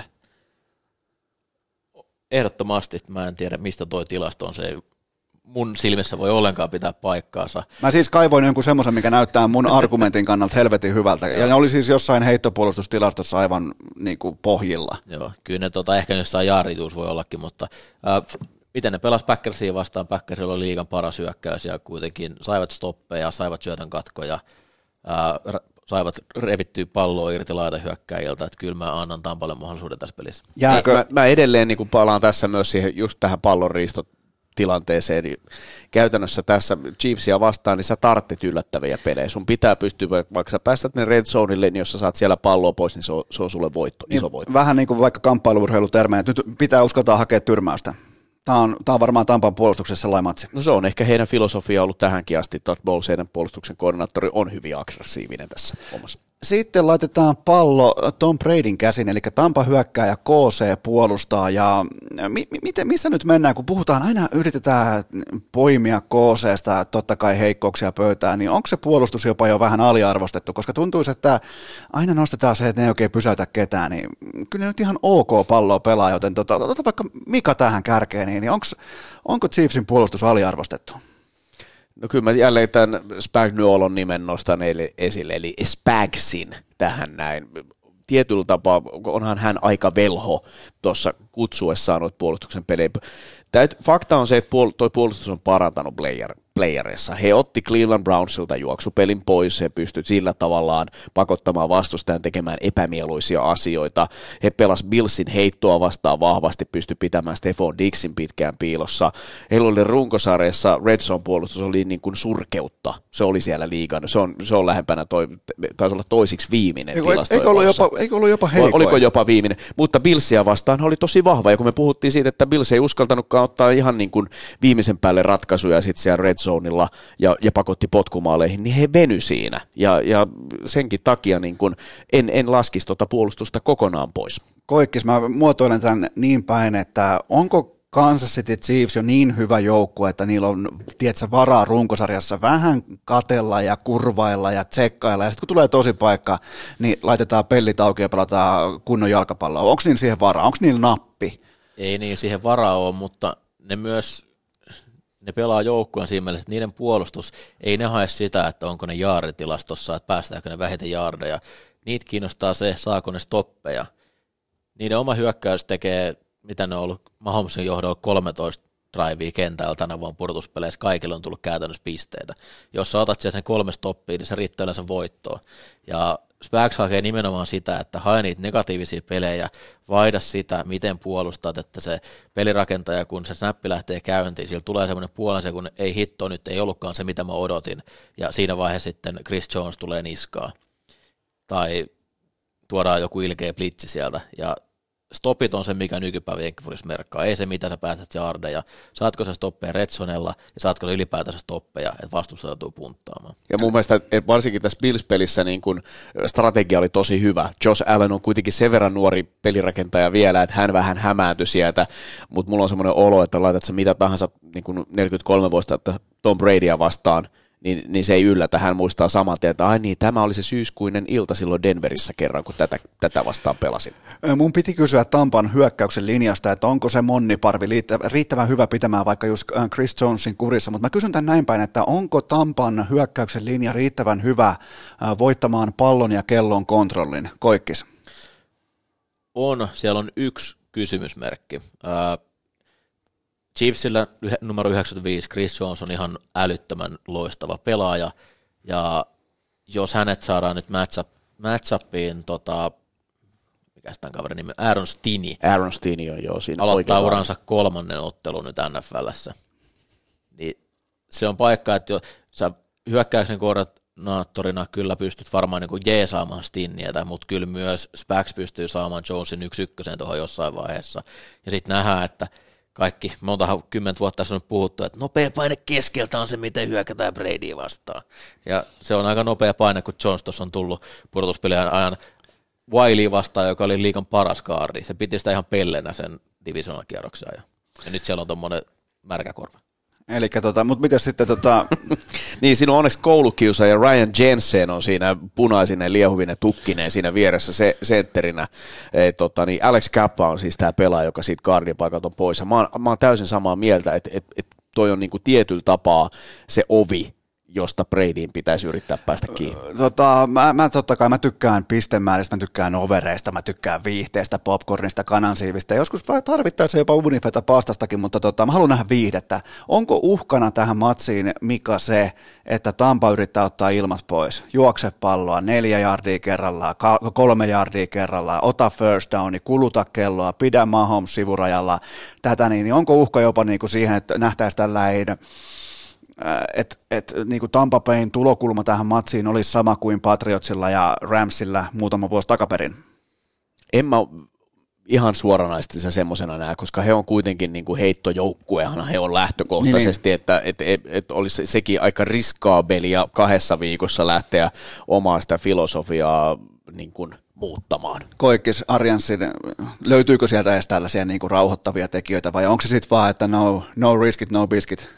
Kyllä siis hän on totta kai aggressiivinen valmentaja, mutta äh, yhdeksänneksi aggressiivisin hän oli ekana tokan downin heittokutsussa tänä vuonna. Eli on niin selkeästi kärkipäätä, mutta ei samaa mitä Chiefs puolestaan on. Ja siellä on nyt loppukaudesta välillä on niin omaa silmän välillä, niin kuin vaikka se juoksu ei hirveästi toiminut, niin yleensä eka downilla on kyllä hirveän paljon juostu, mutta sitten taas tokalla on tehty jotain muuta.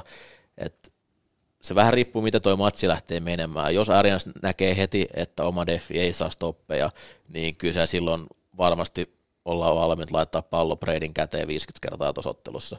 Se tota, nähtiin Green Baytä vastaan, miten Brady pystyy ottaa niitä shotteja sinne takakentälle, niin, niin tullaanko tämä näkemään uudestaan, että Brady nimenomaan, kun on nyt varmaan kahdeksan, yhdeksän vuotta puhuttu siitä, miten käsi ei enää riitä, niin kyllä se aika hyvin riittää sinne, niin kuin aika, aika syvällekin pystyy menemään niille, ja sielläkin löytyy nopeutta siitä joukkueesta, niin äh, lähteekö, lähteekö ottaa shotteja nyt, kun siellä on vastassa vaikkapa Honey Badgeria ja kumppaneita?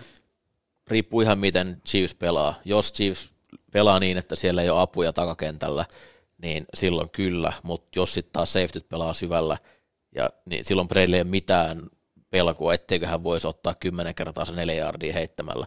Että kyllä hän, tekee sen, mitä, mikä toimii just tiettyä puolustusta. Mä oon täysin samaa mieltä tästä. Mä oon aika, mulla on jotenkin semmoinen niin aavistus ja etiäinen siitä, että, että, että niin kuin Brady iskee tuon puolustuksen keskikerrokseen. Willie Gay on pois sieltä tukimieskerroksesta niin nopeutta, joka tapauksessa siellä on tukimiehet, Hitchens, Wilson keskellä. Siellä on ehkä Dirty Dan, eli Sörselson, eli Daniel Sörensen ja, ja, ja Honey Badger tietysti niin kuin moninainen rooli. Ja, ja sen takia mulla on jotenkin tulee hirveän vahvasti semmoinen olo, että Chris Garvin tulee vetää semmoista poikkikentän kuviota, jota Brady toimittaa todella hyvällä tarkkuudella. Niitä pitkiä pelejä varten, mitä enemmän tota on niin katsonut puolustus, se pelaa välillä semmoista niin kuin, voisiko sanoa, että siellä on Juan, Juan Thornhill, jonka mukaan on Juankoski nimetty Suomessa varmasti, niin tota, siis hän on ehkä liikan parhaimpia safetyjä, niin kuin over the top tämmöinen kuminauha siellä takana, ja et, et hän on ehkä, häntä varmasti kokeilee Spags siellä takana, että pystyykö hän pelaamaan niin, että Thornhillin nopeus riittäisi katsomaan niin kuin Bradyn luvut, jolloin tämä olisi aika pitkälti sitä, että miten paljon Brady uskaltaa häntä omalla katseellaan ohjata toiseen suuntaan, jotta hän löytää sen jälkeen se yksi ykkösen. Ja sen verran pitää vielä kuuntelijoille alleviivata, että toi edellä mainittu Dirty Dan ei ole tämä suomalainen likainen Danny. Siitä va, ihan vaan niinku... Joo, ei, hei, tää on hirveän kiva mormonipoika tää Sörselssoni muuten. Mutta mut, mut, mut, mut taklaa kerran matsia päähän omalla kruunulla. Joo. Se on vähän niin kuin, jos sen saisi pois, niin muuten ihan hyvä mormoni. Potentiaalinen mormoni. Niin tota, mitähän mulla oli muuta vielä nostoja tähän kyseiseen matchappeja. Mä haluan teitä matchappeja. Mika, sä saat nyt aloittaa, niin, niin anna mulle sellainen Tampa hyökkää KC puolusta, anna mulle sellainen markiisi matchup, että mitä sä ootat innolla, mikä on sellainen, mihin me lukitaan meidän katseet ensi sunnuntaina. No kyllä mun mielestä se keskeinen, niin kuin ehkä oletettavat, on tietysti playoff Lenny, Leonard Fournette vastaan Wilson ja, ja Hitchens, eli tukimiehet. Jadarius Sneed slottikornerilla vastaan Scotty Miller. Olisi nämä, mistä mä lähtisin liikkeelle, että nämä varmaan laitetaan. Ehkä Antonio Brown, jos pelaa, niin hänkin on sitten siinä slottikierros mukana taas. Ja sitten tietysti toi jo, jo edellä mainittu linjan keskusta vastaan Chris Jones. Kyllä sekin. Derek Nuddy, Mike Pennell ehkä saattaa olla puolustamassa juoksua mutta sitten varmaan se olennainen, kuka löytyy yhdelle laitohyökkäille varjostajaksi, eli, eli niin. Mike Evansille, on, on se niin kuin, mikä jää nähtäväksi. Kummalle koikkis heitetään enemmän Evansille vai Goodwinille? Goodwinille. Mun veikkaus on kanssa, että Goodwinille. Ja Evans on enemmänkin sitten se niin kuin home run uhka siellä. Joo, ja Redsonella sitten, että pallo liikkuu enemmän Evansin myötä. Ja hän, häntä käytetään myös hyvin siinä, että hän on paljon juoksu blokkaamassa ja sitten hän on niin blokkaamassa linjan päädyssä ja sitten lähtee siitä heittokuvioon, mikä on käytännössä huijausta, että saadaan niin tehdä ja se on tosi ilkeä puolustaa ja sen takia luotan Evansiin. Eniten mä odotan kyllä niin kuin tuota aivojen taistelua Spax vastaan Brady. Just näin. Eli miten Spax kannattaa seurata sitä Chiefsin takakentän liikettä. Ne koittaa peittää sen mitä ne oikeasti tekee ihan viime hetkeen asti. Eli on monta kertaa linjassa, että vaikka Matthew Honeybatcher on siinä niin, niin päästä blitsiä, ja sitten safety on kymmenerin takana, ja sitten kun peli lähtee käyntiin, ne vaihtaa roolit ihan toiseen suuntaan, eli Matthew juoksee peittää sen puolikkaan takakentän siellä, ja se, että jos näissä sitten saadaan se pieni viive, ja sitten Chris Jones pystyy tekemään näitä erikoisasioita, niin tämä on se, mikä mua eniten kiinnostaa. Usko, usko, jatkan tuohon Mikalle, että uskotteko jopa, että tulee tällaisia niin kuin ihan tietoisia, myydään ihan eri tarinaa ensimmäiset downit. Siis lähdetään niin kuin, vaikka hunajamäyrä juoksee siis aivan tarkoituksella vääriä suuntia, vääriä riidejä, jotta saisi Tampan hyökkäyksen ostamaan tiettyä osaketta ja sen jälkeen suurin piirtein ollaan vähän saatu ratkaiseva sentti tota, niin kuin informaatiota, että mitä sieltä on tulossa seuraavaksi, sen jälkeen vaihdetaan koko, onko tässä mitään järkeä, on, löytyykö tällaisia aseita? Mä luulen, että enemmän, enemmän tuossa voisi nähdä niin, että mitä kaikkea Brady, Arians ja Baron Leftwich lähtee keräämään tietoa siitä, että mitä Spax on tehnyt siihen aluksi ja mitä he te- mahdollisesti muuttaa sen jälkeen. Ja, ja kyllä, mutta tuossa jos mietitään niin kuin Mike Evansin kohdalla, niin yksi keskeinen tekijä, mikä, mikä siellä pitää huomioida, 196 senttinen laitahyökkäjä ja Cameron Braid on 196 senttiä pitkä sisempi laitahyökkäjä, että kyllä tämä niin pituusylivoima ja miten he matchaa, niin sillä on niin kuin oma, oma kohtansa. Javaris Ward on pisin corneri 185 senttiä ja, ja Sörensen 188, joka varmaan pelaa Bradya vastaan niin kuin eniten e, noista ja, ja onhan siellä sitten vielä yksi 198 senttinen jättiläinen, jonka nimeä ei ole vielä mainittu. Onko Gronk vielä ase? Aika moni suomalainen Super Bowl-fani, huoma, Super Bowl-fani huomaa nyt, se tulee se laittaa Patriotsen paidan 87 päälle, se ihmettelee, että mitä helvettiä toi, toi lopetti kerran, se oli tanssipoikana, se oli Lakersin tanssi ää, tota, tiimissä, se on tehnyt kaikkea tässä välissä, nyt se on taas Super Bowlissa, niin onko Gronk ase? Ta- samalla tavalla kuin joku 1800-luvun musketti on ase, että kyllä se niin kuin kerran pystyy laukaisemaan ja se voi tehdä pahakin jälkeen, jos se niin kuin oikein, oikeaan kohtaan osuu, mutta eipä sitä nyt juuri heittokuvio enää päästetä. Mutta mikä kuitenkin tekee, ihan... tekee, niin. tekee playeriennätyksen Super Bowlissa, että ohittaa Jerry Rice ja Joe Montana playoff touchdown heitto kiinniottomäärässä. Mutta onko kuitenkin niin kuin, tällaisen niin kuin hyökkäyslinjan jatke pikemminkin kyseessä? No siinä Kyllä. roolissa hän on enemmän käytetty nyt. Esimerkiksi Washingtonia vastaan ö, käytettiin tosi paljon. Nyt jos sen näkee, niin kuin yksi mielenkiintoinen asia, mikä, mikä Chiefsin puolustuksessa on parantunut, tai oli hyvää Buffalo vastaan, oli taas sit heidän ulkopuolen pass rush. Kyllä niin kuin Alex Okafor, joka, jota mä ajattelin, että ai, tämä pelaskin vielä tällä kaudella, kun tuntuu, että välillä hän ei näkynyt, niin hän pääskin aika paljon Josh Allenin kiinni. Ja, ja toisaalta puolet Frank Clark. Jos se näyttää siltä, että siellä täkkeli osastolla, joka on kyllä ollut, Donovan Smith on pelannut mun mielestä hyvin, pääosan kautta, ja, ja äh, Tristan Wirfs, heidän tulokastäkkeli, on pelannut myös tosi hyvän kauden, jos se tarvitaan, niin sitten, mutta se voi olla se lähellä että se yksi vähän yllättäväkin screeni, mikä hänelle pelataan taakse, ja kyllähän nyt näytti edellisessä pelissä, just niin kuin Mikko sanoi, kyllä se vielä niin kuin osaa räjäyttää. Koikkis vielä tällä ei täsmennetty kysymys, että saat nyt onneksi olkoon, saat tuota Tampa Bayn pelin kutsuja, saat hyökkäyksen koordinaattori, sä vastaat nyt pelin kutsuista hyökkäyssuuntaan, sulla on Tom Brady, sulla on noin aseet käytössä, niin kenet sä poimit sieltä Chiefsin porukasta semmoisen pelaajan, kenen suuntaan sä lähdet hyökkäämään tietoisesti? Onko sulla onko sul heittää joku, että kuka siellä voisi vuotaa kenties eniten? Sörsössöni. Okei. Okay. Sörensen. Äh, on monipuolinen pelaaja, mutta kyllä jos mä saan noin mun laitahyökkäät matchattyä häntä vastaan, niin se pitäisi olla mulle kyllä etu. Eli sä lähdet Sörselsoniin.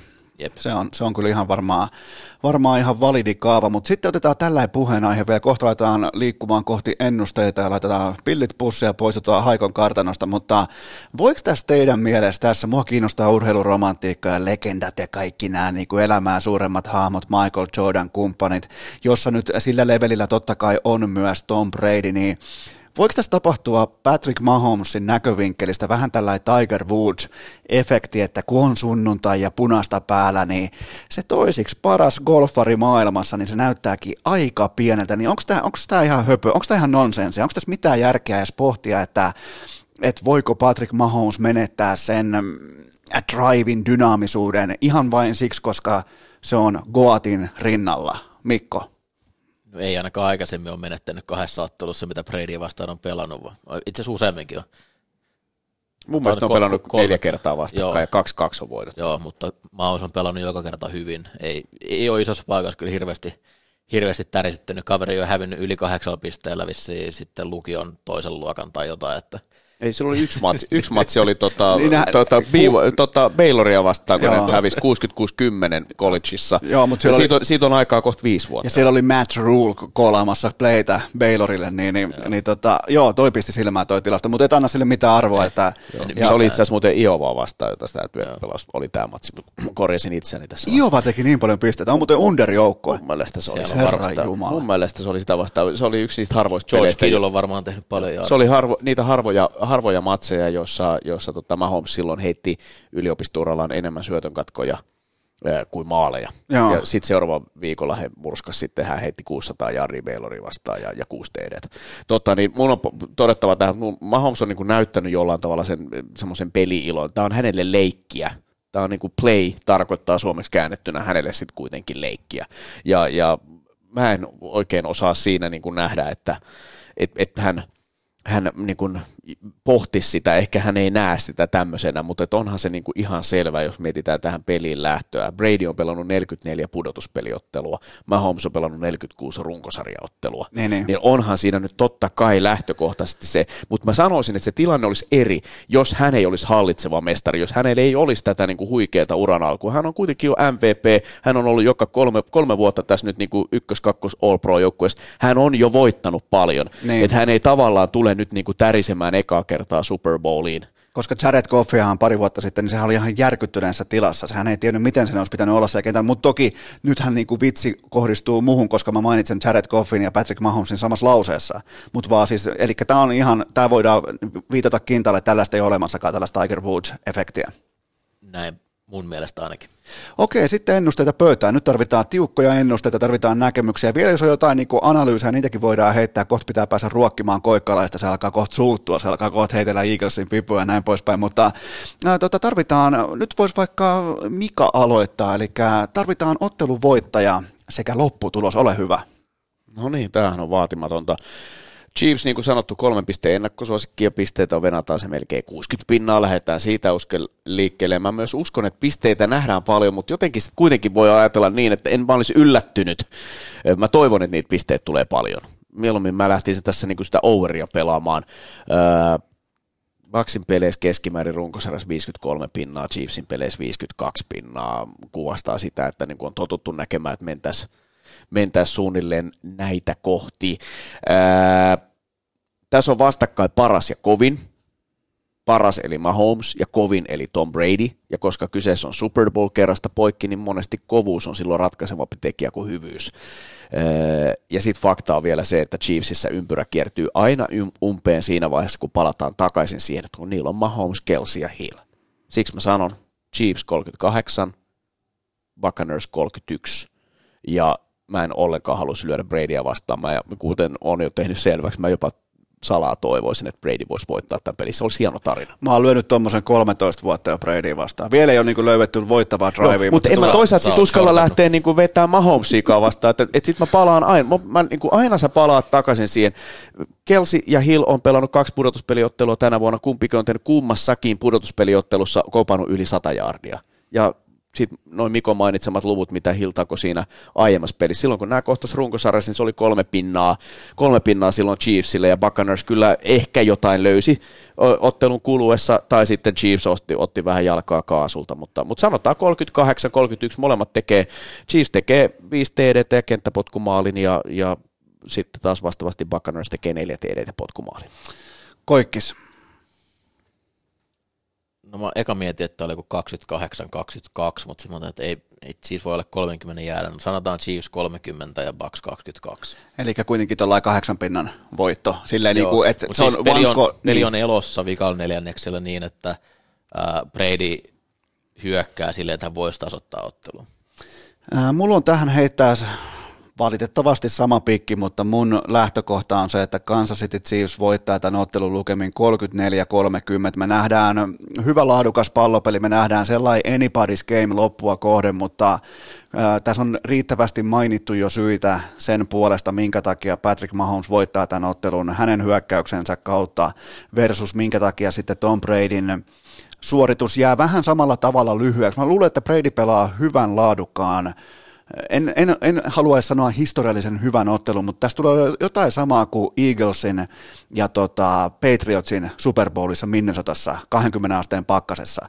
Niin tota, oli muuten Bud Light oli kohtalaisen kylmää sen jälkeen, kun ne kiipei ne koikkalaiset siellä niin helvetin siellä Minnesotan keskustassa kipeä niihin tota, lyhtypylväisiin ja siellä on 22 illalla pakkasta ja ne vetää siellä ilman paitaa. Mutta, eli mun valinta on Chiefs 34-30, eli Patrick Mahomes ottaa back-to-back mestaruuden, mutta MVP, tän aloittaa nyt sitten, tän aloitan, aloitankin minä. Ole hyvä. Mä otan, mä otan nyt MVP-pikin ja mun MVP on Tyreek Hill. Ottaa 188 yardia, kaksi touchdownia, yhden juoksu touchdownin ja se play on tasan 32 yardia maata pitkin pitkä. Ja mun pelitaktinen visio tähän valintaan on se, että nyt kun Tampa ymmärtää oman tämän etunsa sieltä Edgerussin kautta, eli ne tarjoaa painetta reunoilta ihan hulluna, niin Tampan aivot kertoo heille, että meillä on ulkopuolen painetta perkeleesti, me tuplataan kelse keskellä, ok, se on lockdownissa, joten jää yksi yksi tilanteita tota, Hillin ja sitten takakentän kanssa, ja mä otan ne koska tahansa, ja Mahomes pelaa omalla mukavuusalueella, ja se heittää Tyreek Hilliä läpi, koska Kelse on tuplattu, koska Tampa Bay yliajattelee sen Edgerussin arvon, joten Tyreek Hill MVP, onko vastalauseita? On. Anna palaa. Ei siis hyvä, hyvä haku, jos, jos haluaa sanoa jonkun muun kuin Patrick Mahomesin. Uh, Mutta mä nostan Chris Jonesin omaksi yllätysvedoksi tähän. Mä jotenkin veikkaan, että Tampa pystyy puolustuksella vähän niin kuin hidastamaan, eli isoja tämmöisiä otsikoita kerääviä ja YouTube-katseluita kerääviä, räjähtäviä pelejä ei välttämättä tuo, että se joudutaan menemään yli kymmenen pelin driveihin välillä, niin sitten taas ehkä päällimmäisenä se toimittaja mieluisa, että hetkinen, että puolustushan teki jotain hyviä, hyviä asioita tässä. Ja siinä mä näen, että Chris Jones on se toinen, kuka ton voi tehdä, ja en ihmettelisi, vaikka Tyron Matthew voisi olla myös toinen, mutta Chris Jonesin mä nostan. Aika hyviä. Onko sun muuten kertoimia, onko sun mitään siinä kättä Chris- pidempään? Chris- Niillä voi olla hyviä kertoimia nimittäin. Chris Jones on 67 No tällä niin, hetkellä. nyt puhutaan asiaa. Et nyt ei niinku haeta mitään todennäköisintä ravihevosta, mitään Isla, Isla J. Bravea, vaan nyt haetaan niinku se takarivistä. Melkein jopa niinku Meetwurstin hyllystä haetaan. Joo. Vieskeri oikein jalka. Tyron Matthew on 41 kertoimella. Okei, no on hyviä hakuja, ne on hyvin perusteltavissa, mutta sitten tota, Mika, no, jos mä lähden edelleen liikkeelle siitä, että Chiefs tämän matsin voittaa, niin silloin mun MVP-hevonen on Travis Kelce, ja mä perustelen tämän sillä, että hän tulee, hän, häntä ei valitakaan NFLn gaalassa vuoden hyökkääjäksi, vaan se menee Derek Henrylle ja kaikki on vähän katkeria ja semmoinen liike lähtee liikkeelle siitä, että miksi Travis Kelce, miksi Tydendia ei voi valita tämmöiseen, tämmöiseen pestiin, joten hän on, hänen osakkeensa nousevat sen takia, jos hän tekee jotain yllättävää, niin sitten kaikki ovat hänen puolellaan. Ja Travis Kelce, öö, vanha, vanha kunnon, kunnon Wildcat-pelirakentaja, a- aiemmalta peliuraltaan niin tekee Super Bowl-historiaa. Hän juoksee touchdownin, hän heittää touchdownin ja hän ottaa kiinni touchdownin. Oho, eli hattutemppu. No tehdään tämmöinen Travis Kelce hattutemppu tästä näin. Myönnän, että sen todennäköisyyden syntyminen on aika, aika niin kuin vähäistä, että näin voisi käydä, mutta Travis Kelce on siitä huolimatta mun valinta MVPksi. Jos, jos, Chiefs voit, jos, jos Chiefs voittaa tämän pelin, niin, niin sitten heidän hyökkäyksestä niin annetaan Tompalle vielä Jumalauta, jumalauta on muuten Ei viikon... korjataan Buccaneers siis, jos voittaa, niin silloin Tompalle. Jumalauta on muuten sitten ensi maanantaina hienoa, kun aletaan puimaan, kun Buccaneers voitti 13-6. Se, se oli yllätys, että Floridassa sataa lunta, mutta tällä kertaa tuli. Ja Ryan Saka lopulta potkuineen ratkaisi. Mutta mut, varmistettiinko käytännössä nyt Patrick Mahomesin MVP? Koska kaikki nerokkaasti lähti ohi pelaamaan sitä, niin... niin Mutta tämä on hyvin tyypillistä Patrick Mahomesista puhuttaessa. Halutaan miettiä aina niitä vaihtoehtoja. Joo. Mä muist, mietin, että mäkin olen monta kertaa lähtenyt puimaan tätä matsia niin, että mä totean sen saman, että kyllähän Chiefs on tässä se selkeä ennakkosuosikki, ja Chiefshan tämän tulee voittamaan, koska Mahomes ja kumppanit ja muut. Ja sitten mä mietin niitä muita keinoja, minkä takia Brady tämän matsin voittaa. Ja sitten loppujen lopuksi mä ajattelin, että no, siellä on toisaalta se pelirakentaja, joka pystyy pelaamaan aika hyvällä, hyvällä tasolla viikosta toiseen. Juuri Eli näin. Mikä on tulee olemaan tämän matsin? Nyt on kaikilta MVP pöydässä, kaikilla on Chiefsi, äh, Chiefsin voittoa mielessä, niin, niin mikä tulee olemaan tämän matsin sellainen postgame puheenaihe tai kohu tai lausunto tai joku sellainen, mistä kaikki puhuu, niin kuin hyvin tapana on se, että puhutaan jostain yksittäisestä asiasta Super Bowlin jälkeen, niin mikä koikkis tulee olemaan tämän matsin jälkeen sellainen iso puheenaihe? Bruce Arians repii rajatuomarilta lippiksen päästä, kun ei, ei heittänytkään vastaanoton häirintää jostain tilanteesta, mistä olisi pitänyt tulla. Hän on hyvin vihanen välillä siellä.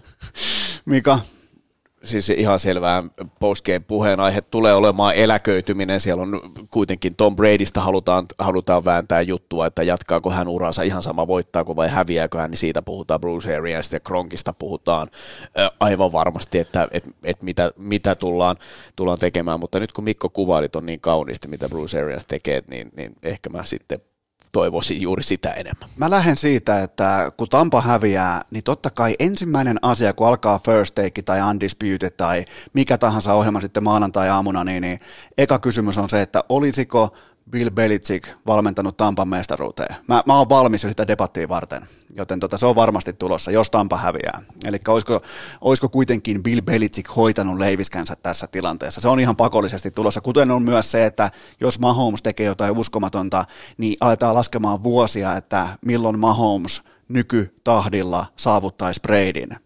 Ja mikä on tietenkin aivan, aivan täysin naurettavaa, mutta nyt pitää valmistautua kaikkeen. Jo ESPNllähän oli jo loistava graafi siitä, että he oli tilastonut sen, että milloin Patrick Mahomes on saman ikäinen kuin Tom Brady. He oli osannut ihan laskea Kyllä. niin kuin tämmöisen laskutoimituksen. Jo- jo- 2039 he sitten päätyi tähän tulokseen. Joo, mutta siellä on siis paras matematiikka, on tehnyt töitä pitkään, niin, niin, niin tota, ei, ole- ei ole pysty bitcoiniin Joo. Lohkomaan, kun siellä on käytetty Joo. voimaa. Voisit sä ripat tehdä sitten vielä tämmöisen graafin, Me, meidän tuossa Jaskahan se sitten keksi, että tehdään vielä tämmöinen. hyvä, meillä on nyt kaikki, meillä on kaikki asiat käyty läpi. Olis- Olisiko se aika lähteä syömään unifetapastaa? Koikkis, onko vieläkin unifetapastaa? Koska nyt kohusta on tasan vuosi. Kyllä, Mä olin, tässä, kyllä, tässä, kyllä tässä yksi niin hieno ruoka nostettiin jo esille tässä aikaisemmin. Mä olin, mä olin tota, pikniknik kärmekeitä. Joo, sillä kärjellä lähdetään. niin tota, siis mä olin, siis nyt tästä Koikkiksen Unifetapasta kohusta, kun se ilmoitti silloin vuosi sitten, että Unifeta, jotenkin näillä sanoilla, että Unifetapasta on jopa niin kuin parempaa kuin NFL-siivet Super Bowl-kattaukseen.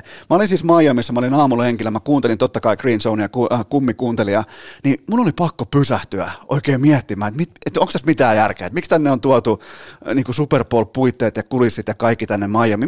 Onko millään enää mitään väliä, kun Koikkis valitsi Unifeta-pastan yli siipien? Pitääkö paikkansa? Mä taisin sanoa, että sitä voi syödä myös Super Bowl-päivänä. Ja sitten tämä tarina on kasvanut tälle kala, kalasoppamaisesti.